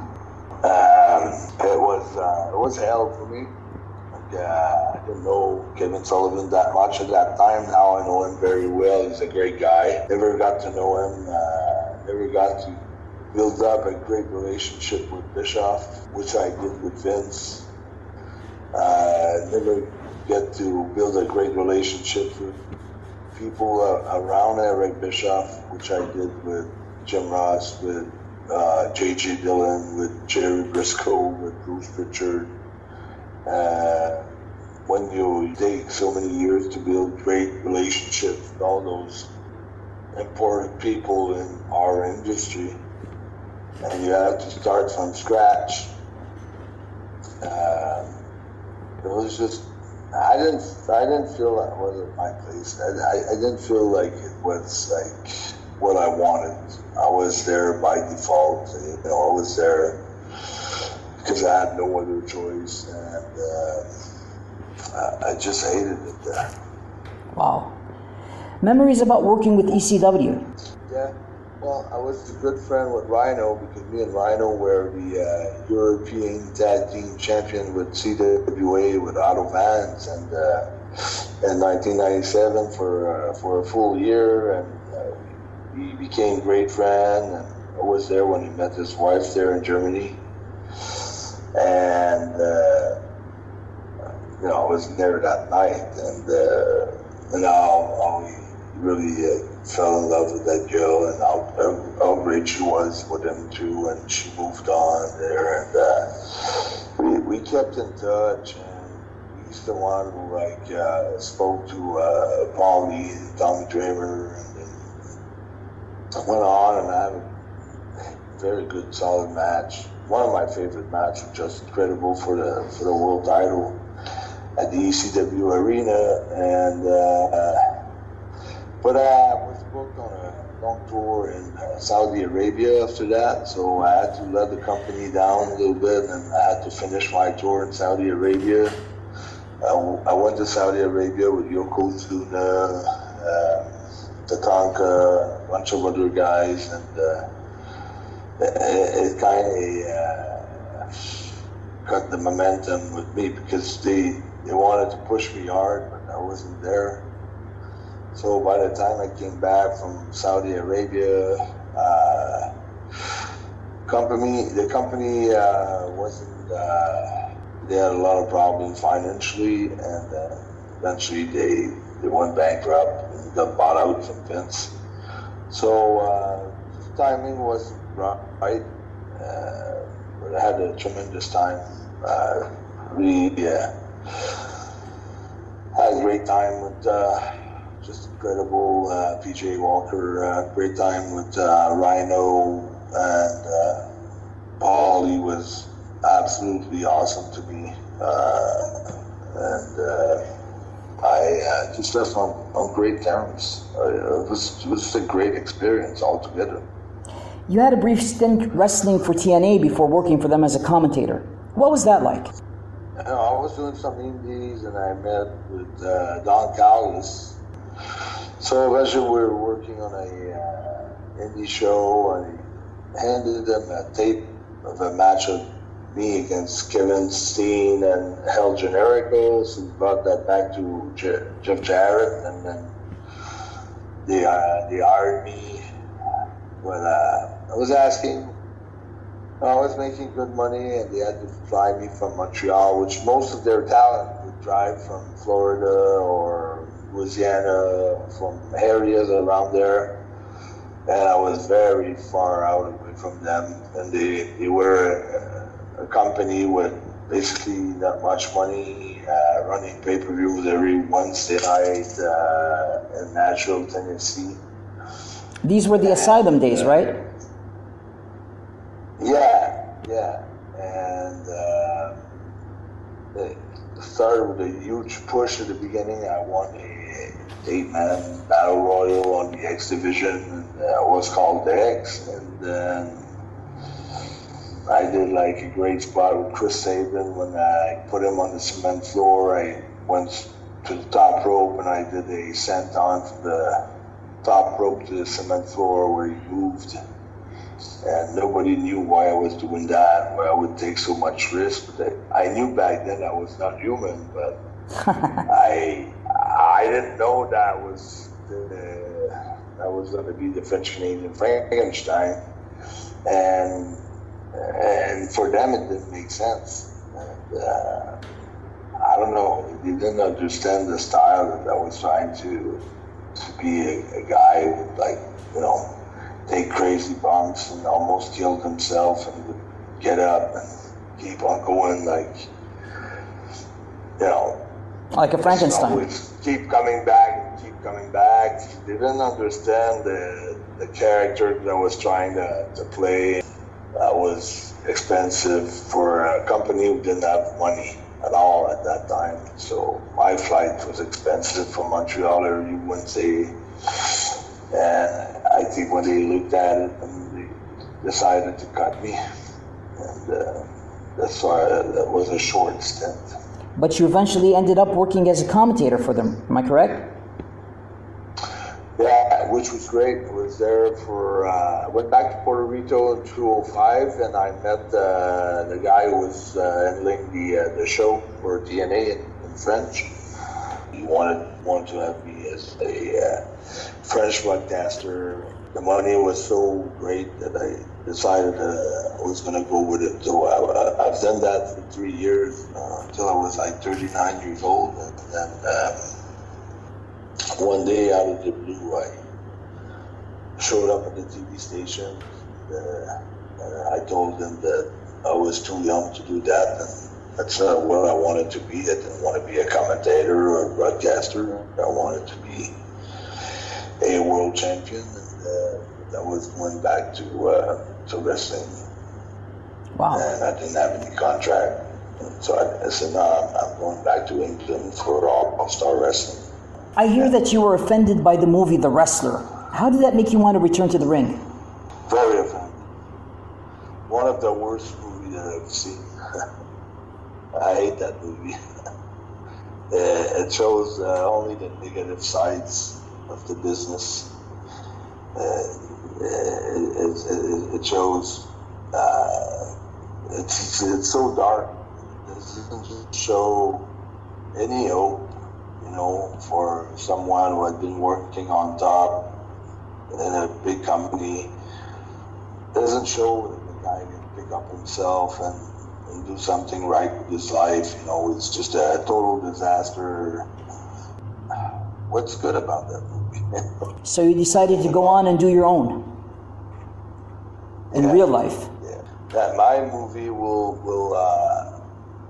be showing, like, that, you know, if you do the best that you can do, every task that you, whatever, if you're cutting your grass, if you're working in a convenience store, or if you always give more than what you get paid for, if you always give your all-time best, and if you always are, you know, putting your mind where your job is, your task is at, if when you do something, you're not thinking about being somewhere else, about doing something else. You're totally focused on the job that you're doing. You're increasing your concentration. You're increasing, like, all kinds of great things. And by always giving a better service to people than what they expect, and then always give more than you should be giving, and always putting the extra effort and putting the extra mile, eventually it's going to pay off to higher things and greater things. And eventually that's the way to build up success. You know, success doesn't come when you're popular, or success is, like, you know, being good at cutting your grass, being good at doing your dishes, being good at having the best training that you could possibly have the day that you train. It's going to be your best training ever, every day. taking care of your environment, the people around you, treating them like they're the most important people in their life and your life each and every time. That because during a period of a day, you might meet 10 people. Like, to have a real deep conversation, I might have one with my mom, I might have one with Destro, I might have one with not that many people during the course of the day, and I'm trying to give them my undivided attention and to be fully concentrated on them. So it would increase my concentration in the gym, it would increase my concentration in the ring, it would increase my concentration so I could be a better performer, I could be a better actor, I could be a better person all around. And I think that movie really failed to show us how we can, be successful in our life. And that's why, for me, maybe it was a total disaster, but when I got out of there, I got the motivation to say, well, I'm going to prove that movie wrong. So to myself, it was, in a way, it kicked my butt off, so it wasn't that bad. Yeah, you gained something from it. But it did good for me. Yeah. You're now with... I was mad. I slamming the doors of the theater. I didn't know if I was going to sit till the end because I got really discouraged watching the story. But at least, I knew that I wanted the total opposite of that. I didn't want to become that guy, for sure. And you didn't. You're now with Ring of Honor Wrestling, working with new young talents. How is the locker room now different than the places you worked for before? Well, Ring of Honor is a great company, with great leadership, great president, great vice president, good leaders in the dressing room. But wrestling is wrestling, we won't change jealousy factor, all the elements that makes this business what it is. There's going to be always guys that are going to be more happy and guys that are going to be more disappointed, or guys that will think that they should have a push and they don't have it, and guys that have pushed that shouldn't be pushed. And you'll never have 100% of the dressing room fully happy. That's just the nature of the game, the nature of the business. It's the same with hockey, baseball, any sports, and that will never change. That is the essence of the business. So for that, but it's just the evolution of the business. It changed so much. The way we wrestle now is totally different than before. The pace is faster. Nobody sells the moves anymore. We don't have any more heels. Everybody's trying to get a quick reaction from the crowd. They don't want to maybe wait and get a bigger pop towards later during the match. We want to. It's a little bit. It's a reflection of what life is all about now. The biggest change from before and today's wrestling is everybody's texting, which I'm totally in. I do text. I feel that now everything's by text, everything's by email, Snapchat, all that stuff. Instagram. We don't have that human contact anymore, What are your goals and inspirations for Ring of Honor, and who can you see yourself having a money feud with there?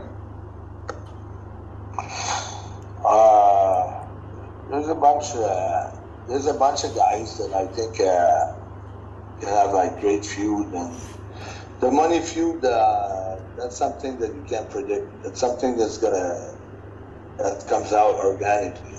It's got to be organic. It's got to be something that it's creating by the fans, that the fans are demanding, and it's going to happen a little bit like my match with Walter Nobody could have predicted that. Nobody could have write that.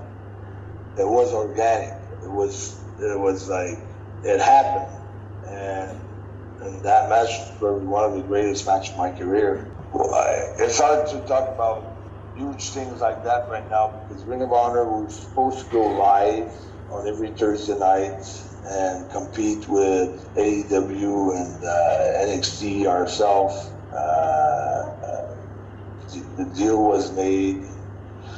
Everything was supposed to go accordingly, and then this crisis happened, and then everything was put on break. And I think we're gonna rebuild for 2020. We'll go through. We'll do our best with no crowds, with no fans, and hopefully in 2021 we can really show what we're all about and go live and build up great storylines and hopefully that big feud and that big money feud will grow organically and then we'll just roll with it. Before the pandemic hit, we saw a crossover between Ring of Honor and NWA. Do you see a situation where Ring of Honor can have more of these cross-promotions with other companies like Impact or AEW, for instance, to see more interesting cross-promotional feuds?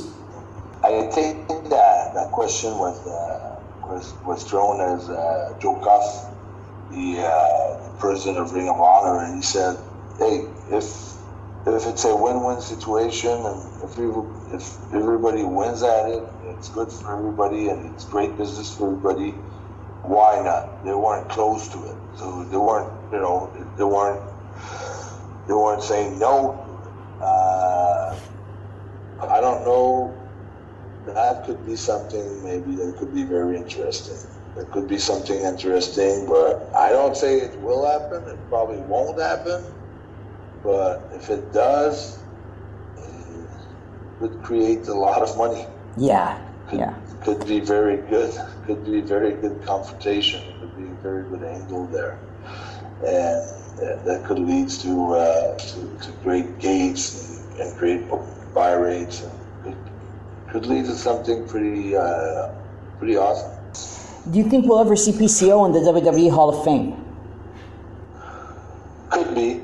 It's not something that's important for me. Have they ever approached you? No, not yet. But I'm a good friend with a lot of people there, and they know that I'm very, very active. And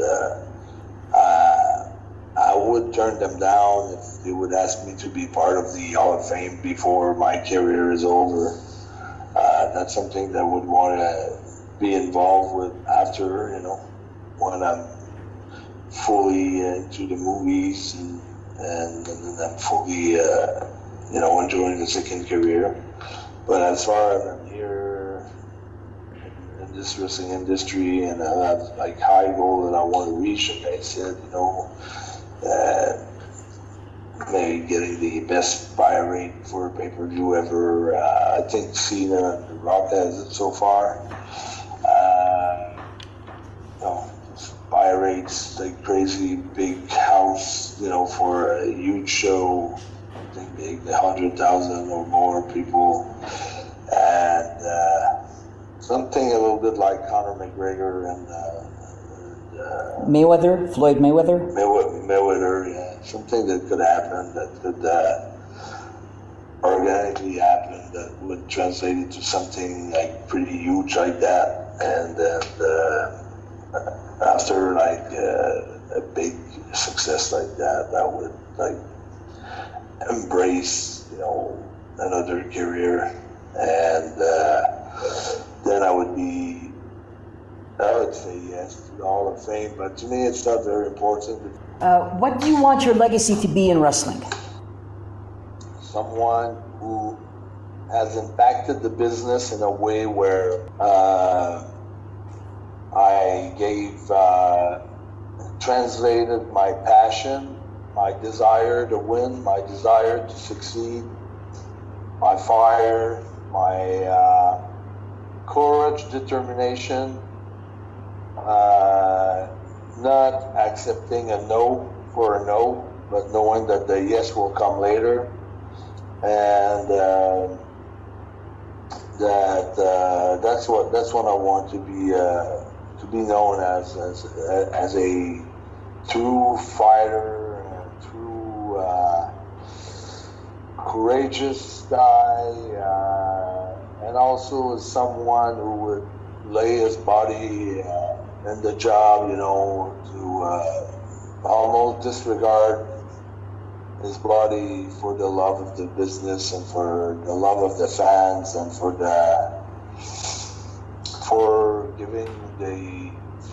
having them to forget about their problems and go into all kinds of emotions while they're watching PCO. You have an interesting YouTube channel that we're going to put a link up for our audience to check out, where they can see a lot of inspiring and some astonishing videos as well by PCO. PCO, thank you for this wonderful interview with you, and if there's anything you'd like to say to our audience, our listeners in Libya and the Arab world.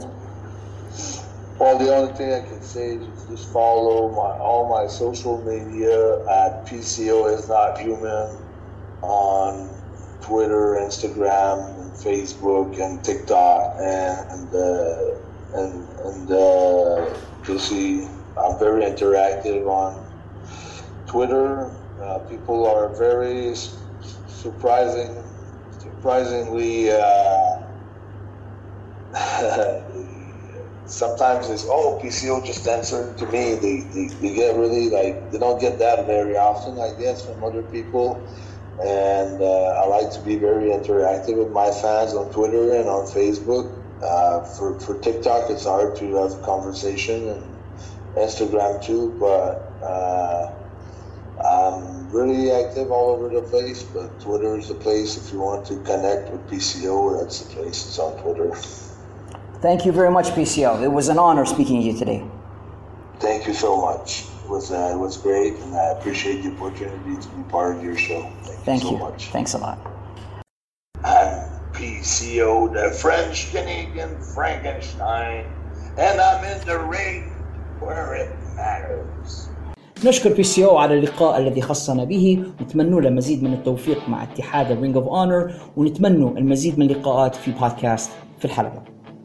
حلقة كبيرة يا خالد هذا الأسبوع فعلا، نشكرك على أنك أنت كنت معي في الفقرة اللي قدمتها معي. أعزائنا المستمعين، حلقة كانت جميلة، وأتمنى أنكم تكونوا استمتعتوا بها زي ما احنا استمتعنا في تقديمها إليكم. ما تنسوش أنكم دائما تقدروا تتواصلوا معنا عبر وسائل التواصل الاجتماعي. عنا على فيسبوك جروب خاص بينا قاعد اسمه WTS، تلقونا غادي. كذلك عنا صفحتنا In The Ring في الحلبة، غادي تلقوا جميع أخبارنا ويمكنكم التواصل معنا غادي بشكل دائم. عنا حسابنا على تويتر، تقدروا تخلوا لنا أي حاجة غاديك. وما تنسوش موقعنا outofthebox.ly.